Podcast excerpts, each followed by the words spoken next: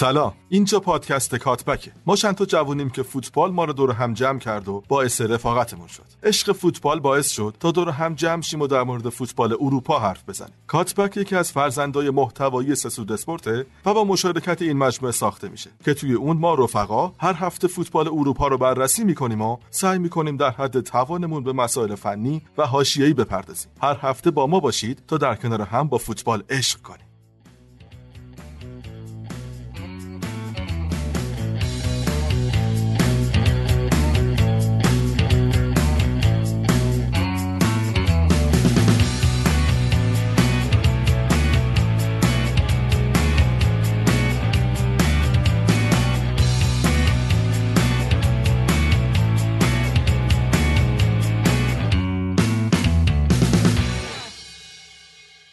سلام شما به اپیزود دهممون گوش میدین. من دو تا نکته دارم بعدش سریع اپیزود شروع کنیم. نکته اول اینکه خب این هفته پارسا نیست. آلودگی هوا زمینگیرش کرده مثل اینکه. و اینکه سلام میرسونم بهش از همینجا. نکته دوم که ما این اپیزود تقدیم می‌کنیم به فراد خسروی کولبر عزیزی که برای لغمه نان جانش از دست داد و اینکه یه عکسی ازش در اومدش که لباس رئال تنش بود. و امیدوارم که روحش حداقل تو آرامش باشه. نوید یه حالا مادرید برای فرهاد بذار که یاد خاطرش بمونه این اپیزودم بمونه.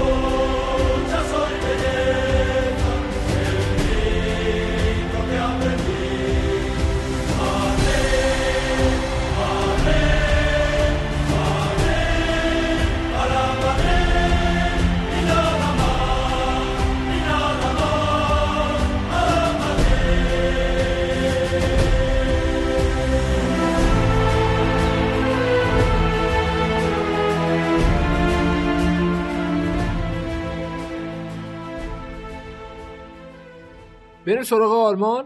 در کنار من فرهاد و سهراب هست. حالا چون که پارسا این هفته نیومد سهراب میهمان این هفته آلمانمون هم هست. خیلی هم آماده است.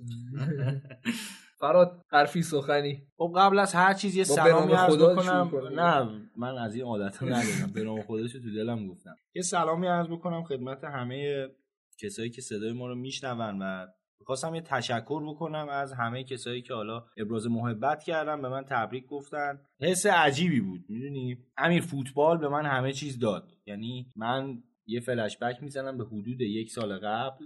حالا نه دقیقا یک سال حدود یک سال قبل یا بهتر یا اواخر سال گذشته که حال روحی خوبی نداشتم. این حالا شاید به درد خیلی ها بخوره که بدونن چجوری میشه از یه حال بد عبور کرد. من حال خوبی نداشتم حتی خیلی پراکنده می‌رفتم سر کار خیلی اهمیت به زندگی روزمره نمی‌دادم. یه حال مریضی دیگه یه حال شبیه به افسردگی حتی شاید خود افسردگی. ولی با پادکست آشنا شدم و اومدم توی یه جمعی یه تعدادی رفیق بسیار خوب پیدا کردم و میشه گفت اون برام شد یه بوست روانی و هفتم و به عشق اون روزی میگذروندم که قراره برم پادکست ضبط بکنم و با رفقام باشم.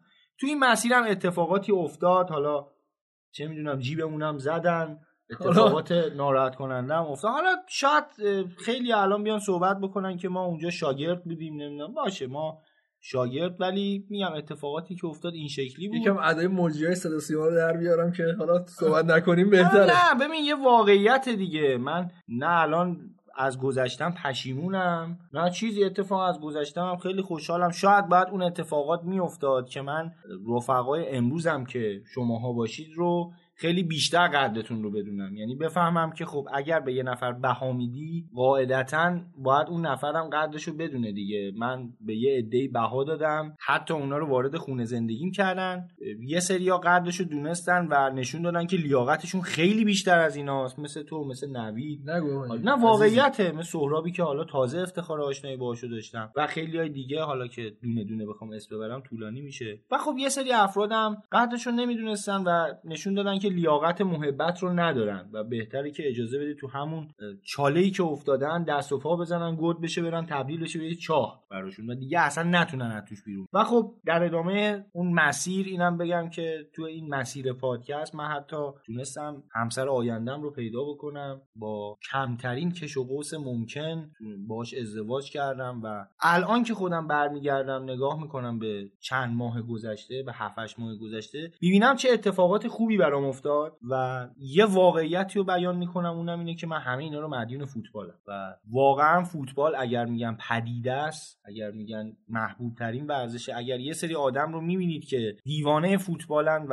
وقتشون رو زندگیشون می‌ذارن الان می‌فهمم که خب حتما یه چیزی ازش گرفتن و میشه از فوتبال یه چیزایی گرفت من حداقل گرفتم و امیدوارم که شما هم بگیرین البته پیشنهادت ازدواج منظورت نه ببین هر. هر کسی ممکنه یه چیزی دوست داشته باشه. ببین حتی شاید از نظر مالی این فوتبال از نظر خیلی به ما ضربه زده باشه. اونم دلیلش اینه که چه می‌دونم رفتیم کیت پیرن تیم مورد علاقه رو خریدیم. مثلا یه سالم بیشتر رو بورس نبوده بعدش منقضی شده یکی جدید اومده رفتیم هزینه کردیم نمی‌دونم. یه لوگو باشگاه تو رفتی خریدی چسبوندی رو در اتاقت. خیلی کارا ممکنه کرده باشی. خب از نظر اطرافیان اینا ضربای اقتصادیه. ولی می‌خوام بگم اون حال خوبی که آدم می‌تونه پیدا بکنه اون شرایط ذهنی مثبتی که پیدا بکنه حتی می‌تونه توی کارش باعث بشه که آدم انرژی بیشتری بذاره و با تراوت بیشتری کار بکنه حتی می‌تونه از نظر اقتصادی هم شما رو قوی بکنه. اگر بتونین اون حال خوب رو پیدا بکنین. من توی فوتبال این رو پیدا کردم و امیدوارم همه کسایی که اینجان همه کسایی که دارن صدا منو میشنون اونم پیدا بکنم ببین فوتبال به قدری قویه که برای ازدواجم کسانی اومدن به من تبریک گفتن که فقط چند بار صدای من رو تحمل کردن. همین نه همدیگه رو دیدیم نه با همدیگه صحبتی کردیم. همین در حد چند تا کامنت و برای من باعث افتخاره که من میام نگاه می‌کنم می‌بینم یه سری میگن که آقا خیلی اتفاق خوبی بود. مثلا همه توجه ما جلب شد. خیلی برام جالبه که توجه شد بهش. یه تشکر بکنم از شنونده هامون یه تشکر بکنم از کسایی که حالا تبریک بهمون گفتن و یه تشکرم بکنم از شما دوستان عزیز که حال خوب امروز هم مدیون شما. این یه طرف واقعیت آخه یه. واقعیت ها جدی میگم یعنی به خاطر این میکروفون نیست خودتون می‌دونید. این حس قلبیمه و لازم دونستم که چند دقیقه سرتون رو در بیارم این حرفا رو بهتون بگم. حداقل گوشه ای از اون حال خوبی که بهم دادین رو جبران بکنم. هرچند می‌دونم اینجوری جبران نمیشه. عزیزی بذار ولی- ببوسم. ولی ناراحت هم از دستت نیومد. آقا من ترکتون می‌کنم برسیم به بررسیتون. آقا عزیزی دمت گرم.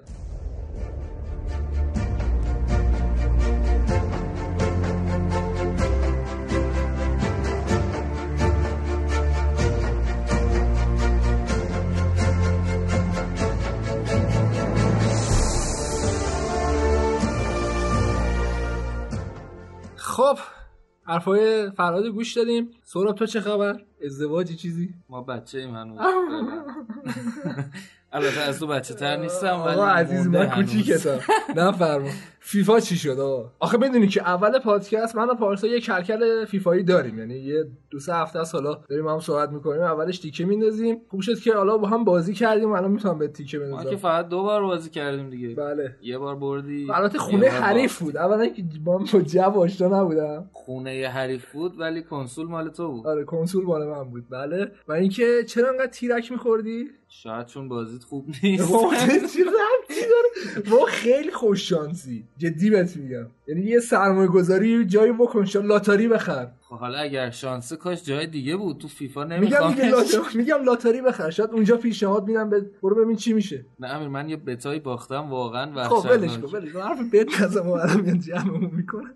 بریم سراغ آلمان. تو این هفته ای که حالا ما نبودیم یعنی دقیقا روز ضبطمون هفته بوندسلیگا شروع شد. عملا دو تا هفته داریم. بر- برای همین دو تا هفته رو بررسی کنیم و اینکه تیم به تیم بررسی کنیم به نظرم بهتره. حالا چون که با هم درگیری هم داشتن بعضی تیما از دورتموند شروع کنیم. دورتموندی که با لایپزیگ مساوی کرد در یک بازی که به نظر می اومدش که دورتموند داره بازی می‌بره. خوبم بازی می‌کرد ولی نیمه دوم اصطلاحا خودکشی کرد واقعا. امیر حالا این یکی از قشنگترین بازی این فصل بوندسلیگا بود کنم. حتی می‌تونی گفت اروپا یعنی واقعا جذابیتش خیلی خوب بود. نه به خاطر پرگل بودنش چون که خب خیلی یعنی 6 تا گلی که داشت بیشترش روی اشتباهات فردی بود. به خاطر سرعت بالای بازی. یعنی انتقال توپ از دفاع به حمله فوق العاده بود و دورتموند این فصل مشکل داره دیگه. من که چند تا بازی ازش دیدم روزی که فکر می‌کنی داره خوب بازی می‌کنه همه چی دستشه از دست میده قضیه رو. حتی جلوی هافنهایم هم حالا بعد صحبت می‌کنیم قشنگ همه چیز دستش بود و بعد سه چهار تا گل می‌زد. اصلا می‌خوایم با هم بررسی کنیم چون تقریبا بازی شبیه هم بود. در نظر تاکتیکی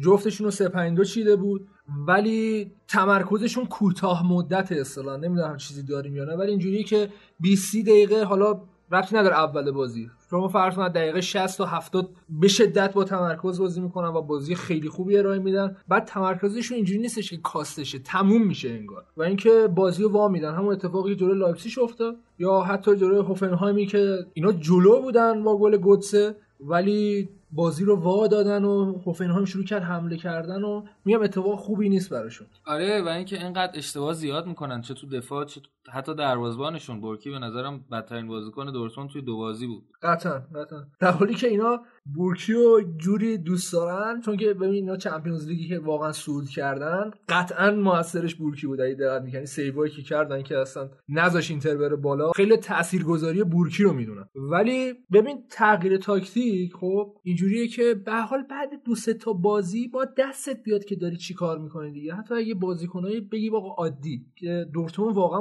بازیکنای عادی نداره بازیکنای خیلی خوبی داره تو همه پستا. ولی الان تقریبا یک ماهه که دورتموند داره 3 5 بازی می‌کنه. ولی هنوز ضعف داره هنوز مشکل داره و با این وضع دورتموند توی چمپیونز لیگ به نظر من تحقیر خواهند شد. یعنی بدون شک چون که پاریس سن ژرمن تیمیه که منتظره که تمرکز از دست بدی. اگه با تمرکز باش باشی امکان داره ببریشو ولی اگه تمرکز از دست بدی اتفاقات خوبی برات نمیفته حداقل. و اینکه واقعا وضعیت دورتموند وضعیت خوبی نیست. امیر حالا گفتی که بازیکن داره توی همه پستا بازیکناش خیلی خوبن و امسال خریدای خیلی خوبی داشت ولی مهاجم نوک نداره دیگه. آلکاسر یعنی- فکر کنم اومد بازی هوفنهایم و ولی آماده نبود اصلا. حالا گوتسه رو fix گذاشته آره، بود که fix. گلم زد.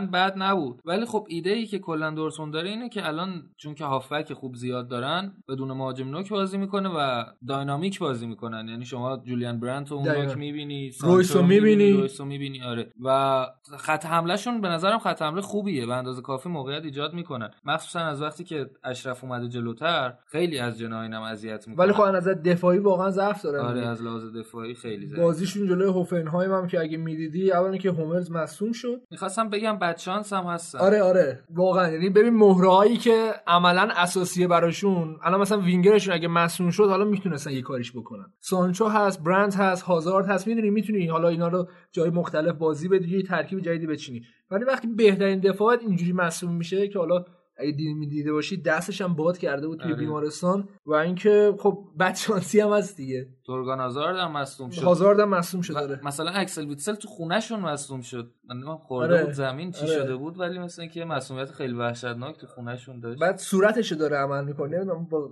سر افتاده زمین. خیلی عجیبه. آره خیلی عجیبه که دیگه تو خونه اینجوری مصوم شی که بری برای حالا میگن که بعد کریسمس دوباره برمیگره به تمرینات ولی خب دیره دیگه. عملا دورتموند می‌تونم بگم از دست داد. مثلا این دوتا بازی خیلی براش مهم بود. لایپزیگ اونجوری از دست داد. اینم از هوفنهایم. و همش سالهاست دورتموند منتظر همچی فرصتیه که بایر مونیخ امتیاز از دست بده و امسال به اندازه کافی بایرن امتیاز از دست داده. ولی دورتموند استفاده نمی‌کنه. بقیه تیم‌ها به خوبی دارن. استفاده می‌کنن. سر همین دوتا بازی هستیم یه نگاهی هم به لایپزیگ بندازیم. لایپزیگ که می‌تونم بگم نجات داد خودش رو توی زمین دورتموند و یه مساوی خیلی شیرین رو گرفت. بعدش هم در حالی که عقب بود یکیش که تمام به پی ام دادم شاکی بودم. گفتی بابا چیزی نشد آرسنال مساوی کرد. گفتم نه ناگلزمن بنده خدا لاکاره. و تونست یه کامک خیلی خوب بزنه و سه یک آگزبورگ رو شکست بده. اگه دقت کرده باشید هر بازی یک تاکتیک هر بازی بازیکنهای جدید هر بازی یک نوع بازی کردن و واقعا عجیب و غریبه. من توجه کردم دو تا بازی آخرشون 5 تا بازیکن fix شون تغییر کرده.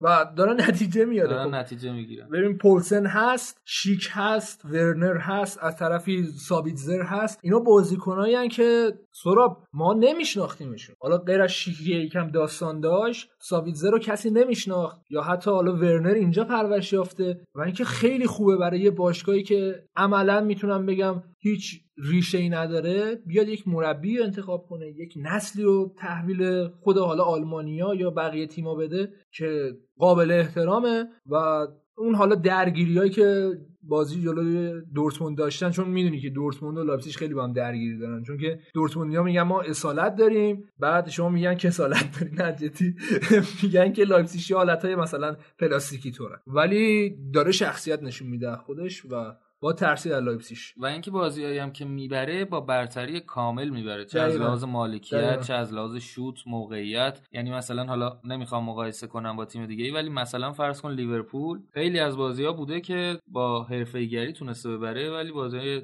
لایپزیگ شد چه توی Champions League؟ مسلط. یا اینکه یا اینکه؟ میاد میبازه یا اینکه اگه ببره خوب می‌بره. آره. کاملا بازی رو می‌گیره دست. آره. و اینکه خوبه دیگه. فعلا صدر جدولن و اتفاقات خوبی برای لایپزیگ در ادامه خواهیم دید اتفاقی برای وولفسبورگ افتاد قطعا برای لایپزیگ اتفاق نمیفته و حالا فکر می‌کنم الان اقلا از تاتنهام آماده ترن. البته لایپزیگ هم مشکل دفاعی داره. دفاعشون خیلی مستحکم نبوده. ولی به بدی تاتنهام نه، نیست. حالا توی. انگلیس صحبت می‌کنیم ما هم دیگه که اصلا اونها یه داستان دیگه ای دارن. یه نگاه به بازی بایرن مونیخ هم داشته باشین این دوتا بازیش که بایرن مونیخ خیلی راحت تونست از این دوتا بازی 6 امتیاز بگیره. خیلی هم براش مهم بود چون که حالا بقیه رقبا داشتن امتیاز از دست می‌دادن. تو هفته اول فرایبورگی که حالا اگه اپیزودا رو شنیده من همیشه میگم که قطعا پایین تر خواهد اومد. تونست توی زمین خودش سه یک شکست بده ولی اتفاق جالب این بودش که خب بازی مساوی بود و تعویضای خیلی خوبه آیه فیلیک که باعث شد حتی تا آخر سالم بمونه یعنی تمدید قرارداد کردن باش که حالا دیگه کرتیکر نباشه و حالا فعلا سرمربی اصلی باشه تونست بازی عوض کنه.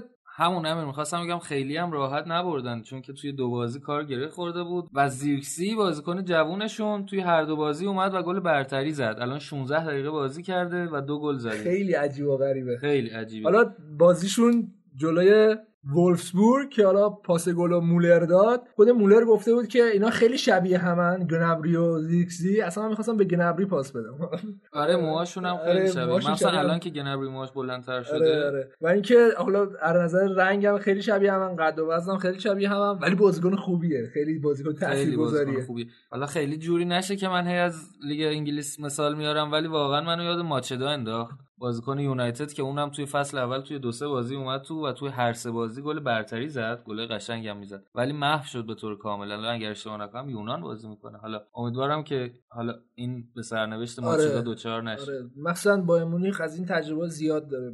بهترین مثال سانچز. ولی از نظر دفاعی هم یه ترکیب جالبی که فیلیک انتخاب کرده. اولا که دوباره برگشته به همون 4 2 3 1 حالا گهگاهی 4 1 4 1 بازی می‌کنه. آره. بگم بیشتر 4 1 دقیقا. ولی تو دفاعی همون 4 2 3 1 دیگه. حالا فعال ترکیبش ولی وقتی که مارتینز و حالا در کنار آلابا به عنوان دفاع وسط قرار میده خیلی تیمش منطقی تر بازی می‌کنه. حالا مارتینزی که حالا بعد اخراجش برگشته می‌تونه زوج خوبی با هم دیگه بسازن تو این ندار بودن بایمونی حداقل از دفاعی. اگه زوله برگرده که پیش بینی میشه هر چقدر زودتر برگرده بایمونی خیلی تیم خوبی میشه. خیلی تیم کاملی میشه و با ترسید ازش. آره الان مشکل دفاعی دارن دیگه که داره بهتر میشه. حالا دیگه به تو مجبوری که حل آلابا. و آلفونسو دیویس رو با هم بازی بده و حالا این باز. آلابا رو بازی بده اوکی فقط بواتنگ و بازی نده آره آره نظرم. بواتنگی یعنی اصلا خودش فهمید یعنی سر اون که کیمیچ از سرش داد زد گفت من فوتبالم تموم شد و به نظر نمیاد که حالا حالا برگرده یعنی که باید جاشو عوض کنه دیگه و وقتی هم که بایرن مونیخ داشت پاواردو می‌خرید من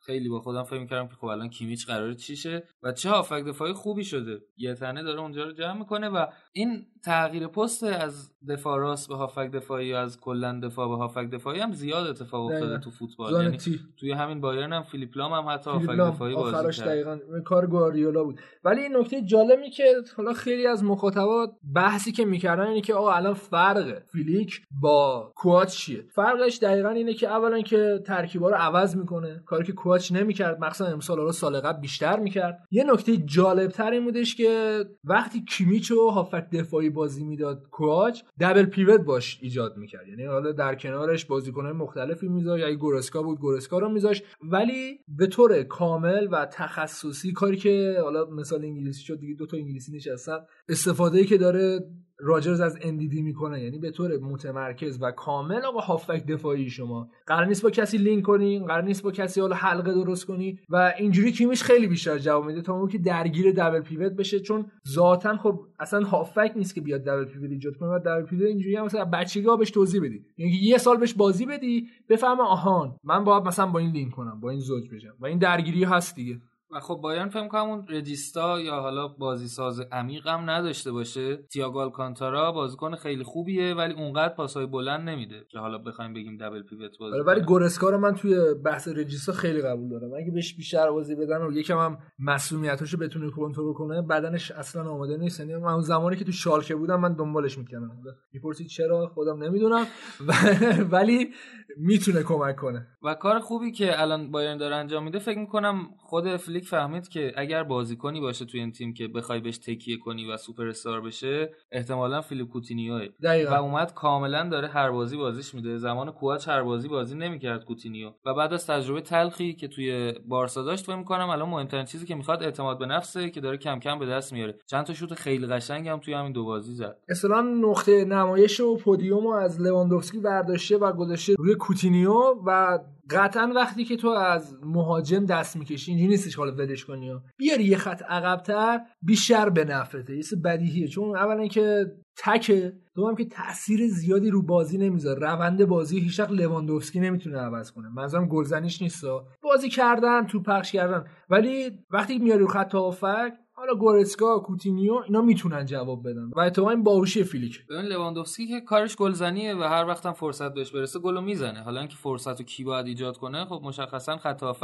و الان فکر می‌کنم که در واقع خیلی آزادتر داره بازی می‌کنه کوتینیو. یه جورایی حالت free roam داره. پشت محوطه هر سمت آره که آره. بخواد میره و راحت توپو میاره رو پای راست شوتای قشنگ میشه گفت پست ده داره بازی می‌کنه یا نه؟ هنوز انقدر جلو نیست. هنوز اونقدر جلو نیست و چهار نفر در واقع پشت لواندوفسکی آره. دارن بازی می‌کنن که پست ده دیگه نمیشه گفت. آره دیگه. ولی خب اگه از نظر 4 2 3 1 ببینی شاید بتونه پست 10 بازی کنه ولی از نظر 4 1 4 1 اصلا پست 10 معنی نمیده. حالا من اینو خودم نمی‌دونم هرناندز که مسئولیتش تموم میشه؟ من نمی‌دونم ولی فکر کنم با بیاد یعنی اینجوری نیستش که فصل رو از دست داده باشه. ولی اونم بر آفرین راست میگی. اینم برگرده زولم برگرده. فکر می‌کنم مثلا بایرن یکی از مدعیای چمپیونز لیگ بتونه باشه. حتی همیشه گفتم رو من همیشه گفتم که مدعی اوله برای من هنوز در حالی که این همه حالا اخراج مربی داشت و درگیری داشت. یه نگاه به بازی مونشنگلادباخ داشته باشیم که تونستن پادربورن رو دو هیچ ببرن. بازی به نسبت راحتی بود براشون. خب پادربورن تیم واقعا سختی نیست. ولی اونجایی که همه داشتن امتیاز به دست می آوردن توی زمین هرتا برلین سف سف مساوی کردن. چه تاثیر عجیب و غریبی سوراب کلینزمن گذاشته روی دفاع هرتا برلین. یعنی اگه بخوای مقایسه کنی عملا قبل کلینگزمن هرتا برلین دفاع نمی‌کرد. ولی الان بلدن که دفاع کنه حالا شاید هنوز توی خلق موقعیت همونطور که خودش میگه ضعیف باشن. ولی حداقل یاد گرفتن دفاع کنن و خب بهتره دیگه. حالا ما میگیم که قرار نیست حمله کنی. اوکی ولی باید دفاع بلد باشی که. مثلا تو معمولا وقتی یه تیم در شرایط بد و تحویل می‌گیری اولین کاری که باید بکنی اینه که یه ساختار به تیم بدی یه ساختار دفاعی داشته باشه و حالا در مورد دفاع هم فکر کنم خوب شد پس مجید حسینی نگرفتن. حرفش بود دیگه. آره نه الان وضعشون خوبه. بعد داره بهترین کار رو از نظر دفاعی می‌کنه و اینکه داره حتی کمک می‌کنه به خط حملهش ولی اونا همکاری نمی‌کنن جدی. چون که اصطلاح مثلث برعکس که میشه چهار یک دو سه. که دقت کنی یه خط صافه با یه مثلث برعکس. این بهترین کار برای اینکه آقا تو می‌خوای بیای یه صفر صفر بگیری و بر حسب اتفاق یا بر حسب یه فشار ده دقیقه بازی ببری. اینا فعلا تا صفر صفرش اومدن جلو. ولی حالا با ببینیم کلینزمن از نظر هجومی چیکار می‌کنه دیگه. خب بازی سختی هم بود با گلادباخ دیگه. یعنی صفر صفر مسلما براشون نتیجه خیلی خوبی بود. و بدترین نتیجه برای گلادباخ بود دیگه. لایپزیگ هم چسبید به صدر درسته که گلادباخ الان شرایط خوبی داره تو جدول ولی من حتی شانس دورتموند هم اگر بخوایم ردیف کنیم مدعی قهرمانی ها من گلادباخ مدعی چهارم می‌دونم بعد از لایپزیگ و بایرن و دورتموند حتی. ولی من سومشون می‌تونم تصور کنم. آره چون مارکو مربی خوبی هست که بتونه حالا نیم فصل یه بازیکن بخره تغییر تاکتیک بده و کمک کنه تیمش رو که حداقل Champions League رو راحت بره. یه نگاه به بقیه بازی داشته باشیم. ماینز توی زمین ورده برمن تونست 5 ببره. وضعیت ورده برمن هم زیاد جالب نیست. از طرف آگزبورگ تونست 3 هیچ 2 3 2 شکست بده. دورتموند با لایپزیگ 3 3 مساوی کرد. در مورد صحبت کردیم. هوفنهایم تونست 2 هیچ یونین برلین رو شکست بده. هرتا برلین 1 هیچ بایر لورکوزن شکست داد. کلن تونست در یک نتیجه عجیب و غریب 4 2 آینتراخت فرانکفورت شکست بده که من پیشنهاد می‌کنم خلاصه بازی ببینید. فقط داشتن همون می‌زدن. یعنی آنتراخت فرانکفورت کلا اینجوریه. یعنی بازی قبلیشون هم با شالکه همینجوری داشتن اما می‌زدن. بعد هر بازی زیاد کارت زرد می‌گیرن درگیری زیاده و کلیا تونستن یه بازی عجیب و غریب 4 2 فرانکفورتیا رو شکست بدن. ماینس هم که 5 وردر برمن رو برد واقعا نتیجه عجیبی بود. ماینس خودش 4 5 تا از همه تیم‌ها داشت می‌خورد آره آره. یا 5 تا هم به ناراحت شد دیگه. آره یکی ضعیف‌تر خودش پیدا کرده بود و تونستن چیکاری کنه. شالکه هم با وولفسبورگ مساوی کرد. هفته دیگه حالا با پارسا یا باشی خودت در مورد شالکه یکم صحبت کنیم. من یه کلیپ دیدم ولی هنوز کامل ندیدم که دارن چیکار می‌کنن ولی خیلی تغییر داره همون با پارسا صحبت کن من بعدا میشنوم استفاده می‌کنم. متشکرم.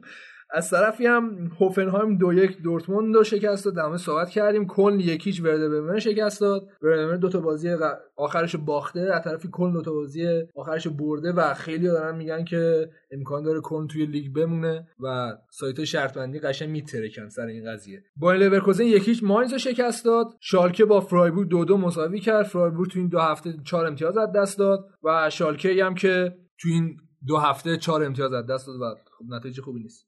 هرتا برلین هم صفر صفر با مونشن‌گلادباخ توی زمین خودش یه امتیاز شیرین گرفت. دوسلدورف دو یک یونین برلین رو شکست داد و پادربورن هم تونست آینتراخت فرانکفورتی که دارن ضعیف عمل می‌کنن و از نظر تاکتیکی می‌تونم بگم به بن‌بست رسیده رو شکست بده که این هفته این دو تا هفته خیلی عجیب بود. من یه جمله آخر بگم در مورد دورتموند. فکر می‌کنم خیلی زود از تمدید قرارداد فاور پشیمون شد آره قطعا. قطعا همینه. امکان داره همه امسال یعنی اصلا شاید شده باشه. آره. یه نگاه به جدول بندازیم که لایپزیش با 37 امتیاز اوله مونشن‌گلادباخ با 35 امتیاز دومه بایرن مونیخ 33 دورتموند 30 شالکه 30 بایر لورکوزن 28 حالا دیگه بعدش میشه هوفنهایم 27 و فرایبورگ هم 26 در رتبه هشتم قرار داره. توی جدول آقای گلی هم لواندوفسکی با 19 تا بعدش ورنر با 18 تا سانچو با 9 تا رویس با 9 تا و داریم دیگه. 8 گله داریم و 7 گله. ببندیم تحریر رو بریم سراغ تحریریه.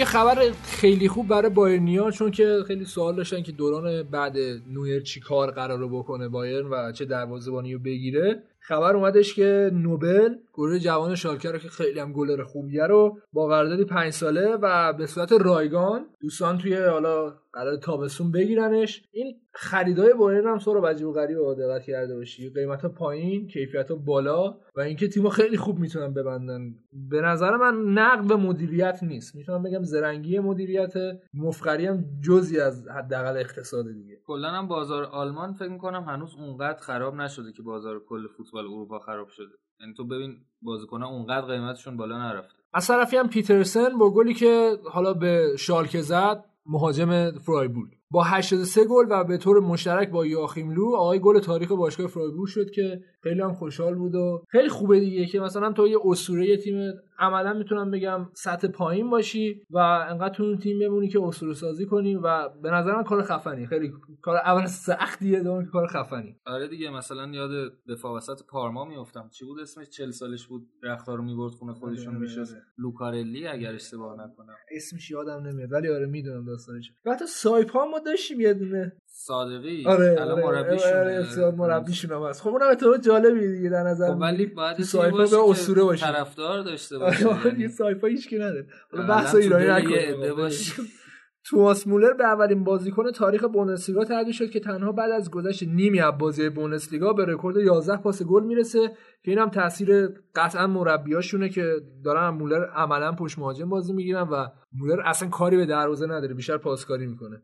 و آخرین خبر هم بودش که با ارزش ترین بازیکنان حاضر توی بوندسلیگا اومد بیرون. حالا رشدشون از ترانسفر مارکت که حالا سایت به نسبت معتبریه. سانچو الان 120 میلیون یورو ارزش داره. هاورس 90 میلیون که خیلی میگن بایمونی قرار بخرتش با این قیمت که فکر می‌کنم انقلاب بشه توی نقل و انتقالات حداقل آلمان. فکر می‌کنم بایرن ترجیح بده لریسانه رو بخره. البته بحث خرید کوتینیو هم هست دیگه که میخرنش خیلی میگن نمیخرنش. بند خرید دائمیه ولی میگن که شاید بارسا حتی تا 80 90 میلیون هم بیاد پایین.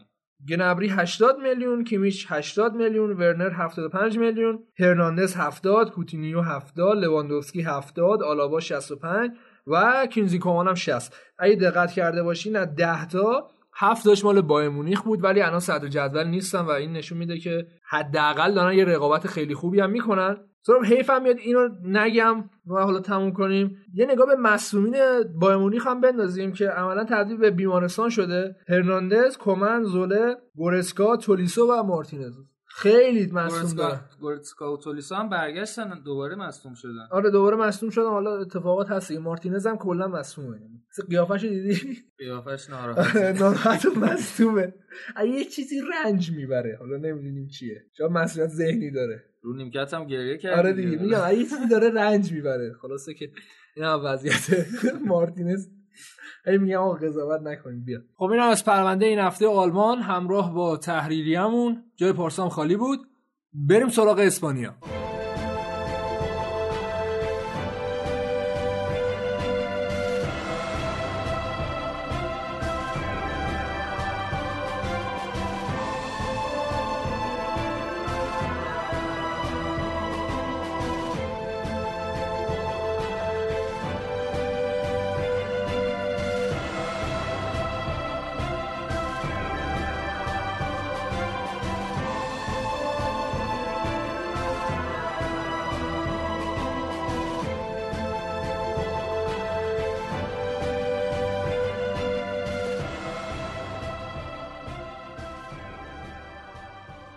بریم سراغ اسپانیا.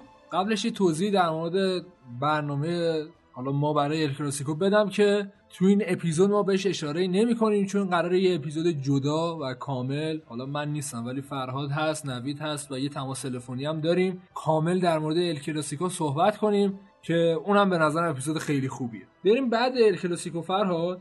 جایی که بارسا خیلی راحت تونست بازیشو ببره و رال امتیاز از دست داد. بازی رال شروع کنیم به نظرم که سف سف شد. حالا خیلی معتقد بودن که رال واقعا بد شانسی داره میاره تو دو تا بازی اخیرش. حالا از نظر گلزنی حداقل چون عملکرد دفاعیشون من می‌تونم بگم در حال حاضر توی لالیگا حداقل بهترینه. ببین هم نظر دفاعی خیلی خوب کار می‌کنن. هم نظر برنامه هایی که برای حمله دارن خیلی قشنگ. ولی من خیلی متنوع. مخالفم دقیقا اگه اجازه بدی سر این قضیه.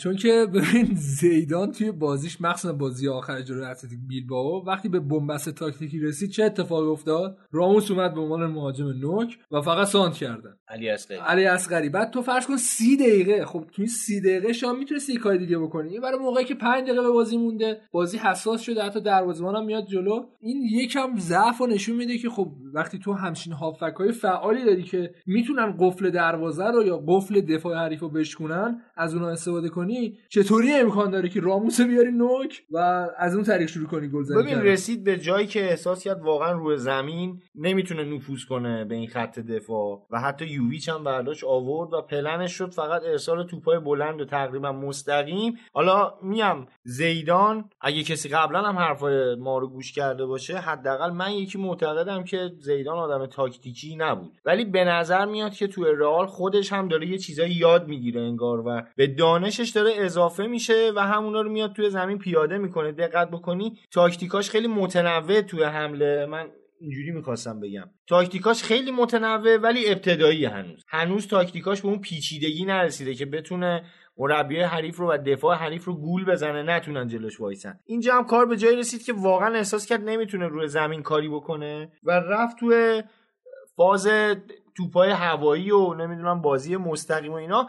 انصافا بچانس هم بود. توپ به تیر دروازه خود دروازه اون حریف یهو میشه واکاشی زوما و نمی‌دونم همین اتفاقا باعث شد که بالاخره رال نتونه به گل برسه. ولی همونطوری که تو گفتی از نظر دفاعی حداقل میشه گفت به یه پختگی رسیدن. جالب این که الان دروازه‌بانشون هم خیلی بهتر شد. یعنی کورتوا داره بازی های خیلی بهتر انگار یه آرامشی پیدا کرده توی دروازه و می‌دونه که هر توپی که بیاد رو خط دفاع قرار نیست به سمت شلیک بشه. اینه که حالا میگم توی خط حمله هنوز مشکل داره ولی تاکتیکاش خیلی بهتر شده و اینم یادمون نره. وینگاش تو این بازی دو تا بازیکن بسیار جوون بودن. تا زیر 20 سال و خب البته از اون طرف مودریچ و کروس داشتن برای خلاقیت دیگه. بیشتر صحبت هم اینه که ببین تاکتیک رئال وقتی که 4 3 بازی می‌کنه وقتی بازی میفته دست وینگرا وینگرا باید بیان. دفاع حریف رو دور بزنن یا خودشون ضربه بزنن یا پاس کوتاه بدن توی محوطه تا یکی مثل بنزما که تقه های آخر خیلی خوب می‌زنه اون شلیک آخر رو بکنه و می‌بینی بنزما حداقل خوبی که داره. می‌دونی اینجور توپا رو گل می‌کنه. توپو برسونه بنزما از اون طریق و بنزما هم تقریبا از یه جایی توی محوطه 6 قدم مثلا دروازه رو بیاد راحت باز بکنه. ولی خب به خاطر کم تجربگی وینگراش موفق نشد این کار خیلی انجام بده و هم وینیسیوس هم رودریگو تو این بازی آنچنان موفق نبودن. یکی از دلایلش فکر می‌کنم این بود و در نهایت به این نتیجه رسید که به اصطلاح سه تا دراز بذاره اون آره. که قدرت سرزنی داشته باشن. و حالا ببین همونی هم که تو میگی کوروس و مودریچو داره خب کروس و مودریچ خیلی نمی‌تونن بیان برای مهاجم اون پاس ریز توی محوطه رو مثلا فراهم دیگه؟ خب کروس بده دیگه. کروس می‌تونه از پشت پاس عمقی بده و مهاجم فرار کنه. نه بنزما نه یووی هیچ کدوم. حالا یووی شاید. ولی فرار کنه آنچنانی نیستن به خصوص اینکه دفاع بیلباو خیلی داشت عقب بازی می‌کرد. یعنی در حقیقت تجمعشون توی محوطه جریمه بود. و همین باعث شد که نتونن اینا اون کار انجام بدن. دلیل این هم که بیلباو داشت اونقدر متمرکز و فشرده توی خط دفاع تو محوطه جریمهشون بازی می‌کرد. همین بود دیگه. معلوم بود کاملا بازی رئال رو آنالیز کرده. ما الان گفتیم که رئال خیلی برنامه داشت برای به گل رسیدن. ولی برنامه هایی که داشت لزوما چگونگی رسوندن توپ به بنزماست. یعنی مثلا 5 تا راه 6 تا راه زیدان طراحی می‌کنه. که از این طریق توپو برسونیم به بنزما که بنزما گل بزنه. من خواستم همین رو بگم. اتفاقا بیشتر برنامه‌اش والورده بود و یه خسته نباشی من واقعا به رول گارسیا بگم که توی 90 دقیقه راحت والورده رو قورس داده بود و از اون طریق اصلا نتونست خوب بازی کنه نتونست سوپاشو پخش کنه و اصطلاحا وسط زمین رو گرفت ازش. خیلی راحت. نه خوب تغذیه می‌شد به وینگرا و نه خوب تغذیه می‌شد به کروس و مودریچ. کاملا آنالیز کرده بود بازی رئال رو. برای همین بود که دیدی که رئال هم هرچی موقعیت داشت رو توپای بلند بود بیشتر. رو همین حساب حالا اون حرکت راموسی که میگی خب خیلی جا دوباره داره انگار باب میشه که یه دفاع بلند قامه یه روزه یاد باشه مورینیو رو مسخره می‌کردن که فلینی رو هر موقع گیر می‌کرد می آورد میذاش تو خط حمله. از هر جا تو دستش جواب می‌داد. و همیشه هم یه کاری می‌کرد براش. حالا جالبیش اینه که الان باز می‌بینی توی تیم سطح بالایی مثل رئال مادرید هم همچین اتفاقی میفته. و اتفاقات بدی نیست اینا. اینا پلنایی برای به گل رسیدن و شاید با اگه همین بازی این اتفاق میافتاد و راموس مثلا می‌تونست یه گل بزنه. گفتیم چه تاکتیک قشنگی آره داشت. خب ریسکشو کرده ولی نقدش هم باید بپذیرید. آخر فصل اگه این اتفاق میافتاد این سه امتیاز رو می‌گرفت. مثلا همین امتیاز باعث قهرمانیش می‌شد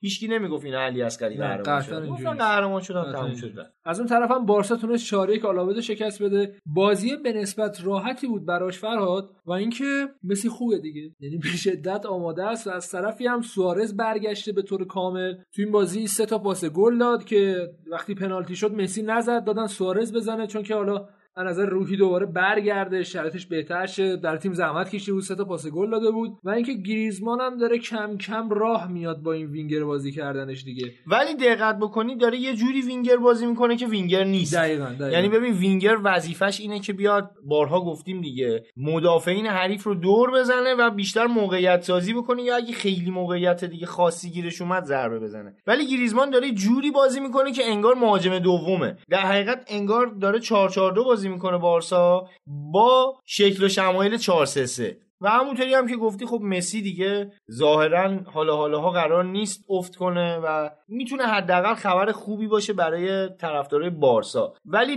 بازم به هر شکل نگاه بکنیم مسی هم دیگه اون مسی 4 5 سال پیش نیست طبیعتا. سن سالش رفته بالا. دقت بکنی یه جاهایی که مسی دیگه مثلا می‌بینی خوب نیست یا اون توانایی رو نداره که همه کارا یه تن انجام بده می‌بینی که بارسا مشکل می‌خوره. بنابراین فکر می‌کنم باید یه خورده روی بازی سازی هافبکش بیشتر کار بکنه. حالا حالا حالا ها جا داره که این جایگزینی ها انجام بدن. ولی خب مسی فعلا همچنان خوبه و با همین کارهای فوق العاده مسی دارن امتیازات رو می‌گیرن. انصافا هم نوش جونشون دیگه. حالا آره دیگه. دارن می‌گیرن. بعد دفاعشون هم درست شده. یعنی حالا خیلی به هست شاید پیکه نگیم. درست شده. خیلی, خیلی بهتر, بهتر شد شده. کلا تیم اسپانیایی پیشرفت خیلی خوبی کرد دقیقا. ما چند هفته پیش اگه یاد باشه همینجا صحبت کردیم که رئال و بارسا انگار افت کردن. ولی بعد از اتفاقاتی که توی لیگ قهرمانان افتاد و بازیایی که داریم می‌بینیم من همینجوری داشتم با خودم فکر می‌کردم و به این نتیجه رسیدم که بابا تیمای ضعیفتر اسپانیا انگار خیلی بهتر شدن. یعنی شما نگاه کن بارسلونایی که همه بهش انتقاد می‌کنن تیمش خیلی بد شده نمی‌دونم خوب بازی نمی‌کنه. تو گروه مرگ به عنوان تیم صدرنشین حتی با تیم دومش اومد ما رو برد و خیلی راحت صعود کرد. تیم سومشون دیگه. تیم پنجمشون هستن یعنی واقعا نصفشون اصلا تا حالا بازی نکرده بودن تو این سطح. از اون رئال مادرید با اون نمایش ضعیفی که اول فصل توی لیگ قهرمانان و حالا لیگ خودشون داشت همه معتقد بودن که رئال هم بدون رونالدو ظاهرا قرار نیست دیگه اون رئال باشه. ولی الان که نگاه می‌کنیم ببین رئال رفته رفته خودش رو درست کرد ترمیم شد. الان داره خیلی خوب بازی می‌کنه خیلی داره سازمانی تر بازی می‌کنه و تیمی تر بازی می‌کنه. بارسلونا رفته رفته باز داره بهتر میشه. و خیلی جالبه. اینا رقابتشون هم خیلی آره کمکشون ببین کرد. اینا نمیشه دورتموند رو. مثل آب خوردن بردن آره. اینتر رو به قول خودت با تیم سومشون اصطلاح بردن شکستش دادن. ولی مثلا جلوی تیمای معمولی اسپانیا می‌بینی به مشکل می‌خورن خب این فکر می‌کنم نشون دهنده اینه که شل گرفتن شاید یه خورده خودشون از نظر روحی انگار آره. اشباه شدن توی اسپانیا و توی لالیگا و نیاز به این داشتن که یه رئال دوباره بیاد یه ذره قدرت خیلی رقابت. بکنه و همینطور که واقعا تیمای دیگه اسپانیا هم به نظر می‌رسه که یه ذره قدرت بیشتری پیدا کردن یه ذره خودشون رو پیدا کردن و دارن سعی می‌کنن خودشون رو نزدیک بکنن یه اتفاق خوبی که توی لالیگا افتاده اینه که با رفتن رونالدو از لالیگا. و افت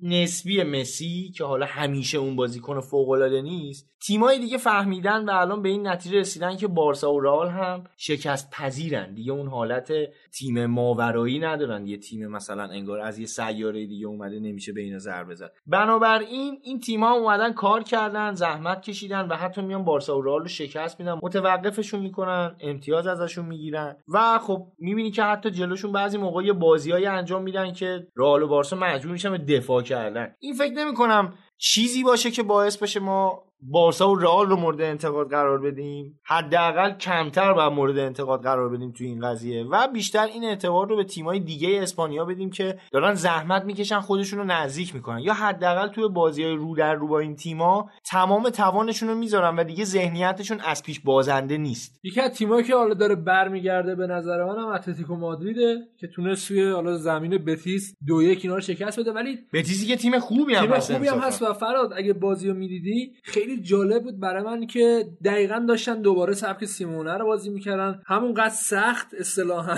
یعنی هارد بازی می‌کردن و از طرفی هم مالکیت رو داده بودن به تیم حریف و کشیدن عقب و خیلی خوب داشتن دفاع می‌کردن. حالا دقیقه آخرم گل خوردن ولی خود سیمونه بعد مسابقه هم گفت که راضیم و اینکه موراتا هم گل زد دیگه. حالا زحمت ببین کشید. اتفاقی که برای اتلتیکو افتاد اول فصل هم یاد باشه صحبت می‌کردیم. که خب اتلتیکو مادرید قطع به یقین اوایل فصل یه افتی خواهد کرد. that این تیم نصف بازیکناش عوض شده. ببین بازیکنای خوبش رفتن یه بازیکن بسیار تاثیرگذار اینا توی خط دفاعی دیگو گودین بود. اصلا یادمون نره که این بازیکن چه ستونی بود توی خط دفاع. با تجربهش با عملکرد فوق الان هم توی اینتر می‌بینی فوق العاده داره عمل می‌کنه. یعنی خب این بازیکن اگر مونده بود توی اتلتیکو حداقل خط دفاعشون خیلی قوی تر بود اول فصل. توی خط هافبک بازیکن بهشون اضافه شده. توی خط حمله اینا گریزمن رو دست دادن. به جای ژائو آره گرفتن. قشنگ پوست میندازه. دقیقا این بازیکنهای اصلی اینا عوض شدن و مهره های کلیدی اتلتیکو دیگه اون بازیکنایی نیستن که چند سال کنار هم بازی کردن با هم دیگه انقدر مچ شده بودن. یا حتی تریپیر تریپیری که بالاخره اصلا از یه لیگ دیگه اومده و از یه سبک فوتبال دیگه اومده و می‌بینی که همچنان داره خوبم بازی می‌کنه و سیمونه بلده ازش بازی بگیره. فکر می‌کنم این فصل رو اینا از دست دادن به راحتی. حالا اتفاق خیلی بدی هم نیست براشون. همین باعث میشه که یه فرصتی دارن. البته یهو شاید لیورپول رو زدن و کلا بیشتر منظورمه آره ولی نظر روحی دارم میگم تو لیگ به نظرم نمیشه خیلی امیدوار بود به اتلتیکو چون اختلاف امتیاز جوری نیستش که بگی قطعا میشه جبرانش که الان هفت امتیاز مثلا با بارسا اختلاف دارن و ببین آخه بحث اینه که قطعا خودشون هم همه رو نمی‌برن آره، تا آخر قطعی فصل اینجوریه. دیگه و بازی های آره. رو در رو هم. جلوی اینا مقداری مشکل دارن به نظر نمی‌رسه که اینا بتونن فصل رو به عنوان حالا تیم قهرمان یا نایب قهرمان تمام بکنن. ولی خوبیش اینه که یه پوستی انداختن شاید برای 6 7 سال آیندهشون یه تیم جدید و سرحالتر در اختیار دارن و از طرفی هم سویا تونست بازیشو ببره. نکته جالب برای من مهاجمشون بود. اولا که الحدادی خیلی خوبه و قشنگ داره بازی ها رو در میاره براشون در کنار بانگا. ولی دیانگ حالا مهاجمشون به شدت مهاجمیه که در خدمت تیمه. شاید نحوه گلزنیش خیلی پایین باشه. درصد گلزنیش کم باشه ولی تاثیرگذاریش و فضاسازیش توی بازی واقعا عالیه و سویا هم تیم به شدت جذاب و از طرفی شادابی داره. کلا برگشت سویا و والنسیا حالا به دوران خوبشون یا حداقل یه کیفیت متوسط به نظرم برای خود لالیگا هم عالیه. یه نگاه به بقیه بازی داشته باشیم. ایبار تونست سه هیچ گرانادا رو شکست بده. از طرفی ویارال تونست یکیش خطافه رو شکست بده. وایادولید با والنسیا یک یک مساوی کرد. لگانس دو هیچ اسپانیول واقعا نگونبخت و قطعی سقوط کرده رو برد. 4 3 چرا اسپانیال اینجوری شده؟ حالا خیلی در موردش صحبت می‌کنم ولی بیشتر تاثیرگذاریش روی مربیشون یعنی ماچینه که خیلی محافظه کاران است. یعنی به شدت آدم ترسویه و اگه یه مقداری سعی کنه حداقل حمله کنه وقتی قرار بوازی یعنی حتی اینا وقتی دو هیچ هم عقبا دارن دفاع می‌کنن. خب داری از چی دفاع می‌کنی؟ سوال دیگه. و اینکه این قضیه داره آزارشون میده. تیم بدی نیستن ولی واقعا ترکیب. بدی در اختیار نمیشه بگی ترکیبش اکثرا هم. اسپانیایی و اصلا مال همون جان کیفیت بدی ندارن ولی اونجوری که باید شاید بازی نمی‌کنن شاید بهترین تصمیم برای سویا اخراجش بود دیگه که اینجا نشون داد که واقعا مربی خوبی نیست. از طرفی رئال سوسییداد تونست 4 3 اوساسونا رو شکست بده لوانته 3 1 سلتا ویگو رو برد و که گفتیم دیگه رئال هم با اتلتیک بیلبائو 0 0 مساوی کرد. یه نگاه به جدول داشته باشیم که بارسا با 39 بعدش رئال با 37 سویا 34 اتلتیکو مادرید 32 رئال سوسییداد 31 خطافه 30 اتلتیک بیلبائو 28 و والنسیا هم 28 والنسیا بیشتر تمرکزش رو گذاشته روی چمپیونز لیگ حالا چون سودش هم بیشتره دیگه آره چقدر بیاد بالاتر قوره خوبی هم خورده. آره حالا نمیشه گفت خوبا از اون حداقل آتالانتا میشه آره تو اونا آره خورده. بهترین. ولی از یه طرف هم آتالانتا هم تیم ناشناخته ای. حداقل یعنی. نمی‌تونی مطمئن باشی که اینا چیکار می‌کنن یه بازی میاد 5 تا به میلان من می‌زنه که خیلی گاز هفته بعد. آره دخالت نمی‌کنم تو ایتالیا. نه واقعیت واقعیت خیلی مربی تاکتیکیه ولی خب میگم حالا والنسیا هم تیم دست و پا بسته نیست تیم سریعیه و بازی قشنگی میشه آره،. ببین، حالا میگم خوب نمیشه ولی من به نظرم خیلی هم قشنگ قشنگ میشه. از نظر تاکتیکی اتفاقا. آره چون والنسیا تیم نسبتا سریعی در اختیار داره و حالا 3 5 2 که گاسپرینی بازی می‌کنه یا حتی بعضی موقع 3 4 3 خط دفاعش راحتتر دور می‌خوره. و فوتبال اسپانیا هم یه جوریه که چون خیلی از تمام زمین استفاده. می‌کنن باعث میشه که آتالانتا رو بازش بکنه یه خوده فکر می‌کنم تقابل جالبی باشه. خیلی اینطور. تقابل تاکتیکی میشه به نظرم. جدول آقای گلی هم که مسی با 13 تا کریم بنزما با 12 تا سوارز که برگشته به لیست حداقل با 10 تا رودریگز با 8 تا مورنو با 8 تا لورن با 8 تا پرز با 8 تا و اینکه حالا موراتا با 7 و گریزمان هم با 7 حالا داریم دیگه. آسپاس هم 7 تا و بودیمیر 6 تا بودیمیر یه ماریو بودی میره نه نه. متفاوت اینا با هم اتفاقا صحبت کردیم هفته پیش. اینا فرق. ببندیم و بریم سراغ تحریریه.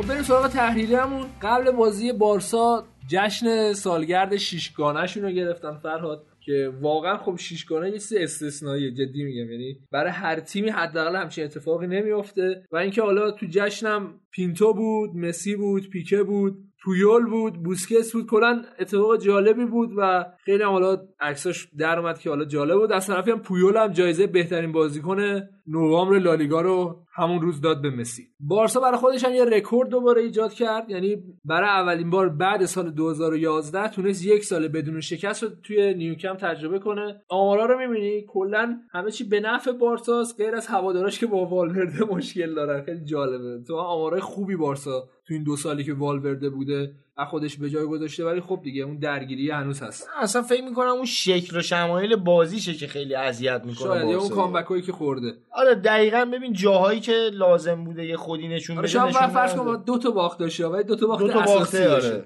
کاوانی هم خیلی ها میگن مخصوصا دیمارسیو که احتمال رفتنش به اتلتیکو بالاست بهترین خریده برای اتلتیکو بدون شک اولا که کاوانی به جای جدید نیاز داره هنوز کیفیت خودشو داره و اتلتیکو هم به مهاجم واقعا تمام عیار مثل کاوانی نیاز داره کاوانی کلا یادمون نره بازیکن خیلی خوبیه خیلی بازیکن خوبیه و, واقعا بهش فضا داده قدرت. شوت زنی قدرت دریبلینگ قدرت قدرت, بدنی، قدرت. سرزنی دقیقا خوراک همین تاکتیکی که سیمونه داده. یه اتفاق جالبی هم فراد افتاد و ببندیم پرونده تحریریه رو. یه مراسم سالیانه دارن. حالا هواداره رئال بتیس که مدم شده بقیه باشگاه انجام میدن. قبل سال کریسمس همشون که حالا میان ورزشگاه یه دونه عروسک با خودشون میارن و پرت می‌کنن وسط زمین. اصلا چیز اعتراضی نیست. حالا چقدر بچه کار قشنگی بود. حالا بچه ها صحبت می‌کنن توی الکلاسیکو اون توپا اعتراضی بود ولی اعتراضی نیست. برای کودکانی که حالا نیازمند همین اصطلاحا اسباب بازی هن یا وضع مالی درست حسابی نداره. کلا کار ق...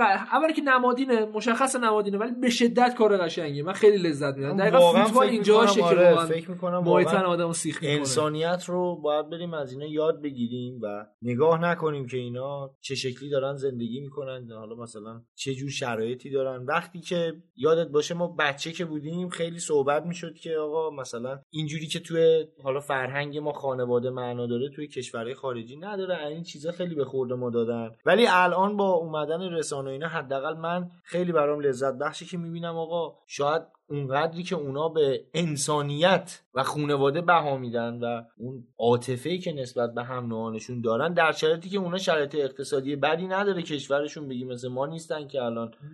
همچین اتفاقاتی ولی. ببین آره. چقدر زیبا و این باشگاه میاد میگه که عروسکاتون رو با خودتون بیاریم بریزیم وسط و عجب صحنه ای بود عجب صحنه عجیب و غریبی بود. واقعا من هر سال که می‌بینم قول- محیطم سیخ آره. میشه تکراری نمیشه به. اون حبیب توی لیسانس ها می‌گفت مو به تنم سیخ شد واقعا یه همچون حسی داره لیسانس ها رو می‌بینی؟ قشنگ؟ قشنگ. ولی ببندیم آقا آره. آخه ریشش هم شبیه تو بود اول فیلم حالا کاری نداریم ولی واقعا چقدر صحنه جذابی بود. من امیدوارم که این صحنه ها بیشتر توی فوتبال ببینیم. و این صحنه های شعارهای نجات پرستی و اینا جاشو بده به یه همچین چیزایی. فوتبال نیاز داره به یه همچین اتفاقاتی تا خیلی هم که احساس می‌کنم فوتبال یه ورزش حالا ناجوریه ورزش وقت تلف کردن ورزش آدمای بر نسبت احمقه. اونا هم به این نتیجه برسن که فوتبال برای کمک به بشریت حتی راه حل خوبیه. حتی برای جاهایی که به بنبست رسیده حتی بنبسته سیاسی آره. و حتی از نظر سیاسی وقتی دوتا کشور نمی‌تونن با هم دیگه کاری بکنن شاید یه مسابقه فوتبال دوستانه بتونه اینا رو با هم دیگه آشتی بده. خب اینا از پرونده این هفته اسپانیا آها یه چیزی قبلش یادم رفت بگم بعد ببندیم. زیدان برای گواردیولا قشنگ پپسی باز کرده و گفته اصلا گواردیولا بهترینه. بعد گواردیولا هم برای زیدان پپسی باز کرده گفته که پروردگار چمپیونز لیگه. خب من فکر می‌کنم این نداشتن موی سر یه خورده باعث شده که اینا برای هم دیگه خیلی احترام قائل اما. بیشتر دوست داشته باشم آره. و اینکه حالا ما ببینیم رقابت چجوری میشه. من خیلی منتظرم یعنی بهترین قرعه برای منه که بشم ببینم لذت ببرم. چون بی‌طرفیم ما دیگه. چند سالی از کلا چمپیونز و بی‌طرف آره داریم منم دیگه. الان بی‌طرفم آره دیگه. این چه حس خوبیه؟ همه لذت می‌بریم. آره استرس اصلا نداره. راحت میشین فوتبال نگاه می‌کنیم. یا مثلا بغل بازی. بشه 9 8 مثلا. دقیقه 90 ما بیشتر لذت می‌بریم. آره 90 و سگ مثلا گل بخوره یه تیم گل بزنه. همین نگاه می‌کنیم تخمه میشکنیم و آقا بریم. ببندیم پرونده این هفته اسپانیا اونو همراه با تحریریه. بریم سراغ سری آ ایتالیا.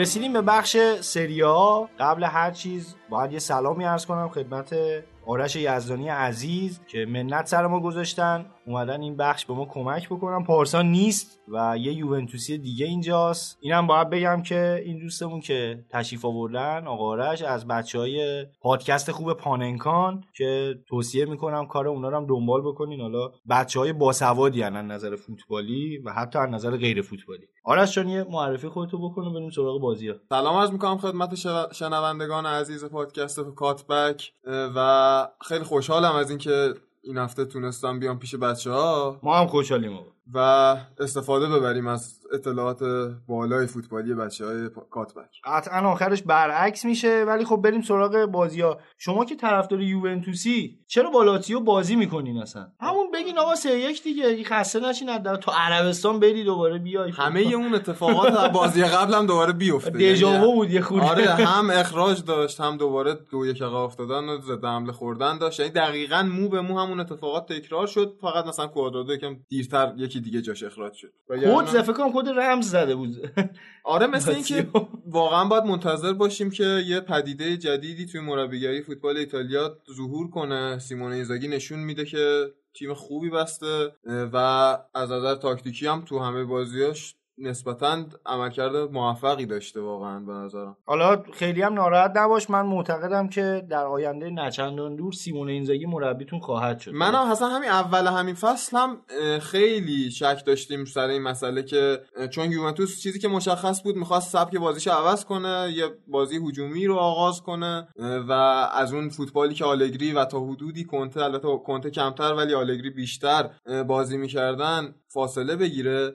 واسه همین رفت سراغ مربیایی که این تفکرات رو داشتن. ساری اول که گواردیولا بود با کلی شایعات و این حرفا بعدش سیمون اینزاگی و ساری و امثال اینها بودن که بالاخره قره به نام ساری افتاد. فکر ساری به خاطر این بود دیگه همه گزینا از دست رفتن دیگه. تنها گزینه ای که یه مقدار جذاب بود و حالا خالی هم بود ساری بود دیگه. آخه گزینه ای هم اصلا مطرح نشده بود زیاد یه دونه پوچتینو بود که می‌گفتن ممکنه بیاد که اونم اصلا قصد نداشت بره تا وقتی که مجبور شد بره از و کلا مربی بیکار خوبی نبود اون موقع زیاد. و ساری هم حتی بیکار نبود. ساری هم رفتن چلسی آوردن.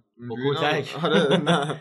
سیگار بهش نشون گفتن اینجا سیگارش بهتره بیا. خب بریم سراغ بازی یوونتوس و سمپدوریا بازی که ذره زودتر برگزار شد به خاطر اینکه یوونتوس برسه بازی سوپرکاپ بازی که یوونتوس با درخشش رونالدو بالاخره رونالدو رونالدوی بودنی از خودش نشون داد. رونالدو کلا 4 5 تا بازی بود داشت پیاپی گل می‌زد. قبل از این بازی سوپر جام یعنی سوپر کاپ و کلا تو اون بازی هم اون گل فوق العاده که اصلا تا حدودی ال کلاسیکو هم زیر سوال بود. یه کاریکاتوری عمر مومنی کشید بعد بازی و گفت که کریستیانو رونالدو یک ال کلاسیکو صفر. اون گلی که دو متر و 56 سانتی و 65 سانتی آدم نیست دقیقا. پرید هوا و زد و رانیری آخر بازی گفت رونالدو یه ساعت و نیم رو هوا بود.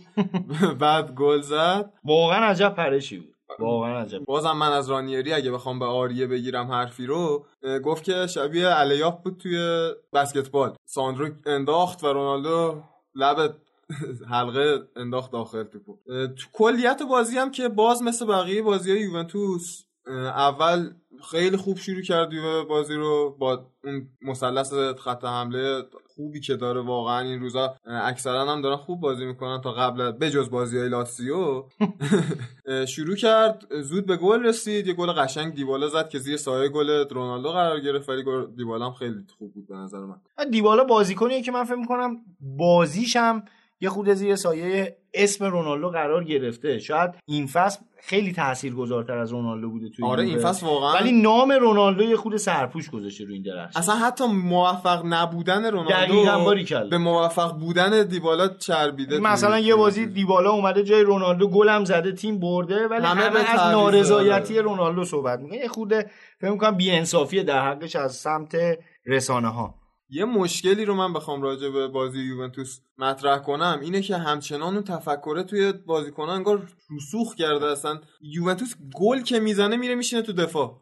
و می‌بینید باز گل می‌خوره دوباره یک یک میشه بازی دوباره با تلاش کنه گل بزنه و شانس بیاره تا آخر بازی گل نخوره. چون اونجوری دفاع مستحکمی هم نداره این فصل. با مسئولیت زود هنگام کیلینی که امیدوارم ژانویه برگرده. حتی این بازی دمیرال هم خیلی خوب بازی کرده همین این یه بازی رو استثنا نه دمیرال کلا تو هر بازی که بازی کرده تا حدودی به جز اون بازی اولش که جلو هلاس ورونا بود موفق بوده نسبت به دلیخت خصوصا. ولی میگم خب جای خالی کیلینی که ستون اصلی خط دفاعی یوونتوس بوده ده شاید حتی سال. اصلا فوتبال ایتالیا. آره واقعا.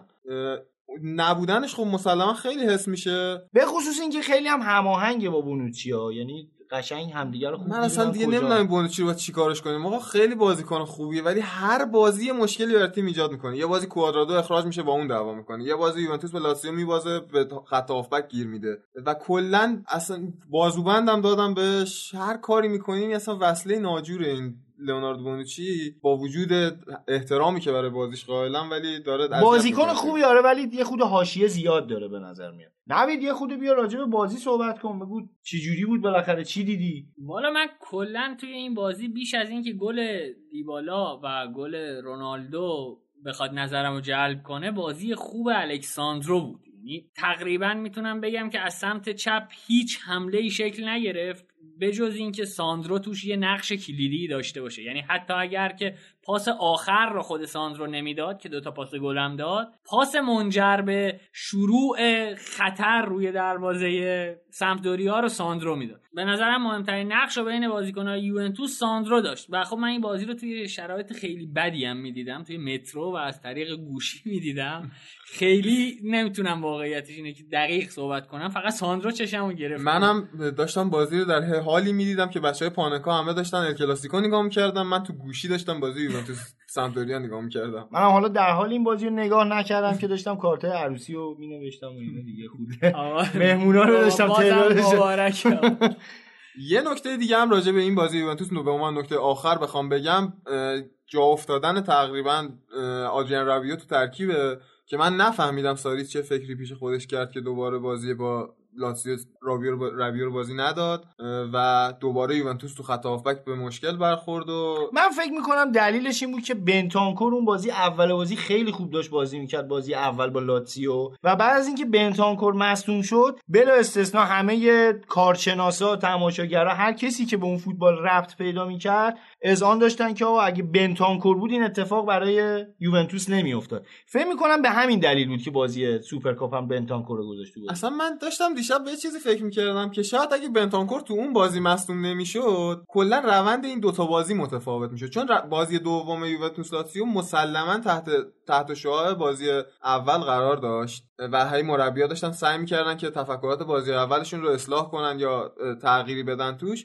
واسه همین باعث شد که یووه این اینجوری نتیجه بگیره. اگه اون بازی شاید بنتانکور حضورش ادامه پیدا می‌کرد و یووه نتیجه بهتری می‌گرفت بازی سوپرکاپ هم اتفاق نمیافتاد ولی حالا بگذاریم. ما حالا این کاری هم سوپرکاپ زیاد نداریم حالا داریم کاری هم نداریم ولی من فکر می‌کنم بعد از اون بازی اینا هم فهمیدن که باید بنتانکور رو فلج بکنن و دیدی که بازی سوپرکاپ هم خیلی فشار گذاشته آره موافقم. کاملا موافقم. یه نکته هم که من در مورد ساری فکر می‌کنم اتفاق میفته در مورد ساری و یوونتوس اینه که در ادامه با بیشتر آماده شدن داگلاس کاستا ساری توی بازی های 4 3 رو هم حتما امتحان می‌کنه. ما آخه مشکل داریم داگلاس کاستا هیچ وقت آماده نمیشه. داره هی آماده یواش میشه. یواش آخه دوباره می‌کنه. سالم میشه دوباره مصدوم میشه. آره، خیلی دو, زیاد دو تا بازی بعد. دوباره مصدوم میشه. اگر به فرم خوبش برسه فکر می‌کنم ساری ساری اصلا از اول گفته بود که ترکیب اصلی مورد علاقه من 4 3 3 ولی خب نمی‌تونه چون تو یوونتوس وینگر نداره برای این کار. حتی من شایعه شنیدم که اورسولینی رو می‌خواد که برگردونه. که وینگر بازیش بده. باز اورسولینی وینگره دیگه پستش کلا وینگره و بازیکن خیلی خوبی هم هست ولی تو بولونیا فکر می‌کنم فصل خیلی خوبی نداشت. کلا همه توقعات ازش بالاست به نظر من بازیکن خوبیه. باید دید ساری نسبتا با ایتالیایی بد کار نمی‌کنه. حالا ببینیم. انشالله که موفق نباشید آقا. ما براتون آرزوی شکست های پیاپی می‌کنیم. بریم سراغ بازی بعدی بازی که بالاخره مدیران فهیم فیورنتینا متوجه شدن که مونتلا این کار نیست. بالاخره اخراجش کردن بعد 120 سال. فقط و فقط اومد یه دونه مساوی اما بگیره همین. یعنی کل کاری که تو نیم فصل کرد همین بود. آها یه مساوی از مساوی هم یوونتوس گرفت. آره اینم یادم رفته بود بگم. روم بود که 4 1 تونست فیورنتینا رو شکست بده. یه شکست خیلی سنگین خانگی برای فیورنتینا توی ورزشگاه خودشون. چهار تا گل خوردن از رومیا. ادین ژکو به نظرم خیلی خوب بازی کرد و فشار عجیبی گذاشت روی مدافعین وسط فیورنتینا و سازمان دفاعیشون رو به هم ریخت. هرچند که من معتقدم خیلی سازمان دفاعی هم ندارن. یه نکته هم اینجا باید اضافه بکنم که آقای دراگوفسکی این بازی قشنگ چیز شده بود دیگه. قشنگ انگار یعنی دروازه‌بان فوتبال دستی بود. بازی با اینتر هر چی زدن شیرجه زد تو اوت هم توپه رو کشید بیرون. این بازی هر چی به زدن نه نگفت. یعنی من واقعا نمی‌دونم چه اینا چه مشکلی دارن. بابا حداقل یه ذره وا بدین. اینتر قهرمان یه ذره سری ها فرق کنه واسه خودتون. نمی‌دونم فیورنتینا هم ولی آقا این نکته که هست اینه که روم به نظر من خیلی خوب داره اوج می‌گیره. پیشرفت خوبی داشته آره. خیلی با فونسکا دارن پیش میان و به نظرم اونا هم می‌تونن. حالا نه برای قهرمانی اذیت کنن ولی ممکنه لاتسیو رو به چالش بکشن برای رده سوم یا دوم. من بعید می‌دونم به لاتسیو برسن ولی قطعا یکی از گزینه‌های اصلی سهمیه چهارمن یعنی من آره. روم من فکر می‌کنم که باید دست نیافتنی تصور بکنیم. ضمن اینکه من حتی معتقدم لاتسیو برای تیمای صدرنشینم در آینده نچندان دور شاخ خواهد شد. آره منم حس می‌کنم ولی خب بستگی داره دیگه. چون که باید تو فشار ببینیم چه اتفاقی برای لاتسیو میفته یکم که بازی پرفشارتر بشه شاید لاتسیو به مشکل بخوره. چون یه ترکیب احتمالا بیشتر نداره دیگه لاتسیو نه روی نیمکتش خیلی نمیشه بازی کنه شاخصی پیدا کرد. ولی خب از یه طرف شاخصترین عضو نیمکتشون سیمون اینزاگیه که واقعا واسه همه بازیکناش یه برنامه داره. من تا حالا ندیدم توی بازی بازیکنی رو بیاره تو زمین و اون بازیکن عملکرد بدی داشته باشه. یعنی شما کایسدو رو نمی‌تونی به عنوان یه بازیکن فوق ستاره نام ببری. ولی هر موقع تو بازی انگار آمادهش کرده که آقا برو این کارو بکن بیا. و خیلی حتی کوتاه و مختصر مفید. این کارو انجام داده خیلی کمک کرده. من فکر می‌کنم با وجود سیمون اینزاگی باید لاتزیو ترسید. و الا از نظر ترکیب نه. ببین ایموبیله رو دیدیم زیر نظر مربیای دیگه خیلی موفق نبوده. شاید میلینکوویچ ساویچ هم اگه از همین لاتزیو بره همچین آماری نه. تنها بازیکنی که من فکر می‌کنم این تیم بره و همچنان بازیکن خوبیه لوئیز آلبرتوه. البته لوئیز آلبرتو هم قبل سیمون اینزاگی تموم شده بود اونو هم. اونم هفته پیش با صحبت کردیم که حتی به قرضی رفت بارسلونا بی بازی کرد. اونم شاید خیلی نشه ولی میگم من حاضرم همین الان زانومو برم. کنته فکر آره. کنم بتونه ازش بازی من ولی ساویچ رو نظرم مخالفه باد و به نظرم ساویچ تحت نظر اکثر مربیای خوب دنیا الان می‌تونه هافبک مناسب تبدیل بشه. حالا برگردیم به همین بازی. من این بازی رو داشتم آنلاین می‌دیدم و توی توییتر یکی یه هوادار روم فکر کنم یه هوادار داشته باشه به نام آقای هادی که هفته بعد باهاش صحبت می‌کنیم حتما تو پادکست. این بنده خدا نمی‌دونم داشت از کجا بازی رو می‌دید استریمش جلوتر ما بوده ای بازی رو برای ما لوس میگه یه گل. ما وسط زمین بودیم می‌دیدیم پیگرینی اومده تازه از بره تو توپ بگیره. و خب بازی رو برای ما لوس کرد. اما یه مسئله که وجود داشت توی این بازی روم یه تفاوت عمده داشت با بازی های قبلی که حداقل من از روم دیده بودم. اونم این بود که برای توپگیری کار رو به میانه میدان نمیکشون. همیشه تلاشش این بود که با قدرت درگیری ورتو و دیاوارا توپ رو وسط زمین بگیره از حریف یا اینکه به قولا یه پرس trap ی ایجاد کنه وسط زمین و با جنگندگی این دوتا بازیکن توپ بگیره و پیگرینی هم از عقب فشار می آورد اما این بازی از جلو پرس می‌کردن. یعنی به شدت می‌دیدی که پروتی و زانیولو درگیر روی دفاع وسط ها پرس می‌کنن و آقای ادین ژکو هم میاد پست شیش تیم حریف که آقای بادلی و پولگار توی این بازی بودن و تحت فشار قرار می‌داد و یه بازی دیگه ای من از روم دیدم توی این بازی که بازم فکر می‌کنم که credit ش رو باید به فونسکا بدیم. من عجیب غریب فونسکا رو دوست دارم و فکر می‌کنم مربی خیلی بزرگی میشه اگر بهش اعتماد بشه. الان می‌بینیم که رسما پیگرینی توی پست ده جا افتاده توی روم. ورتو به شدت داره خوب بازی می‌کنه بازیکنی که من حداقل قبل اینکه بیاد روم اسمشو چندان نشنیده بودم. چون فیورنتینا خیلی بولد شد فصل قبل. یعنی خیلی تیم‌ها هم دنبالش بودن.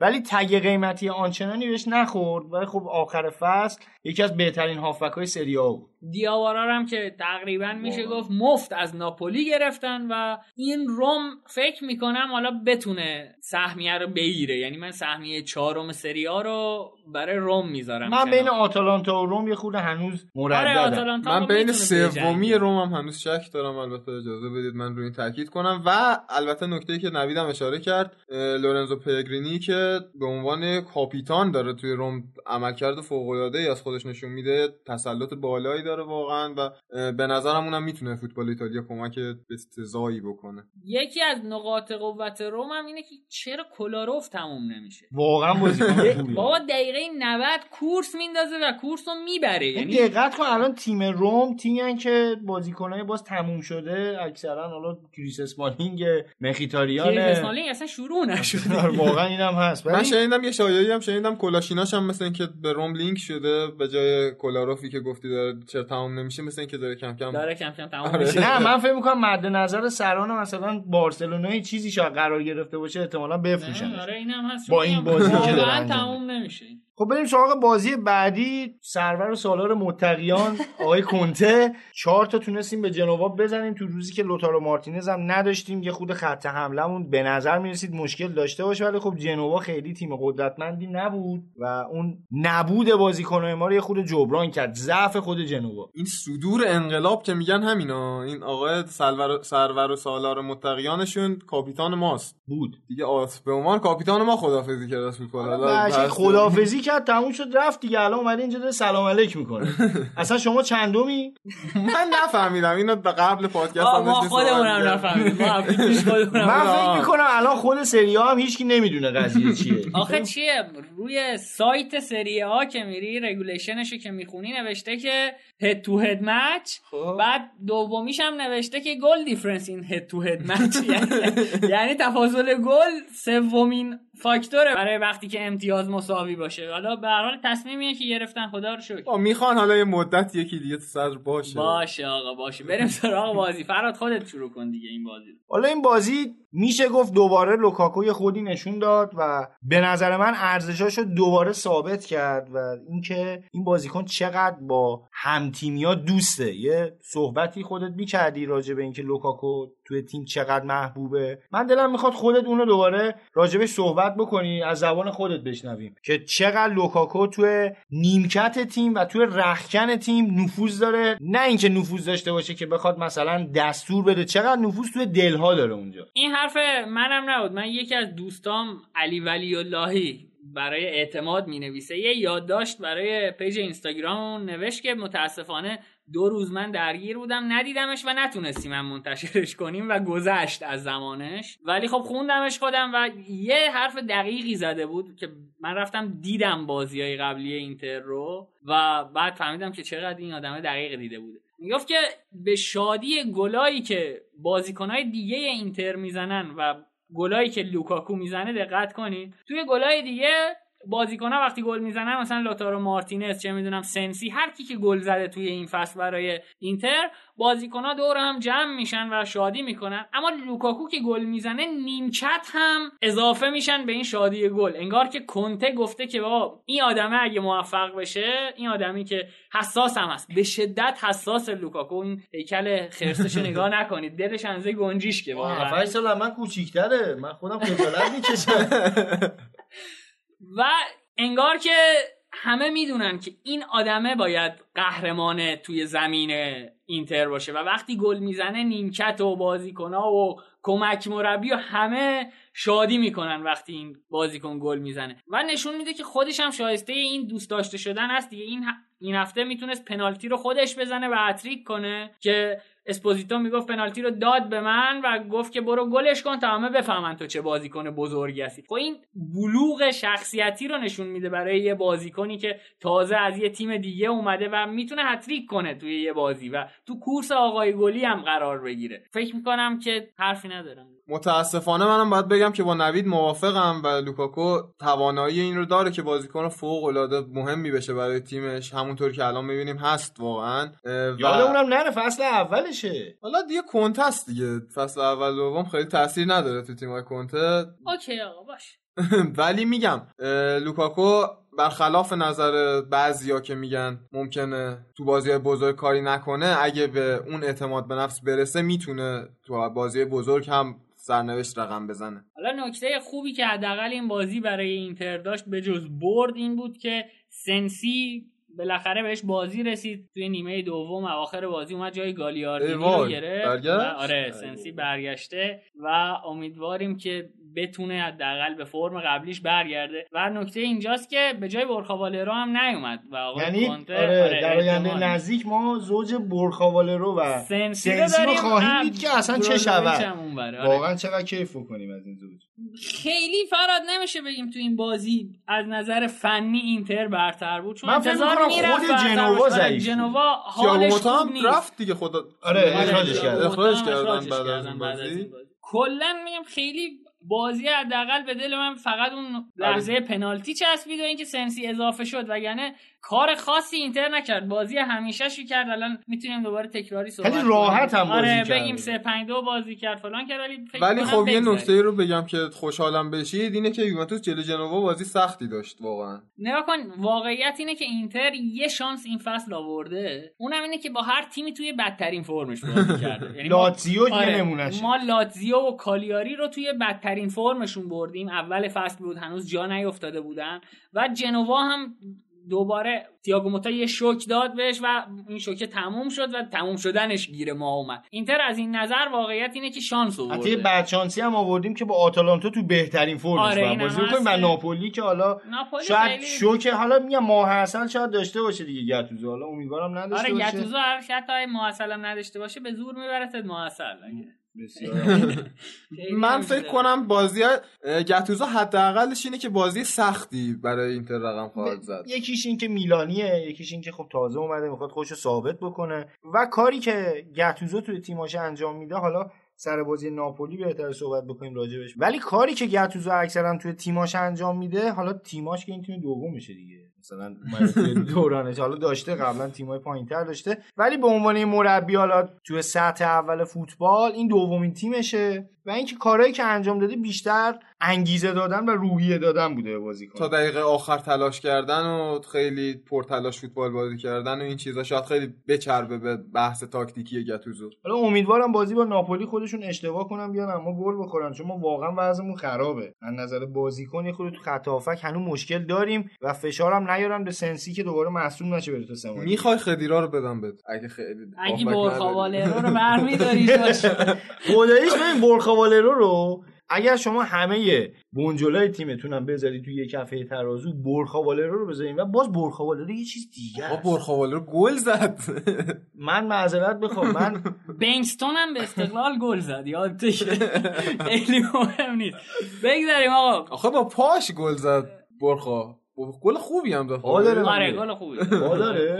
اون بازی واقعا دستش خورده بود. گفتیم بهترین بازی عمر برخاواله من واقعا تو اگه سری آ. نه توی تو ویارال. سریا نه تو بعد از پیوستن به اینتر. چون تو تو فیورنتینا بازی. خوب داشت ولی این آره. بازی عجیب غریب بود. آره. آره. من بودم من اگه عضو وادا بودم قطعا از این تست دخولی می‌گرفت خدا شاهده. یعنی این اصلا من فکر می‌کنم که واقعا عجیب بود. ازش بر نمیومد ولش کن بریم سراغ بازی بعدی. آتالانتایی که میلان رو یه جورایی تحقیر کرد دیگه. خود یه میلانی جورایی هم که حالا دیگه تحقیر نخواستم اونجوری چیز کنم این خود بار معنوی حرف بده ولی واقعیت دیگه. آتالانتا 5 تا میلان زد. میلانی که واقعا شرایط خوبی و سپری نمی‌کنه. و آتالانتایی که بعد از صعود توی چمپیونز لیگ فکر کنم خیلی انگیزه خوبی دوباره گرفتن برای اینکه بشن همون آره. دوباره شدن اون تیم فصل پیش دیگه. اواخر فصل پیش هم یه همچین حالتی داشتن. الانم واقعا دارن خوب میجنگن و اینکه احساس کردن یه خود از منطقه سهمیه دارن دور میشن یه خود اختلاف امتیازشون داره زیاد میشه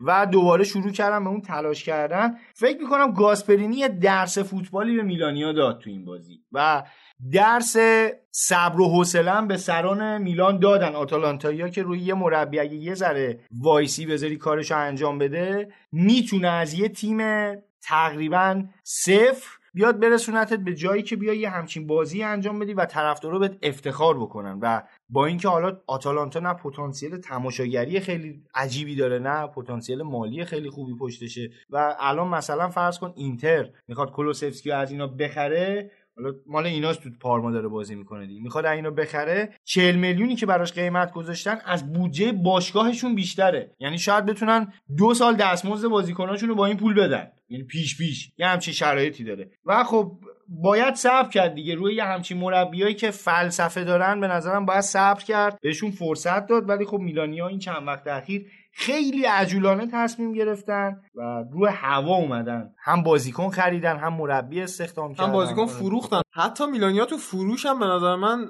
عجولانه عمل کردن. نمونهش همین پاسالیشی که این بازی بهشون گل هم زد و خیلی خوب داره توی آتالانتا جواب میده. خوشحالی هم نکرد ایران... هم. ایرانی بازی هم در بیاریم. گل زد خوشحالی هم نکرد.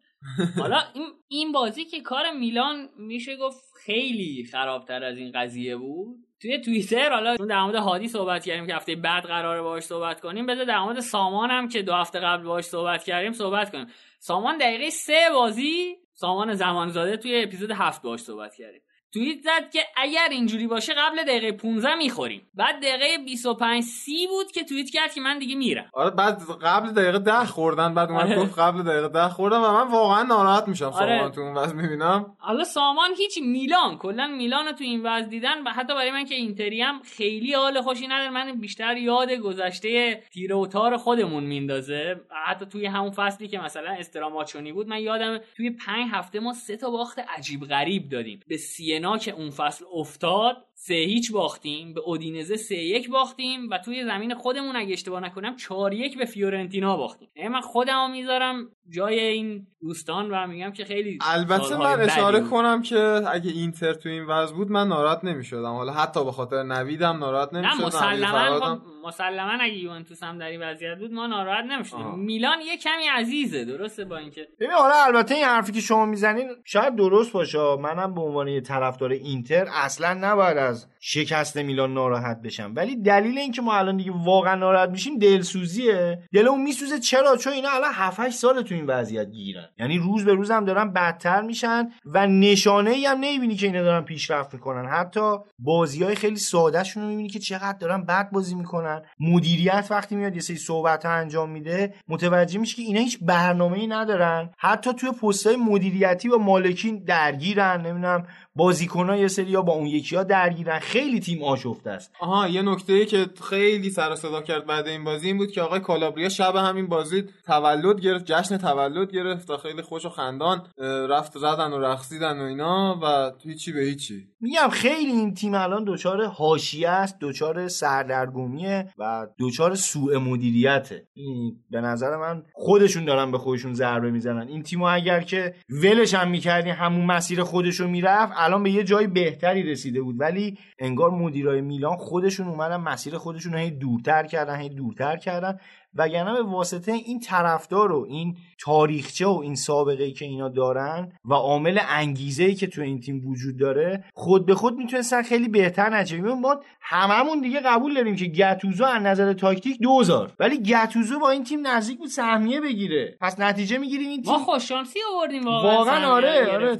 خود. میلان یه جاهای دیگه واداد دیگه. اونم دیگه عدم تاکتیک گتوزو بود که باعث این حتی اتفاق بازی آخر دیامبروزیو و تیر دروازه اون داد. حتی من فکر می‌کنم که اون همون بازی و همین خوششانسی که بچه ها دارن میگن توی مقصدی که کنته انتخاب کرد هم تاثیر داشت آره، یعنی شاید اگه شاید اگه میلان. سهمیه می‌گرفت می‌رفت میلان واقعا کنته من بعید نمی‌دونم این مسئله رو شاید حتی اونجا راحت تر هم می بود دیگه آره دقیقاً انتقاد دقیقاً. چون که یوونتوسیا اونقدری که با اینترش مشکل دارن مسلما با میلان اون مشکل رو ندارن خب به خاطر اینه که تنها تیمی که سگانه گرفته نه به خاطر اینه که جاممون رو دزدیدن. برو بابا پوز. برو خجالت نه نه به خاطر اینه که ما فهمیدیم. آها آره به خاطر اینه. حالا بگذاریم ما در مورد خود بازی صحبت کنیم و حداقل یه چیزی که من توی بازی آتالانتا دیدم این بود که روی lineup که نگاه می‌کردی روی اون چیزی که مشخص شده بود قبل بازی آتالانتا 3 4 2 1 یا 3 6 1 بازی می‌کرد. اما میشه گفت که تقریبا هیچ برهه‌ای از بازی اینجوری بازی نکرد. یعنی یا مالینوفسکی و آلخاندرو گومز به wing اضافه می‌شدن و 3 4 3 بازی می‌شد و یا اینکه توی بیلداپ یه اتفاق دیگه میافتاد فراد. یعنی من اصلا این سبک بازی رو فکر نمی‌کردم که مثلا مایل باشه حتی همچی همچین کاری رو بکنه و دلیلی براش پیدا کنه. این بود که توی بیلداپ پاسالیچی که به عنوان دابل پیوت با مارتن درون بازی می‌کردن اضافه می‌شد پشت ایلیچیچ که ذاتا هم فوروارد نوک نیست و حداقل گاسپرینی فوروارد نوک بازیش نمی‌داد تا قبل اینکه زاپاتا مصدوم بشه. و گومز و مالینوفسکی به مارتن درون نزدیک می‌شدن برای اینکه انتقال فاز انتقال رو تسهیل کنن و اون دوتا wing back اشون یعنی رابین گوزنس و کاستانیه تقریبا میشه گفت که نقش وینگر رو بازی می‌کردن و اضافه می‌شدن به خط حمله. میشه گفت که ما هیچ وقت مالینوفسکی رو تقریبا پشت مهاجم ندیدیم. حالا نکته جالبی که توی تیم آتالانتا میشه پیدا کرد اینه که همین پاسالیچ که به قول آرش میلان خیلی مفت از دستش داد. حالا یه دوری هم زد. رفت این ور اونور آخرش رسید به آتالانتا. البته بازیکن زیر 20 سال چلسی بود کار نداریم میلان می‌تونست حفظش بکنه ولی خب به فکر می‌کنم قرضی رفته بود میلان. بند آره. خرید داشت و ولی بند خریدش بیخیال فعال. نکرد. ولی بیخیال شدن. ولی همین این بازیکن به عنوان هافبک دفاعی مطرح میشه توی فوتبال. الان چند هفته است که می‌بینیم توی شمای فنی و شمای اصلی بازی که قبلش مشخص میشه که بازیکن‌ها چه پستی دارن پاسالیچ به عنوان مهاجم نوک بازی می‌کرد. توی 3 آره 5 دو 2 سه هفته پیش دقیقا پاسالیچو پاسالیچ مهاجم نوک بازی می‌کرد. این بازی اومد به عنوان هافبک دفاعی معرفی شد. ولی همون مهاجم نوکی بود که بازی قبلی بازی می‌کرد. و فکر می‌کنم یه جورایی گاسپرینی گول زد پیولیو چون پیولی هم خیلی آدم باشعوری نیست قاعدتا که بفهمه این چیزا رو. واقعا میگم اینا رو. من وقتی که پیولی برای میلان با انتخاب شد خیلی مشکل آخه ببین شما باید سابقه این آدم رو ببینید دیگه. این آدم اومد تو اینتر چیکار کرد؟ تو لاتسیو چیکار کرد؟ این آدم مادر اینتر رو اذیت کرد. واقعا ببین این تو هر تیمی که رفت 5 تا بازی 6 تا بازی نه دیگه ماکسیموم 7 8 تا بازی. اومد یه روند نمیشه گفت خوب یه روند نسبتا رو به بالایی رو همون پیش دقیقا گرفت. همون چیزی که تو میلان دیدیم دیگه. آره یه روند نسبتا رو به بالایی رو پیش گرفت بعد یهو دیگه قفل شد. چرا؟ چون این آدمی نیستش که خیلی تاکتیک داشته باشه بیشتر بازیکن‌ها دوسته آره می‌خواستم دقیقا همینو بگم خیلی روابطش با بازیکنها خوبه بازیکنها هم باهاش راحتن یعنی یعنی براش زحمت آره، می‌کشن همین. زحمت. توی مثلا فیورنتینا هم این اتفاق رو می‌دیدیم که کلا رفیق میشه با این بازیکن نهایتا تو لیگ ما جواب بده مثلا با رفاقت بخوای پیش بریم اونم نه نه تو لیگ. ایران رفاقت کنی با چون کارای نه حالا. آره می‌برن تو پشت رخکن ولی در کل پیولی مربی نیستش که میلان باش از این وضعیت بیاد بیرون الان فقط به خاطر این سرمربی میلانه که یا آباژور نذارن اونجا یعنی اگه آباژور میذاشتن شاید بازیکن‌ها یه ذره کمتر زحمت. آره. همین. واقعا تنها تفاوتش با آباژور یا درخت همینه. هرچند که به نظر من انسان می‌تونه با طبیعت هم دوست باشه. ولی خب میگم این بازی واقعا گاسپرینی مچ مچ نداره آخه پیولی هم که بخواد بخوابونه. من نمی‌دونم چیشو و خوابونه از اون طرف گاسپرینی واقعا مچ قوی داره. زیادی تاکتیکیه اون. آره اصلا عجیب غریبه به گاسپرینی. به نظر من واقعا مربی خوبیه. خیلی کلمه معمولی استفاده کردم. مربی خوبیه. یعنی هر چی فکر کردم مثلا مربی نمیشه براش واژه آره دقیقا. و خب این هم مربی است که اینم اومد تو اینتر. 5 6 تا بازی اومد بد نتیجه گرفت. یه اتفاقی که براش افتاد اتفاقی که برای همین جان پاولو افتاد؟ دقیقا. برای جان پاولو افتاد توی میلان. اونا هم بهش فرصت ندادن به جان پاولو. اینتری هم به گاسپرینی فرصت ندادن. حالا گاسپرینی الان تو آتالانتا چند وقتی که داره مربیگری می‌کنه تیم برای خودش ساخته. یه تیم متوسط رو به پایین رو که داشت برای صعود نکردن و رسیدن به میانه جدول میجنگید رو آورد به لیگ قهرمانان. حتی از گروهش هم صعود کرد. حتی الان من امیدوارم که والنسیا رو بتونم ببرم امکانش. هست واقعا ازش بعید نیست ببین با این کارهایی که این روزا داره انجام میده و این بوست روانی که تزریق شده به این تیم هیچ بعید نیست بتونن والنسیا رو هم شکست بدن. به خصوص اینکه می‌دونی که والنسیا تیم خیلی دفاعی نیست و اینا هم وقتی حمله می‌کنن یه جوری حمله می‌کنن که تو گل نزنن بیخیال نمیشن. شاید بازیشو از این بازیایی باشه که مثلا سر تفاضل گل هی این اینقدر واقعا این امکانش هست. زده، آره اون باری کرده. خیلی آره. ممکنه این اتفاق. مثلا 5 4 رو نمی‌دونن این اتفاق آره. گل زده تو خونه حریف و ولی میگم به هر شکل گاسپرینی بهش فرصت داده شد اومد همچین کاریو کرد. اونم با آتالانتا ولی میلانو می‌بینی که امروز مثلا اومده الان هی داره مربی عوض می‌کنه. یه روز گتوزو یه روز سیدورفه یه روز اینزاگیه یه روز جان پاولو. مثلا خودشون هم نمی‌دونن چیکار می‌کنن. واقعا فکر می‌کنم میلان بیشتر داره به خودش میوازه تا به رقبا. و اینکه بازیکن خریدناشون هم یه خود عجولانه است ببین برای رافائل لیاو اینا رفتن 20 میلیون پول دادن. بازیکن خوبیه ولی بازیکنی نیستش که بیاد بتونه برات بازی رو در بیاره. پیونتک اومدن اونجوری شتاب زده خریدنش. ببین الان همه مدیرای فوتبالی دیگه در جریانی دیگه. همشون میگن توی ژانویه خیلی فرصت مناسبی برای خرید پیدا نمیشه.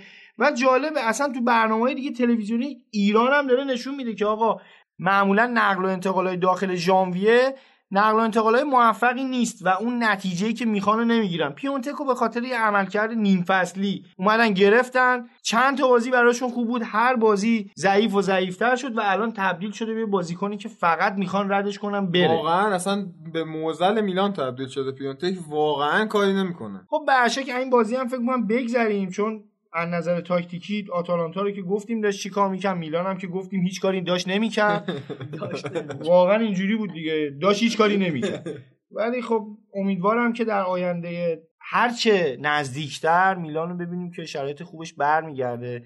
حیفه. ببین الان همه تیمای سری های ایتالیا دارن برمیگردن به شرایط آرمانی. حتی دارن از قبلشون بعضیا بهتر میشه این آتالانتا تیم خوبی بود ولی انقدر تیم خوبی نبود. اصلا تیم خوبی هم نبود خیلی وقتا. یا تیم بود که فقط بعضی موقع اذیت می‌کرد دیگه. مثلا 10 سال 15 سال پیش اگه نگاه کن آتالانتا یه همچین تیمی بود. الان واقعا به یه تیم خوب تبدیل شده. یا روم دوباره داره خودش رو پیدا می‌کنه بعد از اینکه همه بازیکناشو فروخت. ساسولو تبدیل شده آره ساسولو الان تبدیل شده به یه تیمی که همه رو اذیت می‌کنه. لاتزیو که دوباره داره برمیگرده به دوران مندیتا و مانچینی و اینا داره به اون دوران نزدیک فیورنتینا که بدتر از میلان یعنی بدتر از میلان که نه تو همون شرایط میلان و... فکر می‌کنم مربیش اگه مربی درست حسابی بیارن این شرایط بیاد بیرون چون بازیکن داره. یعنی از نظر بازیکن خیلی مشکل می‌تونه حداقل بیاد تو رتبه پنجم ششم. این آقای کومیسو رئیسشون هم یه دیوانتوسیه از این دیوانتوسی تیره. و به نظر نمیاد خیلی کار بلد باشه البته. نه کار بلد که نیست ولی قطعا به خاطر پولی که داره می‌تونه کار اونجا انجام بده. اگه مدیر ورزشی خوبی تیم داشته باشه دیگه حداقل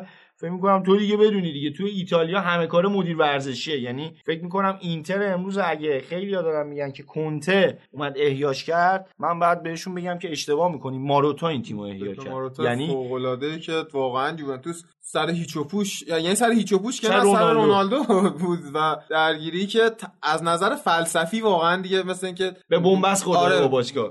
کاملا به تضاد خورد با آنیلی که واقعا هیچ می‌بینید الان تو اینتر هم اونقدر خرید گرون قیمتی استاد خرید مفتیه دیگه. آره دیگه. کلا مفبر ایتالیا شاگردش هم فقط اون قسمت مفت بودنشو یاد آره دیگه میگم که خوبه آره الان تیم یوونتوس پر بنجله.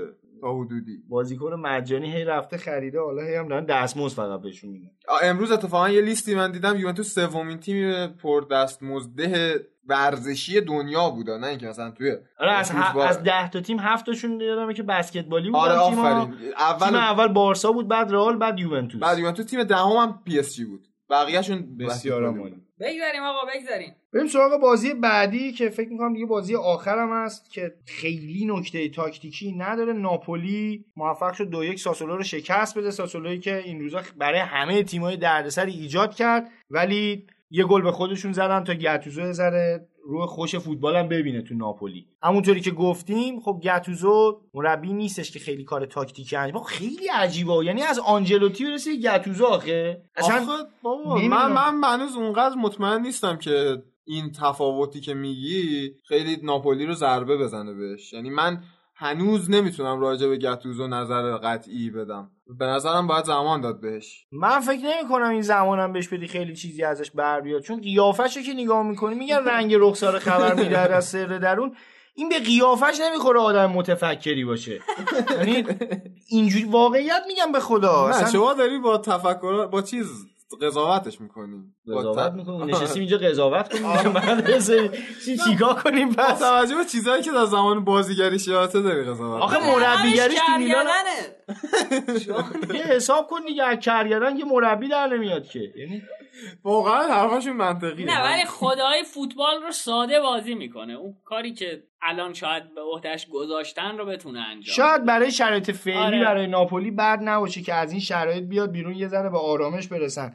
بازیکنه خود بیشتر به جنگن یه خود ارق به تیم نشون بدن ولی مربی به نظر من حداقل نیستش که آینده خیلی درخشانی داشته باشه. راجع به ساسولو فقط من یه نکته بگم. می جرمی بوبایی که تو خط یعنی وینگرشونه یه آماری منتشر شد از بیشترین دریبلای موفق اروپا. فکر کنم چهارم بود توی اون لیست بعد مسی و خیلی آبی یعنی یه بازیکنی که تو ساسولو داره ساسولو بازی می‌کنه. یه گل فوق العاده به جیجی بوفون زد. بعدم یه میگن لیگ سری ها جذاب نیست. من هنوزم نظرم اینه که هر کی میگه سری ها جذاب نیست از اقل این فصل با همون بازی کالیاری و لاتزیو میشه واقعا واقعا. اذیتش کرد با فیلم 9 میلیمتریش. یا بازی کالیاری و فیورنتینا. آره اونم بازی, عجیبی بود. اصلا همین بازی های یوونتوس و لاتزیو رو برن نشون بدن. آقا اینو نشون ندید. شطرنجیش کنیم خب بریم بقیه بازی رو هم یه نگاهی بکنیم چه اتفاقاتی افتاده. اودینزه در کمال ناباوری تونست دوی کالیاری رو شکست بده. یه خود عجیب مثل. اینکه لاتزیو علاوه بر اینکه ما رو خیلی اذیت کرد کالیاری رو هم اذیت کرد. بعد اینکه به کالیاری به لاتزیو باختن الان می‌بینیم که این هفته به آره دیگه اودینزه هم کمر. راست نکردن. آره. تورینو هم دو یک به اسپال باخت تو خونش. بولونیا تونست سه دو لچه رو شکست بده. برشا و پارما یک یک مساوی کردن و رفتیم به استقبال تعطیلات ژانویه. با سوپرکاپ ما. سوپرکاپ که دیگه آره دیگه. راجبش خودت حداقل صحبت یادآوری نکن من هی دارم سعی می‌کنم اینجا چون مهمانی آره. نگیم. بالاخره مهمون حبیب خداست. ما دوست نداریم اذیتش رو کنیم ولی خب دیگه ولش کن. بگذاریم آقا بگذاریم. بریم یه نگاهی بکنیم به جدول مسابقات. جدولی که ما هم آخرش هنوزم نفهمیدیم که بازی رو در رو ملاکه یا تفاضل گل یا هیچ کدام. مثلا به ترتیب فکر کنم حروف الفا آخرش بچینن تیما رو. اینتر با 42 امتیاز صدر جدول یوونتوس هم با همین امتیاز دومه در شرایطی که یوونتوس توی بازی رو در رو برنده شده ولی نمی‌دونم چرا یوونتوس می‌دونی من چه حدسی می‌زنم؟ برای اینه که نمی‌خوان با یکی از بازی های رو در رو قضاوت بکنن. تا قبل از اینکه بازی های رو در رو کامل انجام بشه آخه ببین سزاوارتره که الان یوونتوس صدر باشه سالهای پیش. هم همینجوری بوده ولی انتخاب یعنی با همون یه بازی تصمیم می‌گرفت من آره. یادم سالهای. پیش هم بازی رو در رو ملاک بود ولی یه بازی هم که انجام می‌شد اگر بازی برنده داشت توی جدول آره. تعیین می‌کرد که کی بالاتر اینو عجیبه برشه لاتزیو با یه بازی کمتر و 36 امتیاز رتبه سومه اگه بازی عقب افتاده شو بره به سه امتیازی صدر نشینا می‌رسه و همونطوری که گفتیم می‌تونه خطرناک باشه براشون. روم با 35 امتیاز چهارم خودش از اون شرایط نسبتا بدی که داشت جدا کرد اومد بالا و حالا سهمیه رو فعلا گرفته. اختلافش هم با آتالانتا تیم پنجم چهار امتیازه و حداقل می‌تونه یه هفتم با یه آرامش خاطر بیشتری بازی کنه. حتی یه بازی سختم بهش بخوره اگه ببازن باز مطمئنه که جاشو نمی‌تونن بگیرن. همونطوری که گفته شد آتالانتا پنجم با 31 امتیاز کالیاری با 29 امتیاز ششمه پارما با 25 امتیاز هفتم ناپولی در کمال ناباوری فقط با 24 امتیاز هشتمه بولونیا با 22 امتیاز نهم تورینو و میلان با 21 امتیاز دهم و 11 جایگاه عجیب میلان. هلاس ورونا و ساسولو هم 19 امتیازی 12 و 13 همن اودینزه 18 امتیازی شد رسید به رتبه 14 هم فیورنتینا به رتبه 15 هم سقوط کرد با 17 امتیاز. لچه و سمپدوریا 15 امتیازی هن 16 و 17 هم جدولن و سه تیم آخرم برشا اسپال جنوا با 14 12 و 11 امتیاز. و خب با این اتفاقا رسیدیم به تعطیلات ژانویه. حالا باید ببینیم که بقیه بازی چی میشه قهرمان نیم چه تیمی میشه؟ ما بعد از نیم فصل هم احتمالا یه بررسی می‌کنیم که چه اتفاقاتی افتاد و تیما چیکار کردن. یه نگاهی هم کنیم به جدول آقای گلا توی سری ها که خب چیروی موبیله با 17 گل خودش رو جدا کرده از بقیه همیشه هم جدا بوده از اول فصل. از وقتی ولی این 17 گله بودن ایموبیل تو چشم رسانه ها اومد دیگه گل نزد. همین از 17 هم 6 تاشم پنالتی بوده البته. آره اینم مسئله مهمیه بابا. لوکاکو 12 گله شد با دوتا گلی که زد که سه تا پنالتی زده. ژوائو پدرو کالیاری 11 گله است. که دو تا پنالتی زده کوریا هم 10 گل موریل 10 گل و بعدش هم دومینیکو براردیه با 8 گل و هستن همینجور. لائوتارو مارتینز 8 گله ژکو هفته و دیگه نگیم براتون. بریم سراغ تحریریه.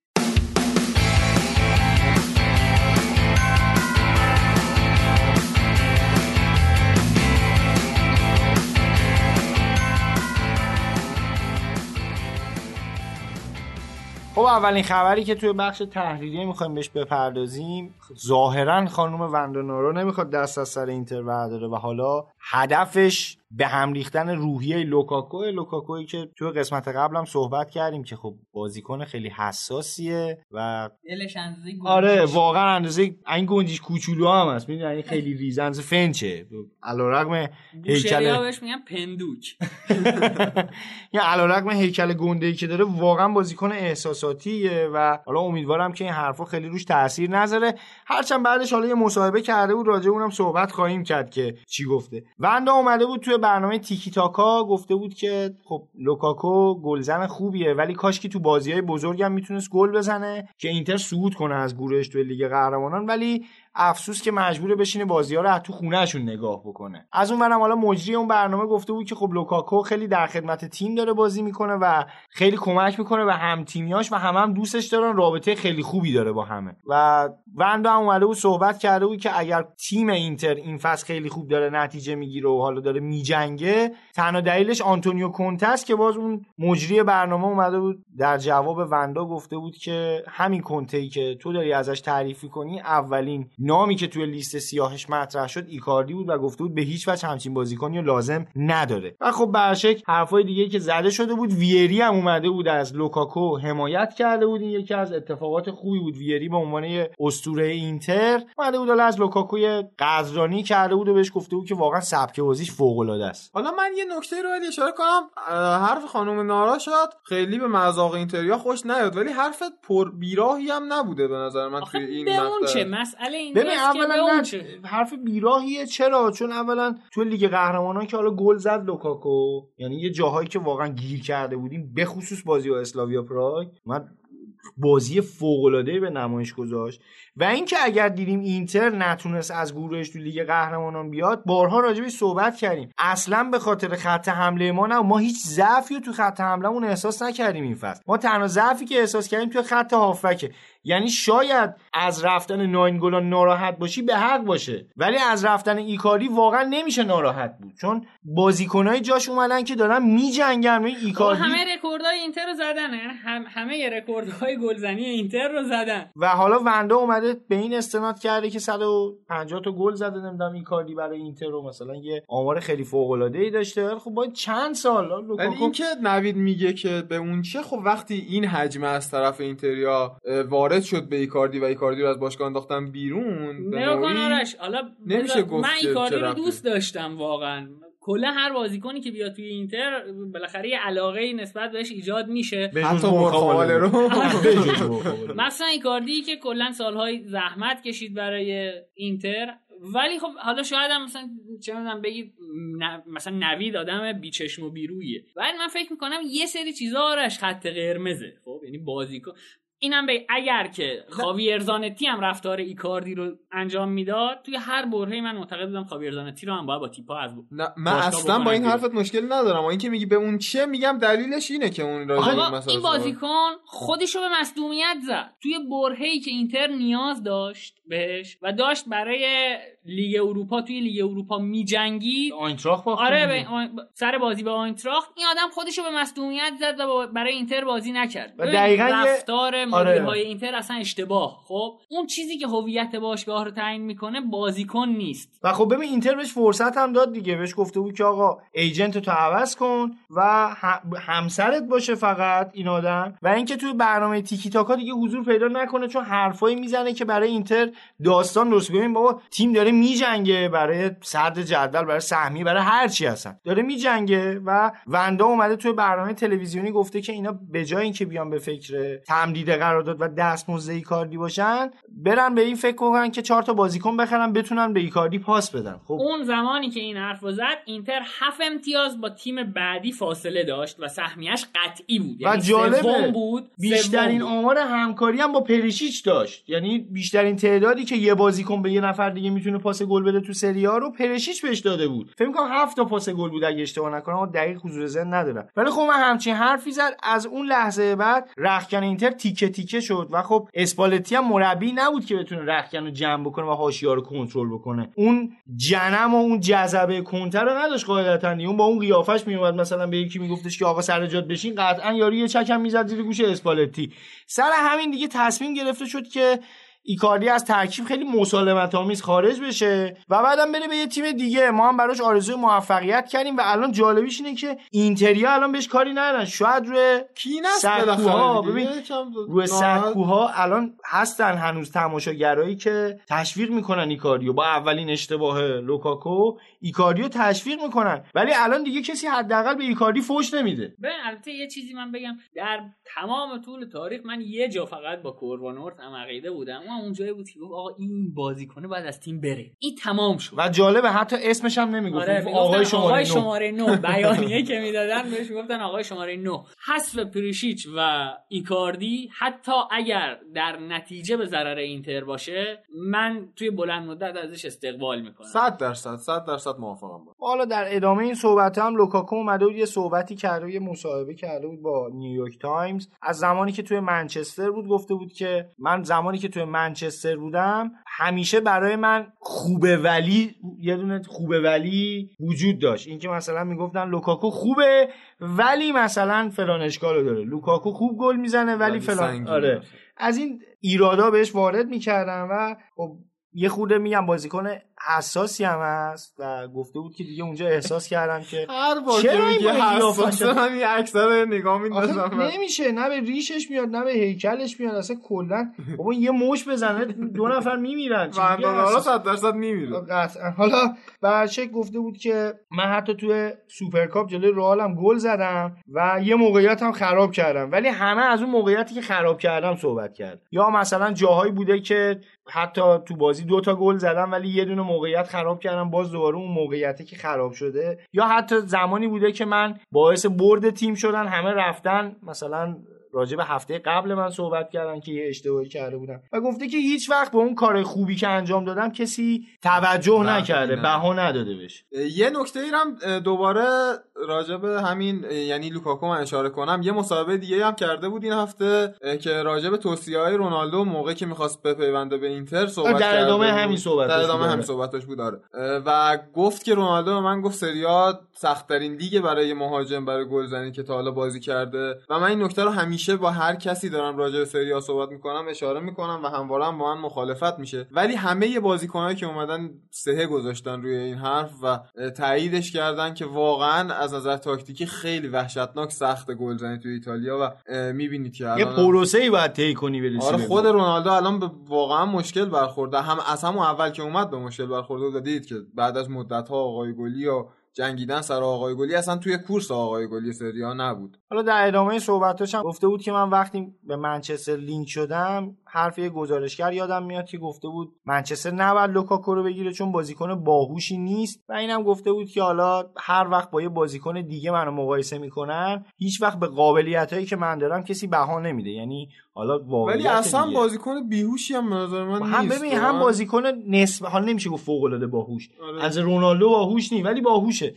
هم نسبتا بازیکن باهوشی هم خودش قدرت دریبلینگ خوبی داره. خیلی تلاش می‌کنه. خیلی هم تون میدوه با اون آره، هیکلش. آره،. یعنی شوتاش هم خیلی محکمه. هر یعنی چی امروز گفتیم یه ربطی هم به هیکلش دادیم. آخه خودش نگاه کن تو با اون هیکل اصلا دویدن خیلی کار سختیه این اگه وزن منو داشت قطعا مثلا می‌تونست تو مسابقات رالی شرکت کنه پیاده. پرواز می واقعا میشه حالا برشک بگذریم از این آرش هم بحث. آره. آره. آرش ماریو مانجوکیچی که عزیز ما بود و رفت و خدایا به سلامت دارش توی قطر و حقوق خوبی داره می‌گیره خدا وکیلی. 10 میلیون یورو فکر کنم سالیانه قرار دریافت کنه تو الدوحیل و یوونتوس واقعا جای خالیه. یه مهاجم ذخیره رو این روزا داره حس می‌کنه. اونجا الان اگه تو ایران بود بهش می‌گفتن پول پرست می‌دونی که. نه واقعا من- مشکل م، مانجوکیچ با یووه و ساری سر پول نه نبود. تو ایران دارم میگم. تو ایران هر کی مثلا یه جا میگن پول پرست نه واقعا مشکل برخورد و از اون طرف هم که یووه میگم- نمیخواستش واقعا. آخه یووه می‌خواست ساری نمی‌خواست. ساری نمی‌خواست. و الان میگم یوونتوس مهاجم ذخیره نداره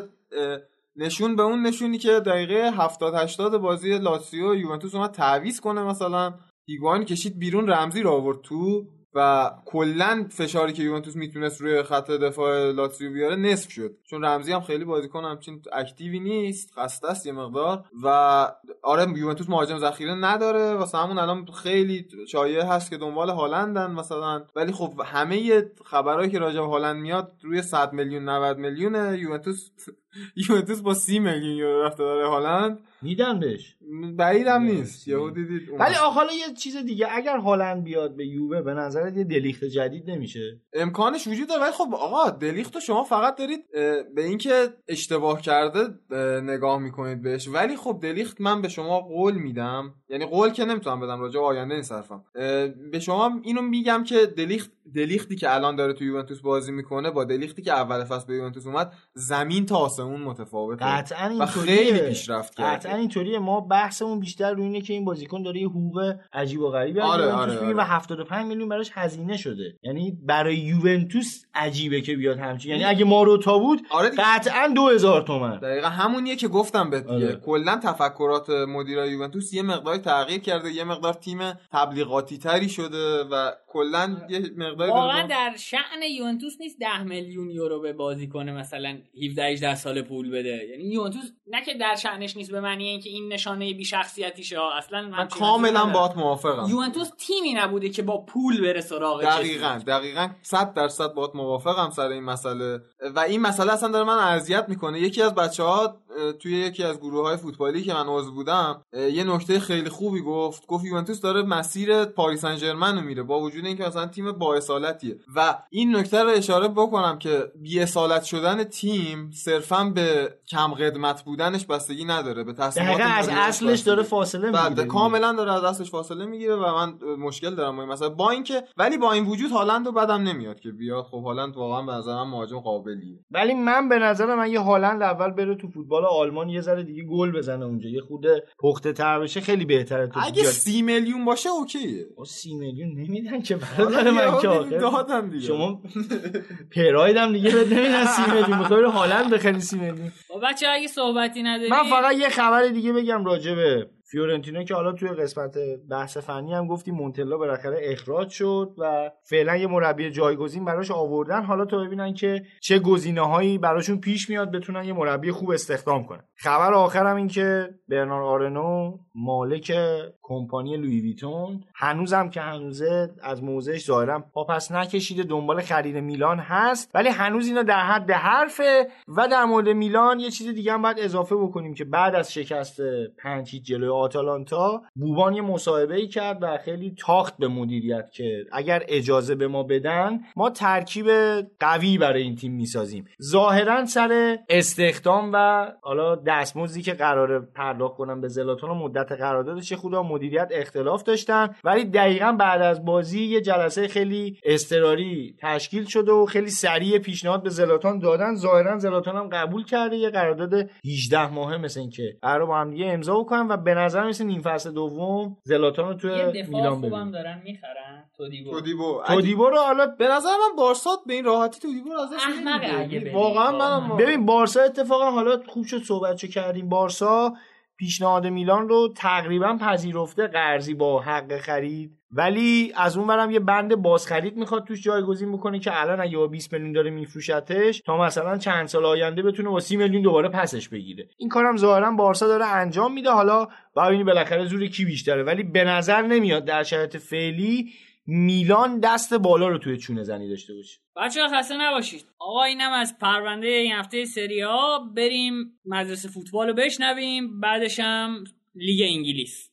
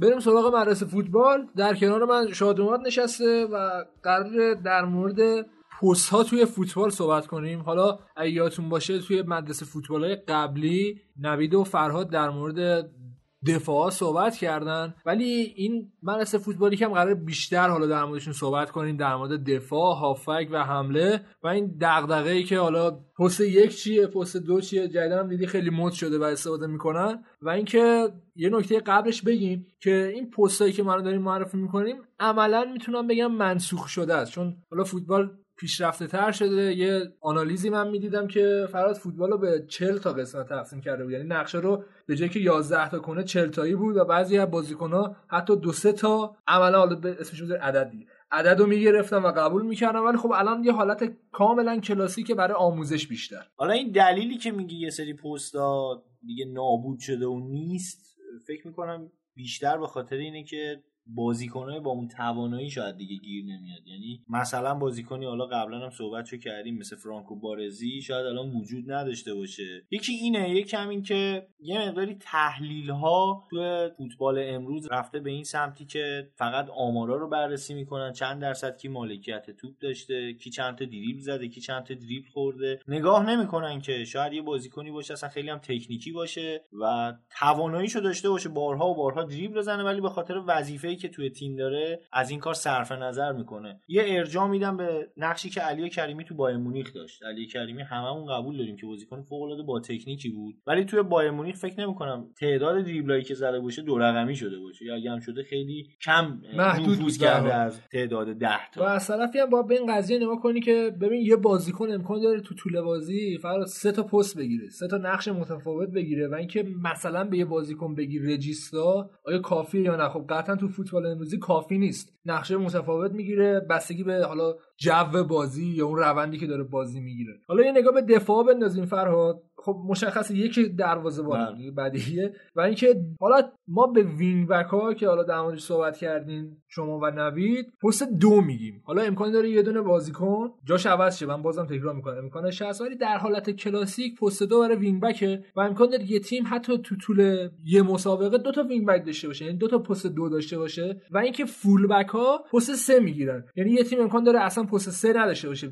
ربطی به این نداره که آیا مثلا چپ وایس پست دو قبول می‌کنه اگه مثلا راست وایس خیلی دیدی اشتباه اینجوری می‌کنن که پست سه رو قبول می‌کنه. یه توضیح مختصر دوره اگه امکانش هست بده full back و wing back ها رو یه مقایسه بکن و بریم سراغ دفاع وسط ها. این full back بازیکنیه که از دفاع شروع می‌کنه به حمله کردن و نفوذ کردن و جای هافبک های کناری تیم رو پر می‌کنه و حتی گاهی اوقات میاد نفوذ می‌کنه به نزدیک پرچم کرنر روی خط در حقیقت عرضی زمین روی خطی که حالا خط دروازه هم روش قرار داده. میاد به اونجا نفوذ می‌کنه. این بستگی داره که چه پستی چه وظیفه‌ای به هافبک های کناری تیم داده باشن. حالا در ادامه راجعش بیشتر صحبت می‌کنیم. ولی اگر هافبک ها رونده باشن و کارشون نفوذ کردن و ارسال باشه اون full back تا میانه زمین میاد و جای اون هافبک کناری رو پر می‌کنه. اگر که اون هافبک های کناری وظیفهشون به داخل زدن و جمع شدن پشت محوطه جریمه حریف باشه اونا حتی تا نزدیکی های پرچم کرنر هم حرکت می‌کنن و اونجا ارسال می‌کنن.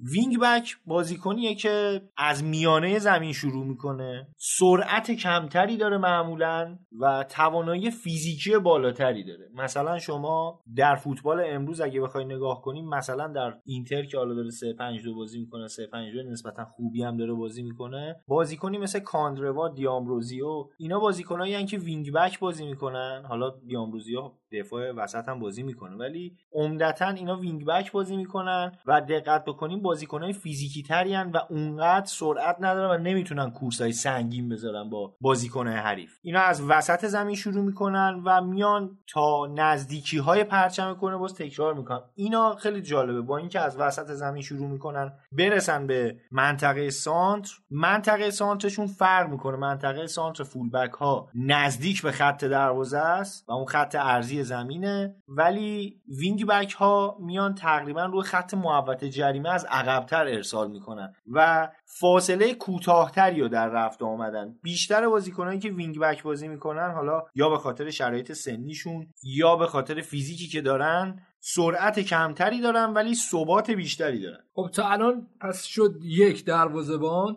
دو wing back سه full back حالا می‌رسیم سراغ دفاع وسط که تبدیل میشه به چهار و پنج ما. چهار sweeper ه. پنج دفاع وسط عملا دفاع وسط خالصه که خودش به دو تا بخش تقسیم میشه. CB تو آره دقیقاً. center C back B دقیقاً. حالا sweeper رو خیلی با هم صحبت کردیم در موردش. برای مثال مثال خیلی خوبش الان فن‌دایکی که. زیاد درگیر نمیشه با حالا مهاجمین حریف بیشتر داره بازیخونی می‌کنه و اون موقعی که مطمئن توپو می‌گیره سمت توپ میره و عملا عقب میمونه که حالا full back ها wing back ها راحت تر بازی کنن. یه حالتیه که ایستا بیشتر و درگیریش با بازیکنهای حریف کمتره یا اون موقعی که دیگه نیاز باشه استفاده می‌کنن ازش. ولی حالا به قول تو CB یا center back ها دو نوع ما داریم که خیلی شباهت نزدیکی دارن. یکی بهشون میگیم stopper اون یکی هم بهش میگیم کوارتر بک. کوارتر بک هم از بسکتبال میاد خیلی جالبه. بحث اینه که استاپرها کسایی هستن که دفاع یارکوب خودمونه. دقیقا. بابت هر توپی اصطلاحا میرن برای توپ. و مثال خیلی خوبش راموسه که درگیر می‌کنن خودشونو با مهاجمین حریف. بعضی موقع نمی‌ذارن فضا سازی کنن و خیلی درگیری های زیادی بین خود بازیکنهای خودی دارن. یعنی جاشون رو مشخص می‌کنن که کجا با فضا رو ببندین و بیشتر ثابتن. ولی کوارتر بک ها دقیقا همین استاپران به علاوه سانتر خوب و پاسکاری دقیقا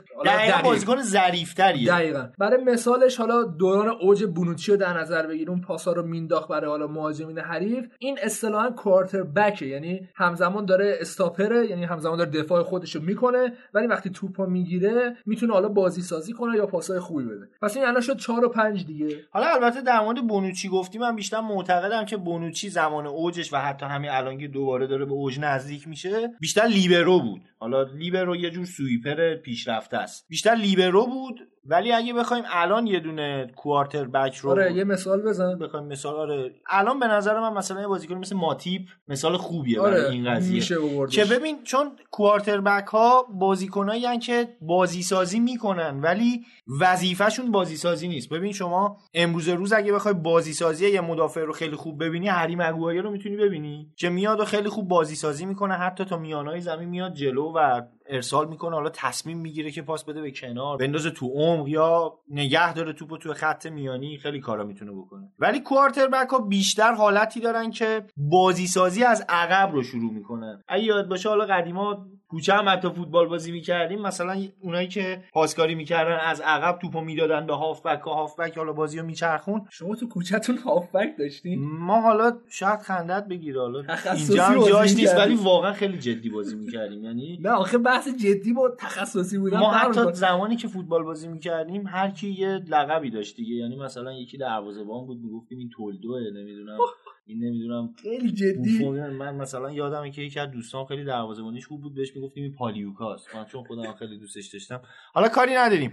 ولی اون موقع مثلا بازی هم می‌کردیم مثلا بزرگترها اونایی که حالا از ما بزرگتر بودن می‌گفتن که آره از عقب بازی رو شروع کن. توی فوتبال خودمونم اگه یاد باشه یه دوره خیلی مسئله باب شد که می‌گفتن بازی از عقب شروع بکنین. مربیای خارجی که می اومدن وارد فوتبال ایران می‌شدن بینه می‌تونستی ببینی که توی خط دفاع شروع می‌کردن پاسکاری کردن. دفاع یه مقداری حالا یه مقدار خیلی کمی میومد جلو. توپو میسپرد به هافبک ها دیگه. خودش تصمیم نمی‌گرفت توپ بلند. این میشه کوارتر بک در حقیقت. یه حالت بازیساز نچندان حرفه‌ای داره. خب الان یک و دو سه و چهار رو گفتیم یه دونه خط هافبک میمونه. اینا رو یه لحظه بذاریم چهار رو. من فکر می‌کنم باید الان براش مثالای بهتری هم زد. چهار آخه ببین. چهار فن‌دایک مثلا. می‌تونه sweeper باشه می‌تونه لیبرو باشه. اگر sweeper باشه sweeper به معنی رفتگره. یعنی sweeper همون کاریه که حالا فن‌دایک داره انجام میده. error های خط دفاعی که اون quarter back ایجاد می‌کنه رو این میاد جمع می‌کنه و باعث میشه که آمار اشتباهات خط دفاعی و نفوذپذیری دفاع کم بشه. از اون ور یه لیبرو داریم. لیبرو حالا خیلی معتقدن sweeper پیشرفته است. عملا ولی فراد خیلی با هم نزدیکن دیگه لیبرو و sweeper.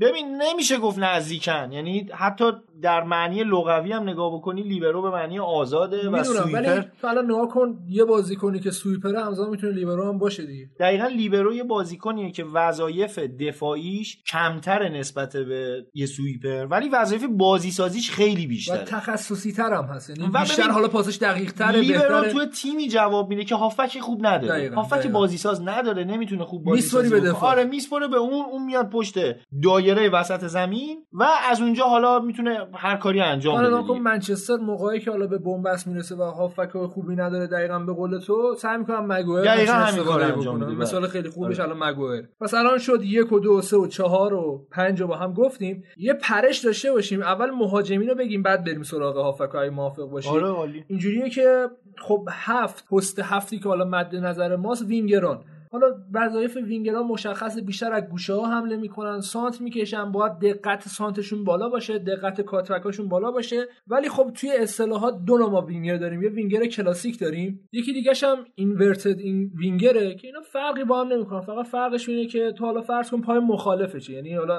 یه وینگر سمت راست انتظار داری راست پا باشه ولی inverted winger ها بیشتر چپ پا و حالا بیشتر تمرکزشون رو cutback و پاسایی که خب برمیگردن اونا بیشتر. نه اونا بیشتر کارشون نفوذه به مرکز دقیقاً. و باز کردن خط. اوتا رو حرکت می‌کنن. یه دونه پست 11 داریم که بهش میگیم فوروارد یه پست 9 داریم که بهش میگیم striker. حالا خیلی از مثالا عملا این دوتا رو با هم یکی می‌دونن چون که تو فوتبال ما دوتا وینگر داریم پس اینا تلفیقی میشن. ولی اگه بخوایم بازشون کنیم فرق فوروارد با striker اینه که striker خیلی بیشتر نزدیک به دروازه ولی فوروارد یکم عقبتره به نسبت حالا به نسبت مهاجم و بیشتر سعی می‌کنه فضا سازی کنه. چیزی که الان بحث نمیشه در موردش. بیشتر الان ما فوروارد و striker ها رو عین هم می‌دونیم. چون که ببین فکر می‌کنم این هم بازی رو-. آره فوروارد اگه بخوایم اون چیزی که تو توی ذهنت رو الان خیلی خوب باز بکنیم بهتر اون فوروارد رو الان بگی shadow striker یه دونه striker داریم دقیقاً. که نوک وامیسه یه دونه shadow striker ه که حالا یا از توپای سوم استفاده می‌کنه goal poacher ه به قولی مرده خوره حالا به لفظ آره، خودمونی درسته. تر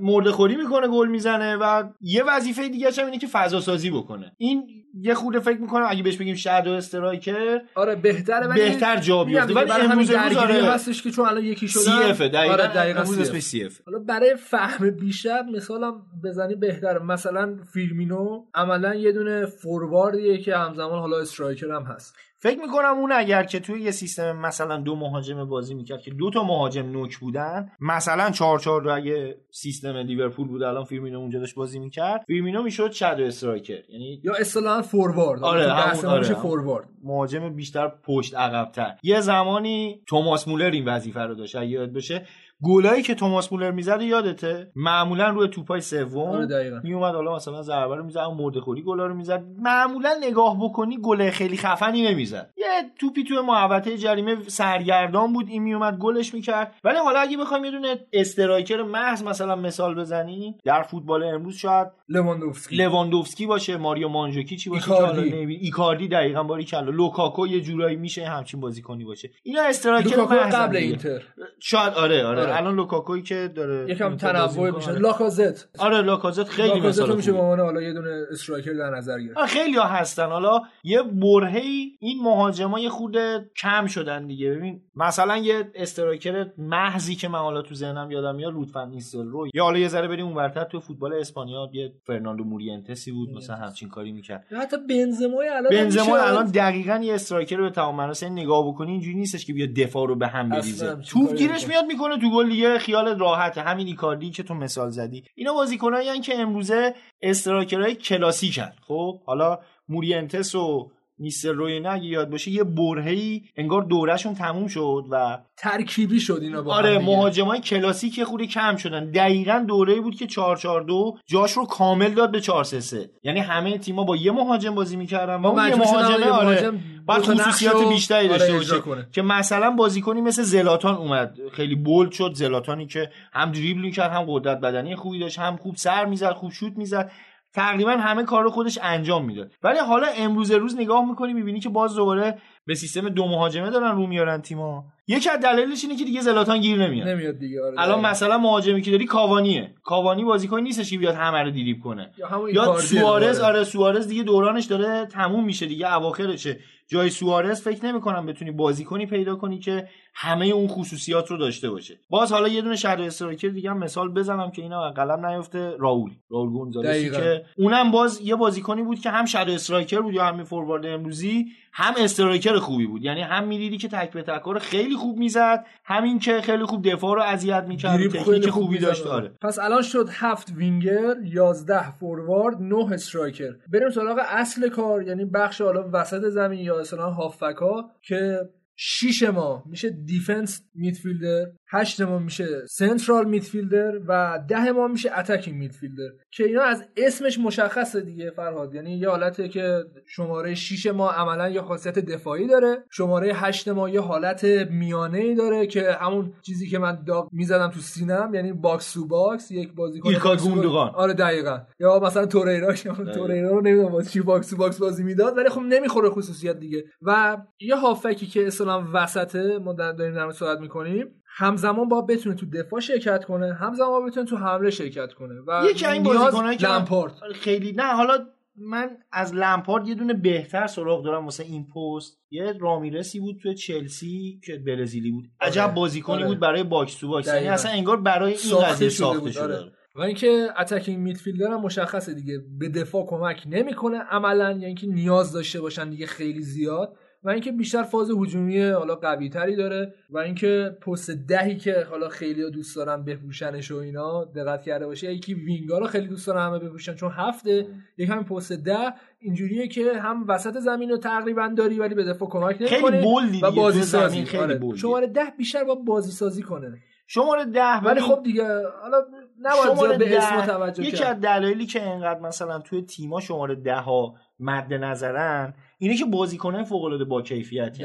مثلا یکی از ده های خوب فوتبالی که حالا یه ذره ازش گذشته فرانچسکو توتی. فرانچسکو توتی که همزمان هم بازیساز فوق العاده بود هم shadow. striker آره، خوبی بود. یعنی بی‌نظیر بود. ببین به عنوان یه مهاجم کاذب میومد گل می‌زد. به عنوان یه هافبک بازیسازم فوق العاده خوب بازیسازی می‌کرد و خیلی کارش دل درست بود. پیرو هم میشه. دل پیرو رو بعد مسئولیت شاید نشه. ببین شاید پست ده نشه بهش داد می‌دونی شاید اون پست یازده بیشتر بهش بخوره آره. یه خورده چون می‌دونی بیشتر حالت اون شادو استرایکره رو داشت و حالا روی خلاقیت ها گل چون بعد و مسئولیتش. یکم حالا بیشتر تمرکز کرد روی پاساش و اصلا کمتر میدوید بعضی موقع خیلی هم بازی ندادن بازی خیلی. کم بهش گفتش بازی دادن. حالا حتما اینجوری بوده پس این شد حالت کلاسیک ما که من یه بار دیگه میگم بعد من حالت پیشرفته رو توی کانال تلگرام می‌ذارم برای کسایی که حالا دوست دارن یکم پیچیده تره ولی با توضیحاتی که ما داریم میشه فهمید که دارن چیکار می‌کنن تو این ده ها من اجازه بده دو نفر. دیگه هم مثال بزنم که خیلی حیف نگیم راجبشون که هم شادو استرایکر خوبی بودن یعنی خوب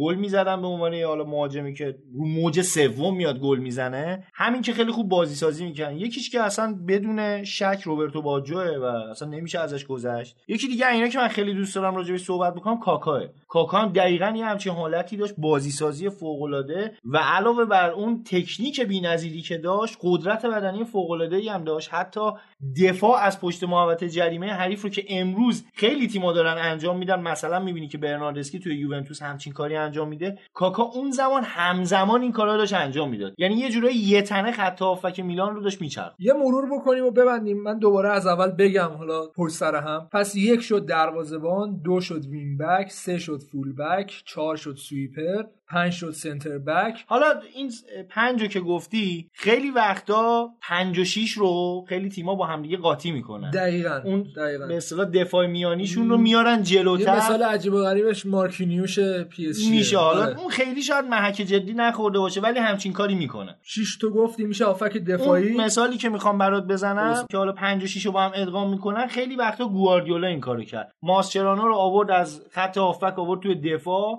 و بهش وظایف دفاعی رو داد. و اون بازیکن به خاطر خصوصیاتی که داشت میومد جلوتر و در میانه میدان هم کار الان داره. فرناندینیو انجام میده. فرناندینیو هنوز انگار جا نیفتاده آره. تو اون قالب. می‌بینی الان داره س... آره داره یک شاید هم یه دلیلش اینه که فوتبال انگلیس خود متفاوته. شاید هنوز بلد نیست گواردیولا این کار انجام بده. ولی این کارو با ماسچرانو انجام داد چقدر هم خوب جواب داد. حتی یه مثالی بخوایم بزنیم که شاید جالب تر باشه. توی فوتبال خودمون اتفاق افتاد. روزبه چشمی هافبک دفاعی بود و خیلی مربیایی که حالا یه خورده دانش فوتبالیشون متفاوت بود. ببین مثلا کارلوس کیروش اومد عملا اینو به عنوان دفاع میانی بازی داد و استراماچونی هم همین کارو کرد باهاش. و دیدی که در زمان این دوتا مربی بازی خیلی خوبی ازش دیدیم. ولی مربیای دیگه که اومدن توی دفاع تبدیل شد به یه فاجعه تبدیل شد به پاشنه آشیل. این شاید به خاطر اون دانش مربیاست در ادامه 6 میشه midfielder دفاعی 7 میشه وینگر 8 میشه midfielder وسط 9 میشه striker 10 میشه midfielder تهاجمی و 11 میشه forward. اینا رو همه رو بررسی کردیم در مورد صحبت کردیم. حالا در ادامه اپیزودا حالا اگه اشاره شدش که پست ده پست box to box حالا خیلی صحبت می‌کردن که آقا من انقدر box to box میگم خب چیکار می‌کنه؟ اصلا کجاست؟ یه فلش بک می‌تونیم بزنیم به اینجا. و اینکه صحبت کنیم در موردش که آقا وقتی می‌خوایم اینو توضیح بدیم می‌تونیم بیایم تو این اپیزود ما تو مدرسه فوتبال این هفتهمون در مورد صحبت کردیم. بیشتر حالت آموزشی داره. میگم الان مربیای جدید یا حتی مربیات اینقدر کلاسیک و اینقدر حالا اصلا ساده با این ترکیبا برخورد نمی‌کنن. ولی حالا برای شناختن بد نیست. این بیشتر حالت منطقه‌ای داره. ولی این عددهایی که زحمت کشیدی گفتی یه نکته خیلی جالب داره. شما همه رو نگاه بکنی همشون به ترتیبه. یعنی از عقب میاد جلو و همینجوری یک دو سه چهار همینجوری پستا یه ذره یه ذره میره به سمت جلو. نه مهاجم نوکه آره آره. ده هافک تهاجمیه یعنی یه ذره عقبتر بازی می‌کنه و یازده بین این دو تا. منطقی هم هست دیگه. این از نظر خطی ترتیب داره و از نظر ستونی. حالا می‌خوام بگم که خیلی جالبه که شماره ده تیم که بین اینا قرار می‌گیره در حقیقت بازیکنی که هم می‌تونه نه باشه هم می‌تونه یازده باشه هم ده خودش و اینکه اصلا یه زمانی می‌گفتن الماس فوتبال پست دهه برای همین بود دیگه. همه کاره تیم بود دیگه. آره. حداقل اون زمان همه کاره تیم یه بازیکن پست ده بود. الان به نظرم همه کاره تیما پست 6 و 8 من به نظرم الان پست دوه. جدی میگم.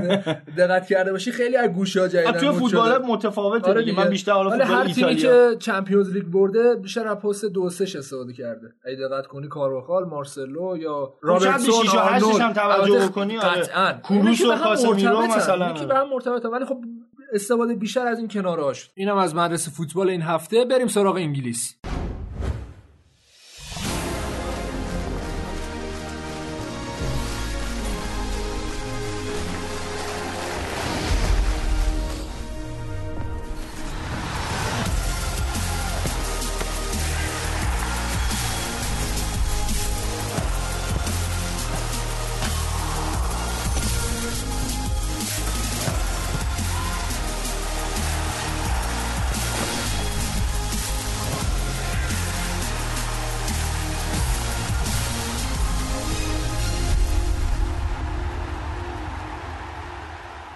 بریم سراغ هفته 18 انگلیس. هفته یه دونه بازی حالا لغو شده. داشتیم که لیورپول توی جام باشگاهی جهان بازی داشت و قهرمان شد. تبریک میگیم بهشون. سال خیلی خوبی رو لیورپول دیگه گذرون دیگه. هم قهرمانی Champions بعد سوپرکاپ و الان هم جام باشگاهی جهان. و خب پریمیر لیگو هم می‌گیرن دیگه فکر می‌کنم آره دیگه. شکی نداشته آره. و خیلی هم ریلکس قهرمان میشن دیگه. یعنی حالا شاید باز به چند تا بازیکن استراحت بده شاید تا دقیقه آخر گل نزنن حتی بره وقت اضافه ولی می‌برن. و بریم سراغ رقیبشون. یه راست شروع کنیم از بازی منچستر سیتی و لستر که سراب خیلی منچستر سیتی داشت خوب و فعال بازی می‌کرد و قشنگ برگشتن احساس می‌کنم. آره منم فکر می‌کنم که منچستر سیتی داره به روزای خوبش نزدیک میشه. مخصوصا مهمترین نکته اینه که به نظر می‌رسه خط دفاعشون بهتر شده و اینکه این بازی فکر می‌کنم برای اولین بار این فصل بود که هم ریاض محرز هم برناردو سیلوا تو ترکیب بودن و بالاخره رودری رو گذاشت بیرون که حالا معتقد بودی که سطحش از همه هافبک دفاعی الان دنیا بالاتره ولی هنوز جا نیافتاده تو انگلیس دیگه. یعنی خیلی مشکل داشت. و ریاض محرز هم خیلی خوب بازی کرد.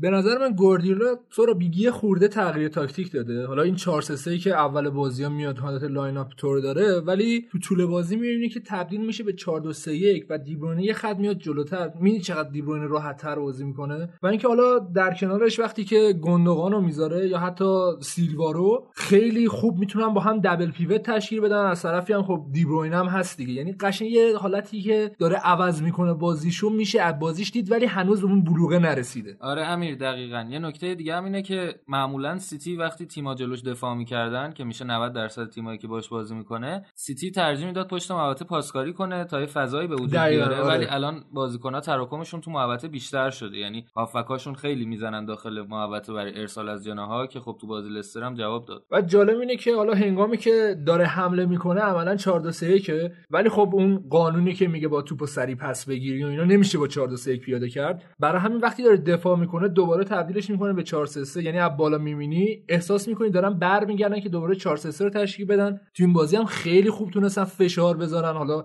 مثلا در نظر می‌تونم بگم هجومیشون خیلی راحت پرس می‌کردن دقت می‌کردی. قشنگ بازی لستر رو از همون دفاعشون کشته بودن. و خب آره توپ هم که از دست می‌دادن خیلی سریع پرس رو میذاشتن و خب فکر می‌کردیم که لستر اگر گل اول بازی رو بزنه بتونه روز حمله سیتی رو اذیت کنه ولی خیلی فرصت ضد حمله اصلا ندادن همون سر. پرس است دیگه.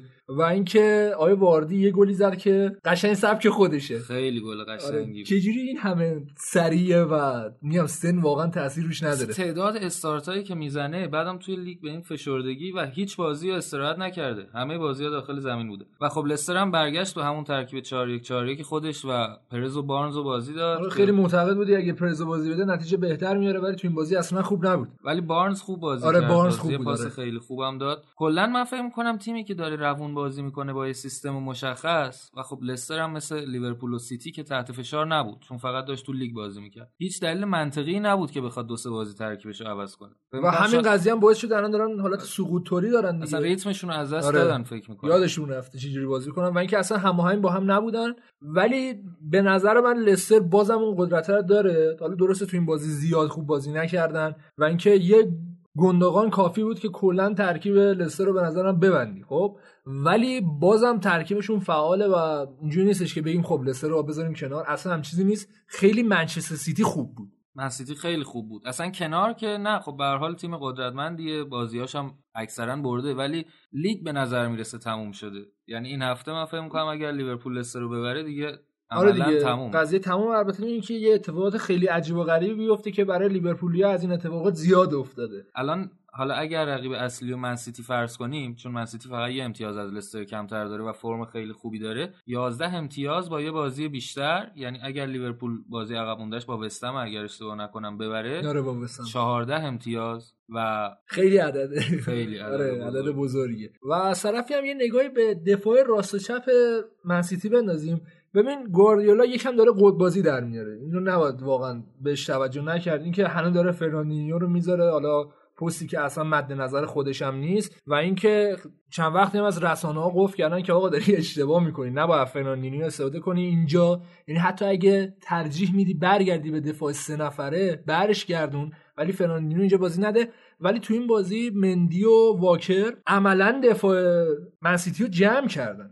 چیزی که اصلا مندی ما انتظار نداشتیم هم تو دفاع خیلی خوب بودن هم مخصوصا کایل واکر با ریاض ماهرز خیلی تیم خیلی آره کردن. خیلی هم با هم لینک هم نمی‌دونم آره. خیلی خوب شدن با هم دیگه و و ریاض ماهرز هم پارسال فیکس نبود دیگه امسال آره دیگه. فیکس با منچستر سیتی از برناردو سیلوا هم بیشتر بازی می‌کنه و اینکه حالا یه تصمیم خیلی خوبی هم که گواردیولا گرفته و اوایل فصل سعی می‌کرد حداقل بگه نه چیزی نیست این بودش که خیلی اعتماد می‌کرد به داوید سیلوا ولی امسال فهمیده که اولی خب سنش خیلی داوید سیلوا رفته بالا مخصوصا برای لیگ انگلیس خیلی می‌تونم بگم دیگه اصلا نظر بدنی آماده نیست. خب اوایل فصل خیلی سعی می‌کرد بهش اعتماد کنه زیاد مصدوم می‌شد و موقعی هم که بود حداقل ترکیب رو روی سیلوا میچین. ولی حالا تو این دو سه هفته می‌تونم بگم که دیگه بیخیالش شده. حالا شاید بازیش بده ولی دیگه تیم رو روش نمیچینه و این خوبه که حداقل رسیده به این چیز. ولی خب میگم دیگه دیره یکم. سیلوا اون تحرک لازم رو نداره دیگه. یعنی خب آخه درسته سنش د- هم درصد پاسش. احتمالا خیلی بالاست ولی حرکت خیلی نمی‌کنه. یعنی تو عمق نمی‌زنه و نمی‌دونم خب سیتی هم بازیکن زیاد داره که بتونه بازی بده. همین فیل فودن به نظر من خیلی بازیکن خوبیه. بازی جلو آرسنال بود چه آره. خوب بود. اتفاقا یه کار خیلی خوبی هم که گواردیولا کرد این بودش که تو این بازی فودن رو بازی نداد. بازی قبلی بازی داد. چون این بازی ها متفاوت بود دیگه. تو این بازی دقیقا اینجوری بودش که نه با فودن بازی می‌کرد ولی توی بازی جلو آرسنال دقیقا با فودن بازی می‌کرد. البته جلو آرسنال فرقی نمی‌کرد آره خودت گفتی آره فهمیدم. بازی که جوون بخوای بازی بدی مسلما بازی آرسنال نه لستر امیر یه نکته دیگه در مورد سیتی هم اینه که فکر می‌کنم ادرسون واقعا در حد سیتی نیست. یعنی super save ایی که دروازه‌بانی مثلا مثل حالا دخیا که این هفته اشتباه کرد ولی حتی فرض کنیم لنو. لنو خیلی بهتر از ادرسونه به نظر من. ولی خب بحث پا به توپشه دیگه. هنوز پا به توپش خیلی خوبه. توپا رو خوب می‌تونه پخش کنه. ولی امسال منسیتی نیاز به هم چیزی نداره. دقت کردی؟ اصلا اون بازی حالا پویاشونو که از دروازه‌بان شروع کنن رو انجام نمیدن. برای همین خیلی دیگه bold شده که بده. خیلی هم تلاش کرد پپ که بتونه باز اون ریتمو به دست بیاره ولی نشد به قول تو الان داره تغییر آره سیستم قشنگ. معلومه که داره یه تکونی به خودش میده خبر خوبم برای حالا هوادارهای منچستر سیتی این بودش که آگوئرو فکر کنم دقیقه 99 آوردش که حالا یه دوباره برگرده به ریتم بازی و دوباره حالا به احتمال زیاد ژسوس میره کنار و دوباره آگوئرو میاد یا اینکه دوباره ترکیبش عوض. آره آگوئرو داره برمیگرده ولی خب جسوس هم یه گل زد فکر کنم توی روحیش آره، تاثیر داشته چون فشار خیلی روش بود حالا مثلا می‌تونیم بگی که جسوس رو می‌تونه همزمان با آگوئرو بازی میده. کاری که می‌کرد یاد بشه اوایلی که اومده بود منسیتی می‌کرد ولی جواب نمی‌داد و جسوس مثلا بذاره wing. ولی الان وینگرهای خیلی خوبی هم داره و این آره. به نظرم می‌تونه حتی با سیستم دو مهاجمه امتحان کنه ولی خب ترجیح میده جسوس رو بذاره wing اگر با هم بازیشون خب بده. wing خوبم داره دیگه لازم wing. خوب داره ولی جسوس کنار فیرمینو خیلی بازیکن خوبی بود wing خوبی بود تو کوپا آمریکا اگر یادت باشه. و شاید حتی بتونه بعضی بازی ها به جای استرلینگ بازی بده گابریل جسوس رو توی wing. ولی خب الان دغدغه اصلیش قطعا دفاع دیگه از نظر هجومی wing ای خوبی داره مهاجمای خیلی خوبی داره و یه فکر اساسی حداقل رو دفاعش بکنه. و ازش هم پرسیده بودن در مورد. گابریل جسوس و چند هفته پیش بود. در مورد گابریل جسوس و اینکه بحث mentality چقدر تاثیر داره نمی‌دونم. کلا یه attitude ی داره با پرس که انگار هر چیزی بگن می‌خواد بگه نه اینجوری نیست. آره. بهش گفتن که خب الان گابریل جسوس به خدای فرانینی رو باهات هم یعنی دفاع وسط بازی می‌کنه. یعنی اگه بهش نمی‌گفتن خودش می‌رسید یه جور اصلا کلا قیافش هم معلومه. این بچه های تخس که دارن لج می‌کنن. بهش گفتن که گابریل جسوس از لحاظ منتالیتی یکم افت کرده. گفت نه آماده آماده است از لحاظ ذهنی. گفتن خب خیلی می‌تونه تاثیر بذاره. ازش می‌پرسن کچلی میگه نه مو دارم. گفت که نه وقتی داریم توی لیگ انگلیس بازی می‌کنیم توی یه همچی سطحی همه بازیکن‌ها همیشه از لحاظ منتالیتی قوی دیگه حالا چیزی که رفتاری که با رسانه داره عجیبه و عجیب تر از اینه که رسانه هم دوستش دارن. یعنی همین رفتار اگه مورینیو می‌کرد قطعا رسانه ها بهش تیکه مینداختن ولی اصلا با گواردیولا هم چیکار نداره نمی‌دونم چرا دوستش دارن. البته گواردیولا رو هم فصل اول خیلی اذیت آره، و مسخره آره، آره. می‌کردن که داره عادت می‌کنه به لیگ انگلیس. یه دو سه سال آخه حال داد. بعد فهمیدن که نه نه مسخرهش کرد. یه نگاه به اون یکی تیم شهر منچستر بندازیم. مثل اینکه دیگه شما شدین جزء همسایه پر سر صدا. من نمی‌دونم چی بگم. خیلی فاجعه بود بازی واتفورد. البته شاید همه انتظار داشته باشن که الان در مورد اوله صحبت کنیم و اینکه مربی خوبی نیست. ولی امیر حالا بازی واتفورد اگر نگاه کنی یا حتی بازی قبلش اورتون من فکر می‌کنم بیشتر تقصیرها روی بازیکناست نه روی مربی. یعنی همه بازیکنها اشتباه کردن. شما از دخیا بگیر که Dave save بود یا زمانی اسمش و بهترین دروازه‌بان لیگ انگلیس بود. ستاره یه تنه منچستر یونایتد بود. ولی این فصل خیلی داره اشتباه می‌کنه. و ون بیساکا که چند بازی خیلی عالی بود یه پنالتی خیلی بد خیلی داد. پنالتی آره. بیجا بود. یا مثلا لینگارد که می‌تونست خیلی زود یونایتد جلو بندازه با یه چیپر رو آره. واسه چی چیپ انداخت من فکر می‌کنم لینگارد اگر تا پایان امسال که فکر می‌کنم سال آخرش توی یونایتد باشه یه گل بزنه خودش هم تعجب می‌کنه. یک سال شده امیر که نه گل زده نه پاس آخه. از قیافش هم نمیشه فهمید که روش فشاره. بعضی از بازیکن‌ها رو دیدی مخصوصا اونایی که مهاجمن دو سه تا بازی گل نمی‌زنن انگار دیدی این حالا سگا رو که آماده می‌کنن برای اینکه مواد مخدر پیدا کنن. بعد حالا یه جوری که بهشون بعضی موقع جایزه میدن یا یه حالتی که مثلا یه سه فیک درست می‌کنن که برن بو بکشن چون خوشحال میشن که آقا من پیدا کردم من موثرم. و اینکه اگه همچی کاری نکنن یا گذار نباشن خب افسرده میشن. من میگم لینگارد حتی در این حد هم نیستش که آقا بگه من نمی‌تونم گل بزنم و قیافش یه جوری باشه که ناراحتم. نه فکر می‌کنم صحبت گواردیولا در مورد لینگارد اقلا درست باشه. همیشه روحیش بالاست. خوشحال کلا. تو لیگ انگلیس همه خوشحالن. بعد راشفورد موقعیت خراب کرد میسن گرین‌وود موقعیت خراب کرد. نیمه خیلی دوم داشت اونجوری. که باید شاید نمی‌تونستین حمله کنین حالا نیمه اولتون رو بذاریم کنار. درسته. خب این که ایراد کل فصل یونایتد بوده ولی از وقتی پوگبا اومد تغییر رو کامل می‌شد حس کرد تو یه تحلیلی داشتم می‌خونم در مورد همین قضیه و اینکه چقدر الان شما پوگبا رو نیاز دارید. خیلی. ببین بعد از اینکه پوگبا اومد چقدر مهاجمانتون حالا پشت مدافعین حریف حرکت می‌کردن و منتظر پاسای پوگبا بودن؟ چیزی که شما ندارین. یعنی از اسکات نمیشه همچین حالا انتظاری داشت. از فرد که قطعا نمیشه همچین انتظاری داشت. و اینکه پوگبا رو شما می‌خواین. امیر یه صحنه بود نیمه دوم سمت چپ زمین واتفورد یعنی سمت چپ یونایتد راست دفاع واتفورد. پوگبا توپو داشت و بازیکنان نمی اومدن رو پاش فقط وایساده بودن ببینن چی کار می‌کنه. یه یک و دو کرد زد تو و تک و تک شد. یه همچین صحنه رو توی کل فصل ما نه از ماتا دیدیم نه از. لینگارد دیدیم نه از فرد دیدیم نه آخه نباید انتظار داشته. باشی از اینا ها اینا فرق می‌کنه خب بازیشون. بازیشون فرق خب می‌کنه ولی. خب به هر حال هافبک توی هجوم تیم یه وظایفی داره نمی‌تونه هیچ کاری نکنه. الان تو فردو نگاه کنی همه یه پاساش تو عرضه یعنی پاسای تو عمقش اصلا نمی‌رسه. و باز پوگبا یه پاس خیلی خوب از نیمه زمین خودی داد. فقط بحث اینه که نمی‌خواد بازی کنه. পিছনে به نظر می‌رسه که نمی‌خواد برای یونایتد بازی کنه. حالا خود سوشایر هم گفته ولی می‌خواد و علاقه منده بهش و ولی شما به حال به واتفورد یه امتیاز خیلی شیرین دادین. واتفورد تقریبا یک سال بود که توی خونش نبرده بود. آره امسال فکر کنم کلا یه پیروزی داشتن. و یادت ما, ما رو مسخره می‌کردی که ما امتیاز دادیم به واتفورد. حالا ما یه مساوی گرفتیم ازش. خدا رو شکر لیورپولی تو پادکستمون نیست حالا هنوز. الان به جفتمون میخندیم. جفتمون مسخره می‌شد آره. ولی میگم اشتباهات فردیه و تنها کاری که به نظر می‌رسه الان اوله باید انجام بده اینه که از لحاظ ذهنیت با بازیکن‌ها کار کنه. دقیقاً. چون که دقیقا این صحبت هم بود که علاوه بر اون تحلیلایی که کردیم که توی دفاع یونایتد می‌تونه خوب دفاع کنه وقتی روش فشار باشه و ضد حمله خوب می‌زنه برای همین جلوی تیمای قوی تر بهتر بازی می‌کنه. ولی یه بحث دیگه هم بود که انگیزه دارن بازیکن‌ها جلوی تیمای بزرگ و شاید خیلی زود یونایتد این فصل فکر کرده که لیگ تموم شده براش. بازیکن‌ها هیچ انگیزه ندارن توی بازی عادی. در حالی که اصلا درست نیست. امسال یکی از بهترین فرصت هاست که توی تاپ فور باشه یه تیم. چون حتی چلسی که الان چهارمه توی 6 تا بازی گذشتهش 4 تاشو باخته. ببین یه نکته ای هم که هست اینه که بحث پلنه.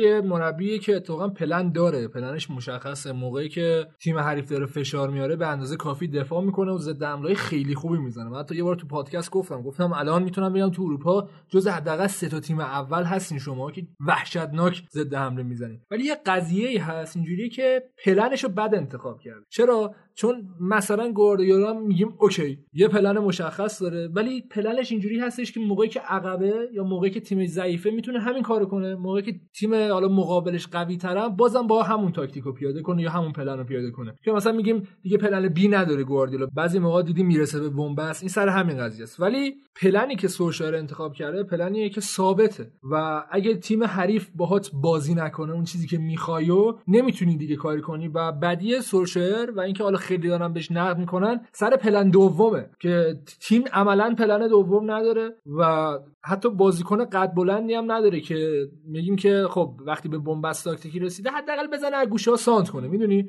و اینکه وقتی شما جلوی تیم ضعیف مخصوصا عقب میافتین دیگه نمی‌تونین کاری کنین. یا حتی وقتی کامبک هم می‌خورین خیلی اتفاق افتاده. جلوی شفیلد مثلا. دوباره سعی می‌کنین بازی برگردونین و اونجاست که خیلی اذیت میشه امیر درسته ولی خب گواردیولا بازیش اکتیوه و خب دقیقاً خب فرقش این دقیقاً همیناست دیگه. بازی رو می‌گیره دست و خب اصلا براش مهم نیست که تیم مقابل چه جوری بازی کنه و تو 90 درصد مواقع هم تیم مقابلش دفاع می‌کنه و ضد حمله می‌زنه. ولی یونایتد خب توی ضد حمله خوبه. مثلا تیم واتفورد که نمیاد به یونایتد حمله کنه. اصلا نبادم چیکاری کنه. و خب حالا پلن بی که میگی نداره به قول خودت بازیکن سرزن که نداره. اگر بخواد بازی مالکانه انجام بده مثلا کی اونجا توپو چرخونه؟ خوان ماتا که هر بارم که اومده تو هیچ کاری نتونسته بکنه. یعنی من حقیقتا هنوز نمی‌تونم قضاوتش کنم. چون که مهرشو نداشته. ولی اینم که ما بخوایم یه فصل دیگر رو بسوزونیم که ببینیم مربی خوبی داریم یا نه واقعا تلخه. من فکر می‌کنم باید ژانویه تیم تا حد ممکن یه تقویت خورده بشه. تناقضه دیگه. بین اینکه نمی‌دونیم واقعا آره.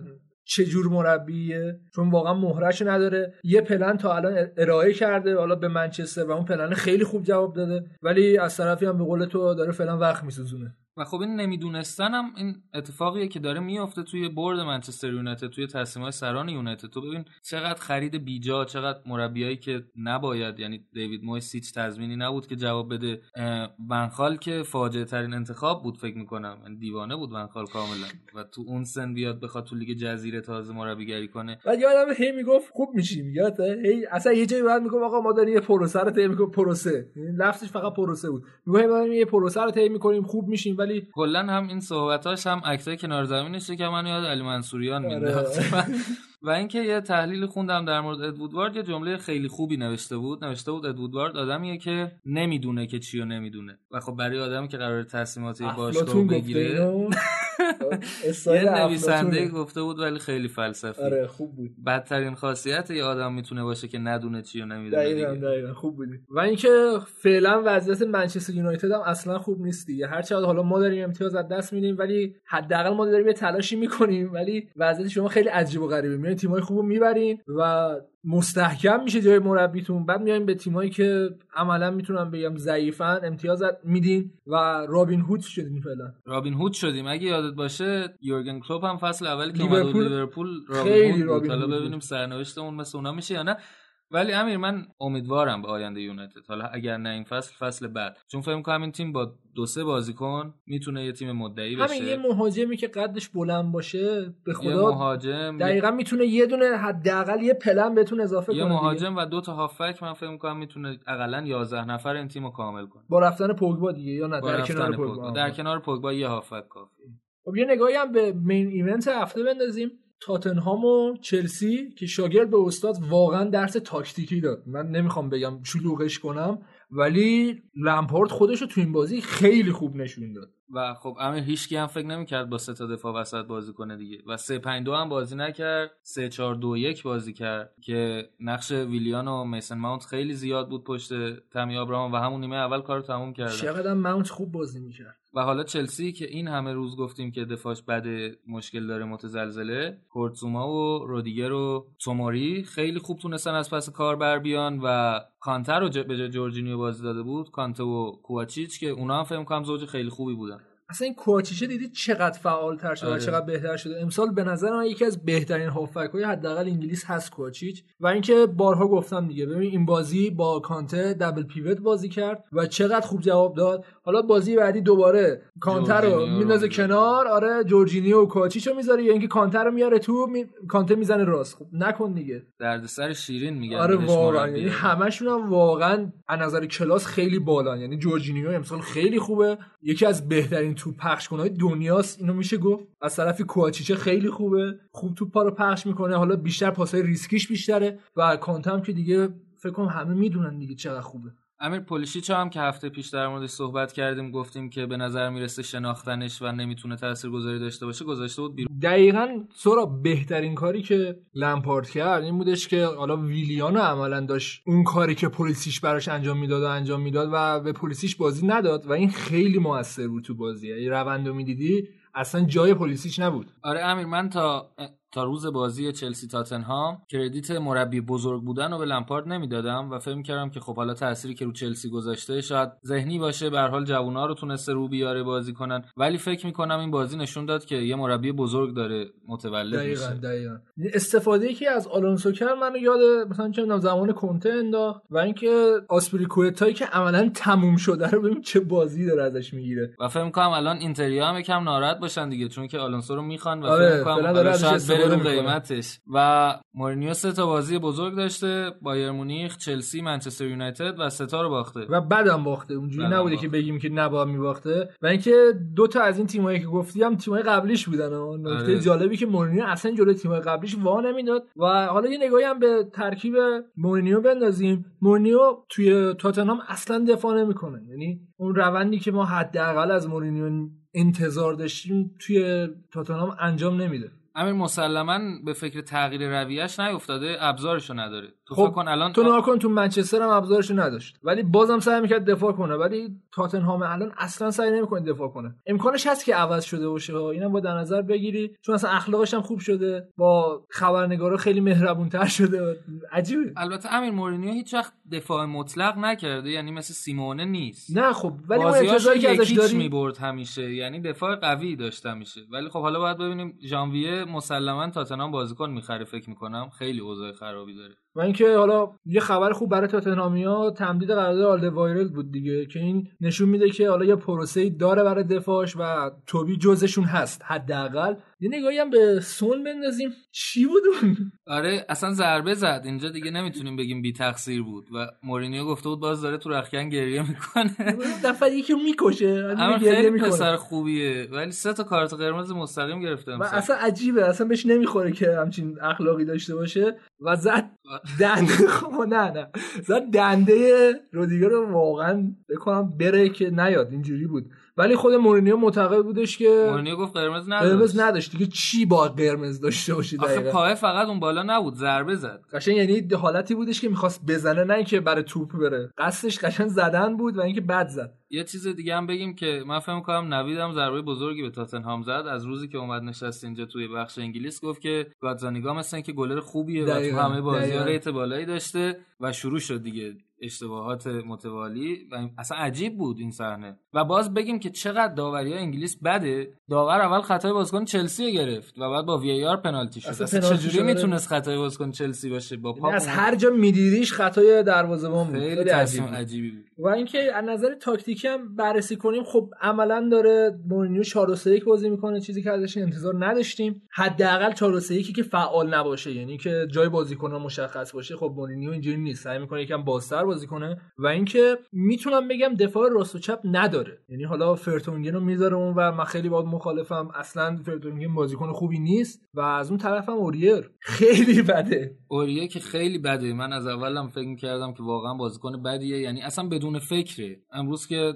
بازی با چلسی که روی گل ویلیان کاملا مقصر بود اخراج میشه پنالتی میده یعنی کلا دفاع کنار بدیه توی حمله اونقدر موثر نیست. ولی ورتونگه من فکر می‌کنم که نسبت به دنی روز بهتره حداقل تو کار دفاعی. خب البته داری مقایسه می‌کنی با دنی روز دیگه. یکم در درگیریه هست که خب ببین بین بد و بدتر قشنگ. خب ندارن بازیکن دیگه و قطعا باید یه دفاع روز چپ اول بخره بعد تیمو بسازه. حالا سانچز و آلوایرو خوبن. امیر اصلا اولویتشون مشخص نیست که باید چی باشه تو خرید. حالا ژانویه آیا دروازه‌بان تصمیم می‌گیرن بخرن یا نه؟ دفاع وسطشون مشکل داره به نظرم. دفاع کناریاشون مشکل داره. همون اریک دایر و سیسوکو حالا سیسوکو سالها بازیکن خوبی بود. اریک دایر اصلا از اول باش مخالف بودم. تو تیم ملی هم بازی می‌کرد اصلا ما رو می‌خوام و دیگه بازیکن جوونی هم نیست. و پیشرفتی هم فکر نمی کنم اینا قشنگ یه سنی ازشون گذشته. لینگارد بازیکن جوونی بود مثلا. یا همین دایر بازیکن جوونی بود ولی الان سنی ازشون گذشته و هنوز همینه. ما داریم سنمون میره آره. لینگارد همین دو روز پیش 23 4 سالش بود الان 27 سالش آره. و اینکه هنوز ولی همونه. خب خوب نیست دیگه. پیشرفته رو ندارن و توی مقطعی میمونن. حتی افتم می‌کنن. الان واقعا لینگارد حداقل خودش بدتره. اصلا جام جهانی که انگلیس رفت نیمه نهایی لینگارد بازیکن فیکس انگلیس بود. نمی‌دونم توی یه سال دو سال چه جوری می‌تونه این آدم انقدر افت کنه. درگیر مدلینگ و اینا شد دیگه. و اینکه خیلی راحت میشه اینو گفتش که لمپارد از مورینیو یه سه امتیاز شیرین رو گرفت و اینکه بالاخره خودش رو نشون داد تونست تاپ 6 رو شکست بده و تو خیلی خوب بود سه امتیازی که خیلی هم لازمش داشتن. دقیقاً دقیقاً. یکم فضا داد بهشون که حالا همین چهارمی رو بمونن. آمار بدی داشتن که تو 5 تا بازی 4 تاشو باخته بودن ولی فقط توی بازی وستن بد بازی کردن. یعنی خیلی بد شانس بودن تو این چند هفته. و خب چون که میانگین سنی تیمم پایینه فکر کنم یه برد خیلی بوست روانی زیادی بتونه باشه واسهشون. و اینکه فعلا می‌تونم بگم لمپارد داره وضع دفاعیشون رو بهتر می‌کنه. سهراب حالا اونجوری که می‌گفت من قراره توی تعطیلات زمستونی مهاجم بخرم ما همه گفتیم خب نکنم چین کاری دفاع بخر. ولی اگه بتونه این روند رو نگه داره با اضافه کردن یه دونه وینگر یا یه دونه فوروارد و حالا رفتن بازجویی که اصلا خوب نیست حداقل امسال می‌تونه چلسی خطرناکتر بشه. این چیز بدیهیه چون از نظر هافک اینا تکمیلن واقعا. حالا فکر کن تیمی که محروم بوده یه فصل از نقل و انتقالات از لحاظ هافک از منچستر یونایتد و آرسنال خیلی دقیقاً دقیقاً. خب خوبه دیگه. آره یعنی این ببین چقدر مدیریت قوی داشتن و بازیکن‌های خوبی خریده بودن. ولی در مورد مهاجم خریدن امیر من فکر کنم خیلی خطرناکه که چلسی الان بره یه مهاجم بخره برای تامی ابراهام. چون که بازیکن جوونیه گلم خوب خیلی روش تاثیر می‌ذاره و از لحاظ روحی شاید اذیتش کنه و نتونه دیگه خودش نشون بده. رو در مورد آرسنال صحبت کردیم بریم سراغ بازی آرسنال که در یک بازی به شدت کسل کننده آرسنال تونست از اورتون 0 0 مساوی بگیره. حالا نکته جالبش این بودش که دو تا سرمربی موقت یعنی فرگوسن و لیونبرگ بازی آخرشون بود و اون دو تا مربی که قطعی شده بودن داشتن از روی سکو بازی رو می‌دیدن. تو در مورد آنجلوتی صحبت کن. وضعیت آنجلوتی به نظر چجوری؟ اصلا چرا آنجلوتی تبدیل به یه مربی شدش که با بره اورتون رو قبول کنه؟ اول با یه صحنه شروع کنیم که بین دو نیمه میگی بازی خسته کننده بود. آنجلوتی داشت شدیدا خمیازه می‌کشید و خوابش گرفته بود. خیلی بازی بدی بود. آره. نه صحنه خاصی نداشت اصلا. یعنی براتون تعریف کنیمی نیست. واقعا از نظر تاکتیکی هم دو تا تیم به بنبست رسیده بودن. اتفاق خاصی واقعا نیفتاد. آرسنال تونست یکم بهتر فقط دفاع کنه. اونم حالا علتشو میگیم. ولی آنجلوتی قرار بیاد عوض کنه. همین چی آیا اینجوریه برای اورتون؟ من فکر می‌کنم که میکس خوبی می‌تونه باشه. اقلا از دور. دلیلی هم که دارم اینه که کارلو آنجلوتی مربیه که بیشتر از اینکه خیلی سخت بگیره به بحث تاکتیک و باید الان فلان چیزو عوض کنیم بیشتر هر جا بوده سعی کرده از بهترین پتانسیل بازیکن‌ها استفاده کنه تیم آروم کنه. اصلا اسم بیوگرافیش رهبری با آرامشه. و اگه یادت باشه زمانی که بایرن بود بازیکن‌ها خیلی ناراحت بودن که ما تمریناتمون خیلی سبکه. اصلا می‌گفتن خودش نمیاد. و در مورد رئال مادرید هم من همیشه قبل از اینکه آنجلوتی بیاد رئال فکر کردم رئال یه همچین مربی می‌خواد. وقتی تو یه تیم پرستاره داری یه همچین مربی می‌خواد که بیاد بهترین استفاده رو از بازیکن‌ها بکنه. و فکر می‌کنم الان اورتون هم از لازم مهره خیلی کم نداره و تیم بدی نیست. بنابراین فکر می‌کنم می‌تونه موثر باشه ضمن اینکه خب دانکن فرگوسن هم که نشون داد چقدر تیم خوب می‌شناسه کنارش هست و راهنماییش می‌کنه. و اینکه چی شد که آنجلوتی باید بشه مربی اورتون؟ همین نسل جوون فوق‌العاده مربیایی که دارن میان و شاید خود آنجلوتی هم می‌دونه که حداقل الان جایی توی تیم‌های بزرگ نداره. همون اتفاقی که برای لیپی افتاد حالا داشت برای ونگر میافتاد که نیافتاد و اینکه میان دیگه میرن کنار و جاشونو عملا به جوونا میدن. مخصوصا نسل جوون حداقل تو این دهه می‌تونن واقعا اروپا رو له کنن. الان تو فکر کن مربیایی که خیلی رو بورسن و تیم‌های بزرگ میخوانشون دنهاخ و ناگلزمن و پوچتینو و آره. آره سنای بالایی ندارن هیچ کدوم. ولی یه احتمال دیگه داشت که آنجلوتی بره آرسنال فکر کنم آرسنال اصلا مذاکره هم نکرد. یعنی آرسنال هدفش این نبود که آنجلوتی رو بیاره. حالا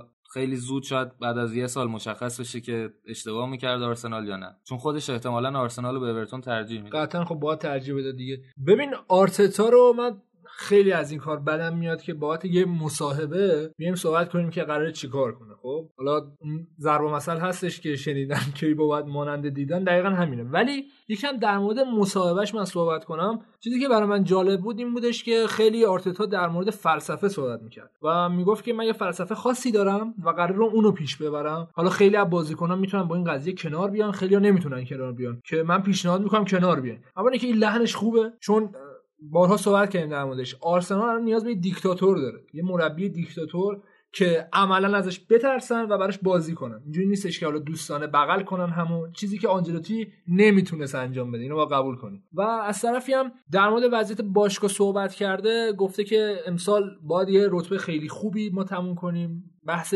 آبروه. توی لیگ اروپا باید تلاش کنیم و اینکه سعی کنیم تیم رو جمع کنیم. در حال حاضر دیگه با به آرتتا وقت داد دیگه. چون ببین موقعی که حالا امری انتخاب کردن آرتتا عملا میشه گفت سرمربی آرسنال بود. یعنی انتخابش کرده بودن. حالا یهو امری آوردن یه اتفاقاتی افتاد که امری شد سرمربی آرسنال. ولی دیگه بعد حداقل دو سال می‌تونم بگم به تجربه رسیده که بتونه یه تیم رو جمع کنه ولی بازم شرایط آرسنال خیلی متفاوت تره رخکن اصلا وضعیتش خوب نیست. اوزیل هنوز همون بازی کنه و اینکه از نظر دفاعی بازم خیلی ضعف داره. آرتتا کاری قرار بکنه بیشتر روی بحث تهاجمی قطعا. و اینکه حالا با بازی اورتون و آرسنال عملا تاثیر دو تا مربی بدونیم دیگه. حالا اونو به عنوان عملا مانکن داشتن مربیگری می‌کردن. این فلسفه منچستر سیتی که جدیدن هم خیلی حالا دیگه میدیدیمش این بودش که منچستر سیتی خیلی خوب خطا می‌کرد دقت می‌کردی؟ خطای به موقع خطایی که اصلا کارت قرمز نداره ولی به اندازه کافی زرد می‌گرفتن خطایی می‌کردن که عملا بازی رو میکشت و اینکه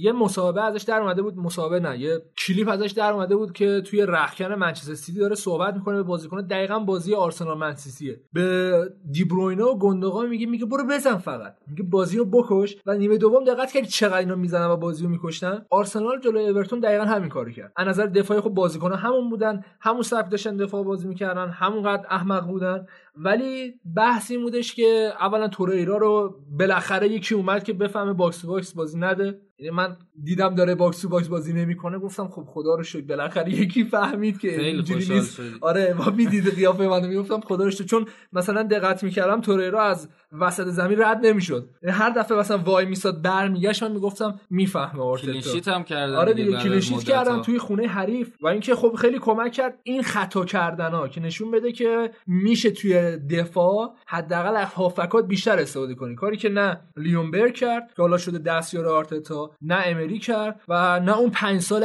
آخر ونگر. این یه تحوله. این چیزی که میگی کاملا درسته که خیلی هم ایراد می‌گرفتن همون سال اول گواردیولا بهش می‌گفتن تیمت خطا نمی‌کنه تکل نمی‌زنه و خب موفقم نشد. این می‌گفت دارم به لیگ انگلیس عادت می‌کنم. و خب بعدا با خطاهای به موقع تیمش خیلی تونست امتیازهای بیشتری جمع کنه. ولی در مورد اینکه نیمکت آرسنال یکی رو می‌خواد که بترسن از مربی کاملا باید موافقم. یه چیزی مخلوطی از ترس و احترام دقیقا دقیقا. که خب منم برای همین بهت می‌گفتم که الگری خیلی می‌تونه به درد آرسنال بخوره چون الگری یه رزومه ای داره به هر حال. حالا هر کی از الگری خوشش نیاد الگری سالها قهرمان سری آ بوده و توی Champions League هم نتایج خیلی خوبی تونسته ولی. خب هزینهش دیگه هزینهش هم زیاد. ولی الان آیا آرتتا اون شخصیتی رو داره که بازیکن ازش حساب ببرن؟ من خب نمی‌دونم مسلما. امیدواریم داشته باشه. آره واقعا امیدوارم داشته باشه. و اینکه یه نکته جالبی که آرتتا داره اینه که حالا خیلی صحبت می‌کنن در مورد اینکه آرتتا مال خود باشگاه دیگه. ببین آرتتا توی باشگاه آرسنال حالا خدافظی که حالا کاری ندارم قبلش اورتون بود. بازیکن به نسبت خوبی هم بود ولی من همیشه یادم وقتی بازی می‌کرد یه نقدی که داشتم این بودش که پرس بلد نبود. بازیکن خیلی خوبی بود کاری ندارم. ولی در مثلا در کنار سانتی کازولا خیلی خوب بودن. خوب با هم بازی می‌کردن.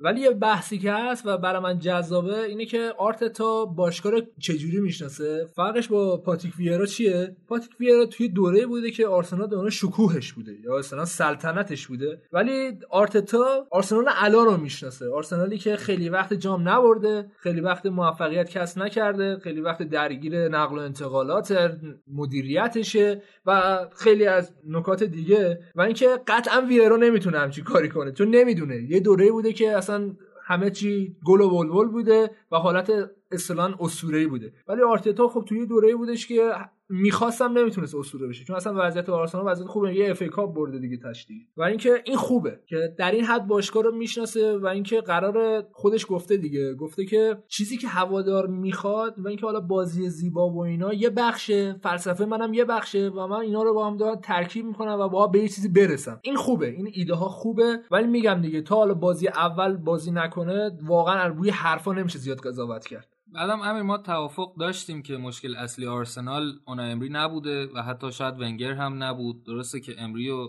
من حالا از لحاظ سطح مربیگری خیلی قبول نداشتم. ولی مشکل اصلی آرسنال شاید مدیریت این تیم تصمیمای اشتباه و پایین اومدن سطح تیم طی چند ساله. یعنی تو وقتی که از یه حدی بیای پایینتر خیلی سخته دوباره برگشتن بالا. و الان هم وضعیت ترسناکی داره. خیلی از بازیکنان خیلی کار سختی داره. آرتتا خیلی کار سختی داره. الان می‌تونم بگم سخت ترین کار بین مربیان جهان الان آرتتا داره و اینکه واقعا نمی‌دونم عکس العملش چجوری با و شما یه اسکواد به این مربی بدین تا بعد بتونیم قضاوتش کنیم. حتی پوچتینو که با تاتنهام تونست حالا بازی خوبی رو ببره توی لیگ دوم بشه توی چمپیونز لیگ دوم بشه هیچ وقت جام نبرد. ولی اسکواد خیلی خوبی داشت. یعنی اصلا این نبود که بگی از چوب مثلا یکی میاد بازیکن می‌سازه نه نه اصلا اینجوری نبود. همین که مثلا حالا براش بازیکن نخریدن دیدیم چجوری شد دیگه. بنابراین آرتتا رو هم فکر می‌کنم این فصل اصلا نمی‌تونیم قضاوت کنیم حالا تا حداقل اتفاقاتی توی نقل و انتقالات برای آرسنال بیفته. آره دیگه یعنی که حالا تمرکزش بذاره لیگ اروپا ایدهش پیاده کنه ما ببینیم قرار داره چیکار می‌کنه حالا سال بعد بهش وقت میدیم دیگه که ببینیم سال بعد چیکار می‌کنه. کلا گزینه خیلی ریسکیه و اینکه این جالبه برای من هیچکی نمی‌دونه برای چیکار کنه. یعنی مثلا تو نگاه کن گواردیولا که اومد مربی بارسا شد خب به حال پیش زمینه داشت می‌دونستی با کیا کار کرده بارسای بیو داشته می‌تونستی بری بازیاشو ببینی یا اینکه اصلا چه ایده ای تو ذهنشه با کیا صحبت کرده خب کرویف دیده مثلا. ولی آرتتا عجیب و غریبه دیگه یعنی همزمان ونگر رو دیده بعد گواردیولا رو دیده دو تا سبک کاملا متفاوت. حالا خیلی به هم ربطشون میدم میگم مثلا پاسکالینو ولی خیلی با هم متفاوتن. و اینکه از نظر دفاعی ما هنوز آرتتا رو ندیدیم. فقط در این حد می‌دونیم که زیاد خطا می‌کنه. حرف تو خیلی قبول دارم. وقتی که همچی شرایطی داره که اصلا خوب نیست مربی میاری کاملا باید دنبال سرنخ بگردی. ببینی آیا سبک داره یا نه ببینی ارتباطش با بازیکنات چیه می‌تونه رخکن رو کنترل کنه یا نه. ببینی وقتی بازی گره می‌خوره توانایی تاکتیکی عوض کردن جریان بازی رو داره یا نه. و خب حالا باید ببینیم چی میشه. آره دیگه بعد یه کار خوبی هم که کرده حالا بحث آرسنال زیاد شده خوب مربی عوض کرده دیگه. که لیونبرگ هم امروز خبرش اومد که حالا به عنوان دستیارش انتخاب کرده. بد نیست کلا حالا از نظر روحی روانی برای اینکه بازیکن‌ها بدونن که این تیم یکم صاحب داره. مرتساکر هم حالا فعلا معلوم نیست ولی به احتمال زیاد نگه میداره. و اینکه داره دستیار مویس هم میاره. حالا ما ببینیم دستیار خود مویس چیه که دستیارش اینم یه نکته یا ولی با وقت داد یعنی دیگه حالا من تو توییتر هم زدم. دیگه الان وقت واقعا درگیری نیستش تموم شده. و با بهش وقت داد و این وقت دادن شاید هزینه بر باشه. همونطور که الان تو خودت بیشتر همه می‌دونی که وقت دادن و اینکه صبر کردن برای مربی چقدر می‌تونه هزینه بر باشه چه بازیایی از دست میدی چه رکوردهایی از دست میدی. ولی با دید که آرتتا حداقل می‌تونه خودش نشون بده یا نه. بس فقط سر همین نشون دادن است برای سال بعد یه نگاهی به بقیه بازی داشته باشیم. سوراب که نیوکاسل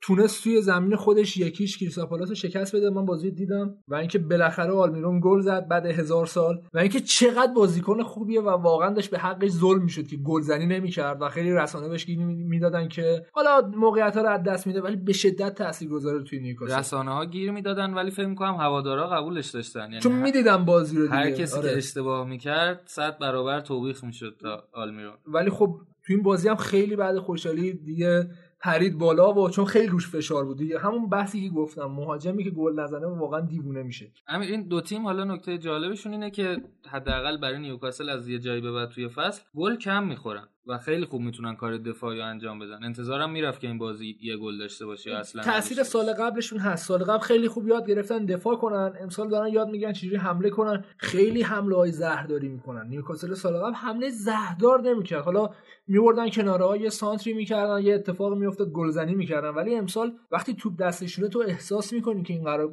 گل شه و این خیلی پیشرفت خوبیه برای حداقل تیم نیوکاسلی که امسال اصلا ازش انتظار نداشتیم همچین کاری. کنه. از لحاظ squad در حد سقوطه فکر می‌کنم یعنی فراتر از سقوط خیلی خرجشون عجیب و خیلی غریبه. کمه. آره. تو الان نگا کن واتفورد دیگه حالا شما رو برد بازم به هر حال یه اسمی داره دلوفئو داره یا ترویو داره. ولی نیوکاسل همین آلمیرونی داره که خیلی بهش نقد می‌کنن. یعنی ته قضیه نیوکاسل اینه و خیلی خوب داره نتیجه میاره از طرفی هم ولز تونست یه comeback بزنه و نوریچ شکست بده. یه نکته جالبی که این بازی داشت این بودش که واقعا حق ولف نبود که حتی گل بخوره. سوراب خیلی خوب داشتن بازی می‌کردن و شخصیتشون هم نشون دادن که می‌تونن حتی بازی رو هم برگردونن دیگه. کلا تیم نونو یه تیم خیلی می‌تونم بگم با ثبات و اینکه بازی خودشونو می‌کنن و دارن فوتبال لذت می‌برن. و امیر در حال پیشرفت هم هستن توی هر بازی و می‌تونم بگم هر فصل بازیکنهای خوب می‌خرن به موقع خرید می‌کنن و می‌تونیم قشنگ اپیزود در موردشون صحبت کنیم. حالا اگر نیم فصل می‌تونیم یه آره،. در موردشون صحبت هفته کنیم. پیشم صحبت کردیم. بعد جالبی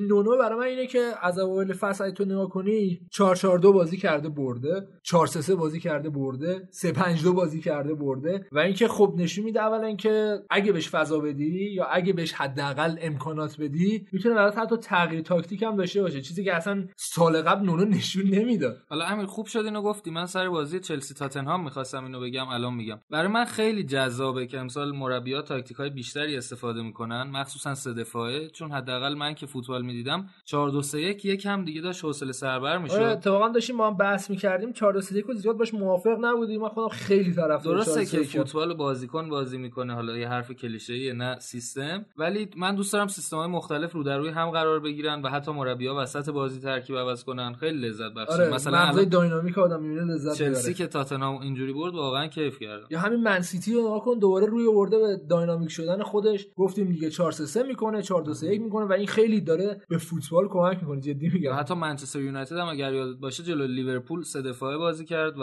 واقعا تونست ببنده آره، آره. لیورپول. و اینکه حالا نکته جالبش این بودش که آرتتا هم حالا یه کلیپ ازش در اومد خود account رسمی باشه گذاشته بود. وقتی میاد توی حالا دفتری که اینا دارن تحلیل می‌کنن و کامپیوترها هست و اینا اومد سلام علیک کرد و اینا. گفتش که drone دارین؟ بعد گفتن که آره. گفت چند تا؟ گفتش که داریم. گفتش که data هاشو برام بیار. یعنی ببین دیگه دقیقا مربیای قدیمی با مربی جدید تو همینا خلاصه میشن که دیگه الان آنجلوتی دیگه حال drone نداره. اینو مطمئنم. بنده خدا ونگر هم فکر می‌کنم اگر می‌گفتی درون هنگ می‌کرد. این چی از چی شده؟ خب؟ و اینکه خب دیگه بحث اینه که دارن همون بحثی که با هم کردیم دارن جاشون عوض می‌کنن اینا ایده های جدید و اینکه تو بیای وسط بازی به قول تو کلا بازی رو عوض کنی برای خودت یا اینکه ترکیب رو بریزی به هم این کاری که دیگه می‌تونم بگم حداقل مربیای قدیمی نمی‌تونن همچی کاری کنن. مربیای قدیمی خیلی خوب بلدن که بازی رو بسازن ولی مربیای جدید مثل همین سورشایر بعدا بازی رو خراب کنن تخریب تخریبش کنن بازی رو. و این دوتا فلسفه متفاوته دیگه و داره جاشون رو این دوتا عوض با هم دیگه. از طرفی هم بورنموث که فقط تونست از شما امتیاز بگیره. نگیره؟ چلسی رو هم برد. چلسی هم برد. رو آره. آره.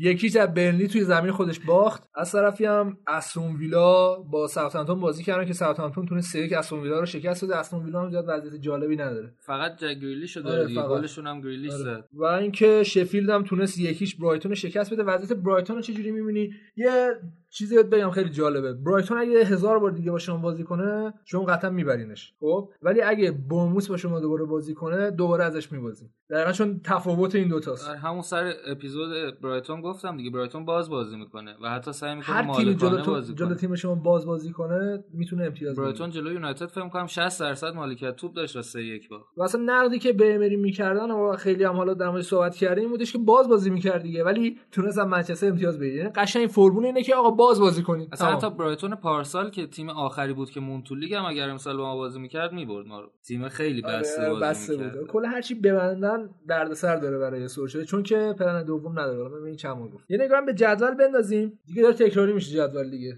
لیورپول با یه بازی کمتر 49 لستر 39 منسیتی که داره می‌رسه حداقل به لستر 38 چلسی 32 بعد اختلاف داره زیاد میشه. شفیلد 28 وولز 27 تاتنهام 26 منچستر یونایتد 25 نیوکاسل 25 برنلی 24 و آرسنال در رتبه 11 با 23 امتیاز. الان وضعیت آرسنال اینجوریه که از نیوکاسل و برنلی هم پایین‌تره. خب خیلی وضعیت جالبیه. شاید کنم دوستان ادامه بده امیر هر سال همه لیگا تا اینجای فصل تقریبا قهرمانش مشخص شده بارسا و یوونتوس و بایرن مونیخ. ولی لیگ انگلیس جذاب میمونه. امسال لیگ انگلیس برعکس قهرمانش مشخص شده ولی اون سه تا لیگ جذاب مونه دقیقاً برعکس. البته یه حرفی نوید اون روز زد گفت که دو قطبی هی میگین دو قطبی دو قطبی لیگ انگلیس. دو قطبی نشده لیگ انگلیس. الان لیورپول اگر قهرمان. شه پنجمین تیمیه که تو دهه گذشته لیگو برده. و خب این یه چیز جذابه. یه نگاه به جدول آقای گل بندازیم که واردی با 17 تا بعدش میشه اینگز 11 تا.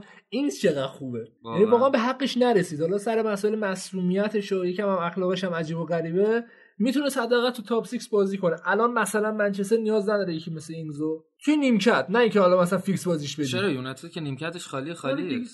و اینکه بعدش هم آبراهام با 11 تا اوبامیانگ 11 رشفورد هم 10 حالا دیگه داریم 9 گله داریم 8 گله داریم و 7 گله. نکته جالب این جدول هم نبودن آگورو و هریکین اون بالاست که هر سال بودن. حالا آگورو حالا بازی آگورو. نرسید. آگورو فکر کنم 9 بازی فیکس بازی و از طرفی هم هریکین هم بازیش عوض شده. کلا داره یه کار دیگه همون می‌کنه. برای هریکین اصلا تو محوطه نیست. ببندیم پرونده این هفته رو. خوب شد که لیورپول نبود چون دوباره حرف تکراری می‌شد دیدی من آره. خیلی در سر این بودش که تو این نه تا اپیزود قبلی مون در مورد لیورپول فقط یه دونه کلمه تونستیم حرف بزنیم. ترکیب تکراری و برد. و میگن چرا حرف نمی‌زنیم قهرمان صد چی میشه بگی دارن یه جوری بازی می‌کنن و خوبم. بازی می‌کنن و واقعا هم خوب بازی می‌کنن. خوبم بازی نکنن می‌برن. اینش هم برام عجیبه. آره. خوبم بازی نکنن تو نگاه. کن حالا بازیشون توی این لیگه یه نکته جالبش این بودش که حتی تو اون لیگی که حالا عملا دارن تیمای راحت تری نسبت به پریمیر لیگ بازی می‌کنن بازم 20 دقیقه آخر فشار میذاشتن. یعنی سبک همونه ضربه همونه و تو 10 دقیقه آخر 20 دقیقه آخر کار خودشون رو می‌کنن و اینکه داره جواب میده. هر وقت که می‌خواد گل بزنه می‌زنه. آره. اینه. این چیز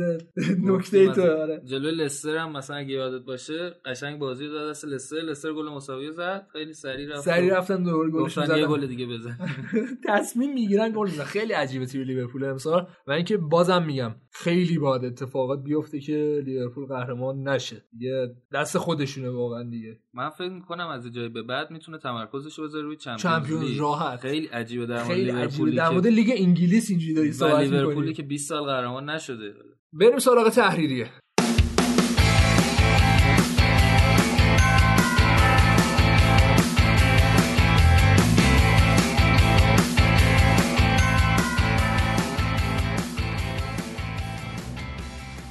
خب امیر نکته جالب این هفته این بود که برای اولین بار پروتکل مبارزه با نجات پرستی توی لیگ انگلیس اجرا شد. و تذکر دادن به هوادارهای تاتنهام به خاطر اینکه به رودیگر داشتن توهین نجات پرستانه می‌کردن و همه بازیکنهای چلسی هم بعدا حمایت کردن و این رفتار رو محکوم آره کردن. استوری گذاشتن مثل اینکه. صد درصد محکوم این رفتار ولی فراموش نکنیم که چلسی نجات پرستترین هوادارهای فوتبال انگلیس رو داره. حالا اینجوری هم نگو ولی خب آره هستن اینجوری. خیلی پیش اومده. حالا آره. همشون که نه مسلما ولی توی استنفورد بریج از همه استادیوم‌ها بیشتر توهین نجات پرستانه پیش اومده. من بارها گفتم با تو قرن 21 دیگه. بسه. یعنی واقعا من نمی‌دونم چرا تموم نمیشن. امیر البته ما هیچ وقت از نزدیک درگیر با یه همچین موضوعی نبودیم و خب اصلا برای ما معنی نداره سیاسفی چه فرقی داره. ولی ما هم به نوعی توی جامعه خودمون نسبت به بعضی چیزا به شدت بیدلیل حساسیم. مثلا ما هم توی جامعه خودمون یه نژاد دیگه ببینیم شاید رفتار خیلی خوبی نداشته باشیم با همه. آره ولی خب بازم من دارم میگم دیگه. کلا برای بشر مدرن این کارا زشته. یعنی تو نگاه الان 100 سال پیش خب پیش بینی که نسبت حالا به بشر مدرن می‌کردن چی بوده؟ و الان واقعا ما داریم تو گل فرو میریم. خب عجیبه دیگه. یه جایی داریم اشتباه می‌کنیم و اینکه واقعا حرکت زشتیه. من می‌خوام اصلا از این به بعد تحریم کنم همچین کاری. این رسانه کوچیکی که داریم و می‌خوام این کارو تحریم کنم. همون اتفاقی که حالا برای جیمی جامپ ها میفته اگه جایی بعد تصمیم گرفتن کلا دیگه نشونشون ندن یاد باشه قانونش اومد برای تمام حالا تلویزیون ها. من می‌خوام همچین کاری کنم. چون هفته پیشم یاد باشه دوباره اتفاق نجات پرستانه افتاده بود توی انگلیس و اینکه آقا بیا یه قرار بزنیم دیگه در صحبت نکنیم. و حالا جالب حالا می‌تونیم صحبت نکنیم ولی فکر کنم چیزی که تغییر نمی‌کنه. هست این قضیه تا وقتی که یه برخورد جدی تصمیم بگیرن انجام خب برخورد جدی چه جوری می‌تونه باشه؟ الان هوادارهای تاتنهام و حالا اون کسایی که فحاشی کردن عکسشون هم در اومده بود و محروم کردن مادام حالا رفتن به ورزشگاه. ولی آیا این قضیه تاثیرگذاره یا اینکه حتی این نفرت رو بیشتر می‌کنه. نه مسلما تاثیرگذار هست. نفرت بیشتر نمی‌کنه؟ اصلی اینه که نه برای چی نفرت الان مثلا اون بنده خدا نمیگه که یه سیاه‌پوست نذاش من دیگه برم ورزشگاه. خب. سرش مثلا دو تا فوش دادم. خب بگه ولی حداقل نمی‌تونه بیاد جای اون تفکرات احمقانه رو داد بزنه. و خب حالا همه کشورها که برای بر اون ولی تاثیری نداره. شاید بعد من تو تاثیر داشته باشه برای اون بازیکن. ولی اونو هیچ کاریش نمی‌تونه بکنی. امیر اون آدم توی اون سن مثلا فرض کن یه آدم 40 50 ساله بیاد یه پیشنهادم- شعار نجات پرستانه بده اون آدم تموم شده. من پیشنهادم نحوه برخورد با. ایدئولوژی دقیقا مثل فیلم کلاکفورد اورنج کوبریکه. ولی حالا چشا رو ببندن روی دوربین ای تکرار کنن ای تکرار کنن و یه موزارت هم پخشه اینجوری دیوونش کنن. یکی دیوونه با بشینه یکی همین هست. همه کشورها هم مثل انگلیس سیستم نظارتی ندارن که بدونن کی تو استادیومه. مثلا خود تیم ملی انگلیس توی بلغارستان خیلی آره، اذیت شد. شده. ولی اگر بیان بگن بلغارستان از جام جهانی محروم مثلا از مقدمات جام جهانی بعدی محروم. چون که اصلا بازیکن‌ها و مربیای بلغارستان هم خیلی عادی با این قضیه برخورد کردن و مربیشون گفت اصلا اون چیزایی که میگین من نشنیدم. یا حالا دارین شلوغش می‌کنه چی شده اصلا؟ اگر بیان برخورد جدی کنن من فکر می‌کنم 100 درصد بهتر میشه این قضیه. ولی خب میگم دیگه یکم رسانه‌ای کردنش هم باش کلا مخالفم چون که میف... من به عنوان مثلا یه آدم دیوونه ای که تیم رقیبم خب می‌فهمم که این بازیکنی که حالا نژاد من نیست وقتی بر- برم بهش فوش بدم برم بهش حالا فوش نجات پرستانه بدم روش تاثیر می‌ذاره رو عملکردش تاثیر می‌ذاره میون گوشه گریه می‌کنه خب من اگه دیوونه باشم یا اینکه یکم حالا نظر فرهنگی عقب مونده باشم خب میرم همچین کاری می‌کنم. این حالت جرقه تو ذهنم ولی اه، اینجوری هم میشه. اما خودشون هم دیگه همه تیم‌ها بازیکن سیاپوست دارن. یه چیز جالب این بود که تیم ملی انگلیس نصفشون سیاه‌پوست من نمی‌دونم خیلی یکی. از هوادارهای هلاس ورونا بود اگر اشتباه نکنم که توی ایتالیا نجات پرست شعار نجات پرستی داده بودن. حالا اگر اشتباه می‌کنم نوید احتمالا خودش بعدا اشتباهمو می‌گیره. یکی از لیدرهای اصلیشون گفته بود که ما هم تو تیممون کاکاسیا داریم. و وقتی هم گل می‌زنه تشویقش می‌کنیم. اینا نجات پرستی نیست. خیلی خیلی خیلی. من میخندم بابت این نیستش. یعنی از شدت حماقت آره. حماقت حالا نگاهی هم به بقیه. حالا اتفاقات بندازیم که دوباره استاد فرگوسن. حالا تعویضش اجباری بود ولی دوباره یه بازیکنی که آورده بود تو زمین دوباره کشون بیرون. و اینکه یه آماری که در اومده بود توسونو کینو آیوبی که همهشون جزء حالا بازیکنای اورتونن امسال تعویض شدن.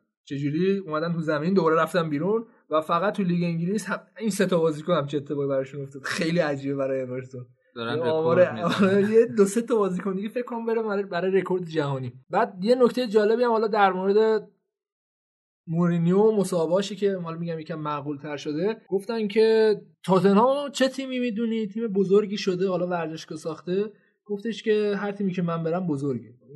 من باشه آره. بزرگترینه نه؟ یه گفتش که هر کی بره بزرگترین حالا ترجمهش مهم نیست دیگه. بحث اینه که خیلی دیگه داره عجیب و غریب میشه و اینکه حالا صحبت کردن در مورد آرتتا. خب ما می‌دونیم دیگه مورینو قرار بود بیاد آرسنال و حالا باشگاه نخواستش یا خودش با شرط کنار نیامد از لحاظ مالی فکر می‌کنم به احتمال زیاد با- از نظر حقوق خب مورینو دستمزد پایینی نمی‌گیره. بعد گفته بود که خیلی جالب شده فوتبال امروزی. اینجوری شده که تعداد بردات و قهرمانیات رو حساب نمی‌کنن تعداد باختات رو حساب می‌کنن. بعد از طرفی اینجوری بودش که خب آرتتا نه تعداد برد نه تعداد باخت دیگه. تیکه انداخته بودش که اصلا آرتتا مربیگری نکرده و حالا نکته جالبی بود که باشه مورینیو. باشه. خیلی بدت میاد ازش. از نظر تاکتیکی دوستش دارم ولی خب عجیب غریب کلا آدمای عجیب غریب و زیاد جالب نیست برام. دو تا نکته آماری بگیم و تحلیلیه رو ببندیم.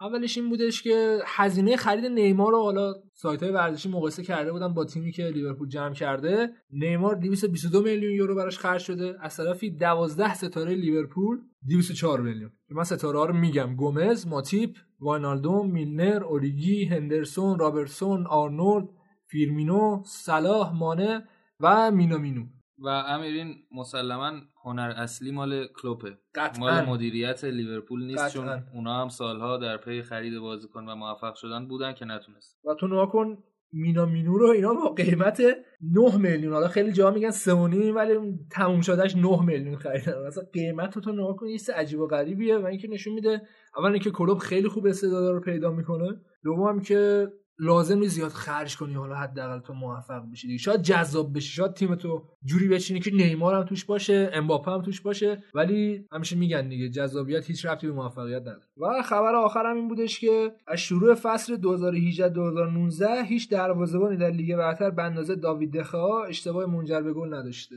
هیچ توجیهی نیست آره واقعا هیچ توجیهی نیست. اما این خبرم بگیم چون جالب بود. والدر اومد توی حالا کنفرانس خبری قبل بازیشون کریسمس هم هست به همه خبرنگارا یه دونه جایزه داد حالت کادو خیلی قشنگ. و اینکه کلا شخصیتش خیلی شخصیت دوست داشتنی. همین که مغزش کار می‌کنه تیم شفیلد ما می‌دونیم الان چه وضعیت خوبی داره در حد خودش و اینکه مربی دوست داشتنی هم هست. من پیشنهاد می‌کنم دو سه تا مسابقه ببینید چقدر آروم و خوبه. البته تو آروم بودن راجرز یه لول دیگه است ولی والدر هم خوبه. اما شاید می‌خواسته نقدش نکنه. شاید اینم از آقا چیو نقد کنه؟ فلان که وضعیتش خوبه. برای بعدا خیلی خوبه واسه بعدا خب اینا از پرونده این هفته انگلیسمون. همراه با تحریریه بریم صحبت های پایانی نوید گوش کنیم. بعدش هم بریم یه آهنگ از گروه کاتاتونیا گوش بدیم با صدای واقعا بی‌نظیر خواننده‌شون.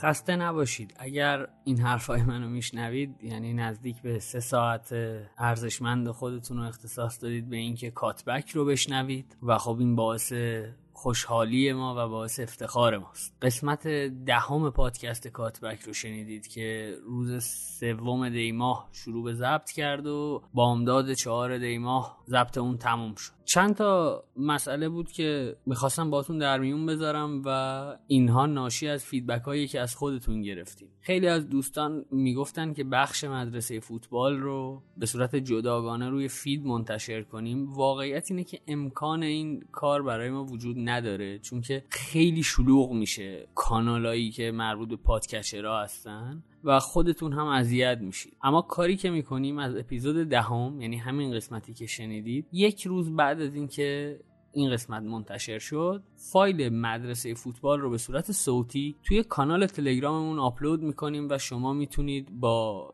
سرچ کردن هشتگ مدرسه فوتبال به اینها دسترسی داشته باشید. ضمن اینکه یک کاری که خیلی بچه های سسوت اسپورت زحمت می‌کشن و انجامش میدن اینه که متن بخش های مدرسه فوتبال رو پیاده می‌کنن که من باید از مجموعه سسوت اسپورت و به خصوص خانم امینی تشکر کنم که زحمت این کار روی دوش ایشونه. کاتبک رو هم می‌تونید از تمامی اپلیکیشن های پادگیر مثل Castbox Spotify Apple Podcast Overcast و غیره بشنوید. و هم از کانال تلگرام ما. ما همزمان با اینکه روی اپلیکیشن های پادگیر منتشر می‌کنیم اپیزود رو روی کانال تلگراممون هم آپلود می‌کنیم. گوش دادن به پادکست از طریق نرم افزارهای پادگیر برای شما هم راحت تره امکان pause داره امکان جلو و عقب زدن خیلی easy to use تر داره و راحت تر داره برای شما و پیشنهاد ما اینه که از اونجا بشنوید. اما به هر حال ما روی کانال تلگرام هم بارگذاری می‌کنیم. توی شبکه های اجتماعی هم توی توییتر و تلگرام ما رو می‌تونید به آیدی کاتبکست C U T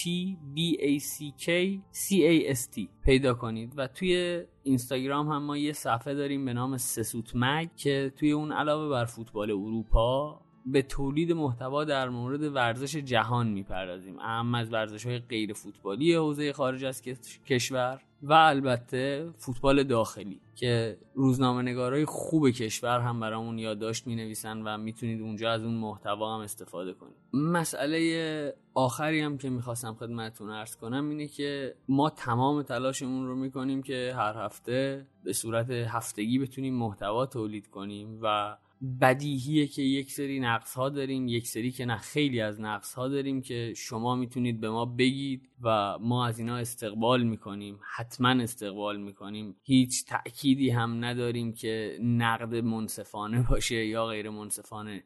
نقد شما باعث رشد ما میشه. به سبک همیشه میگم مواظب خودتون باشید بیرحمانه نقدمون کنید.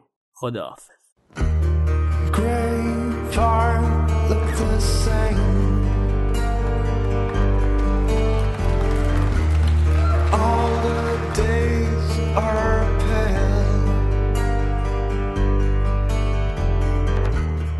never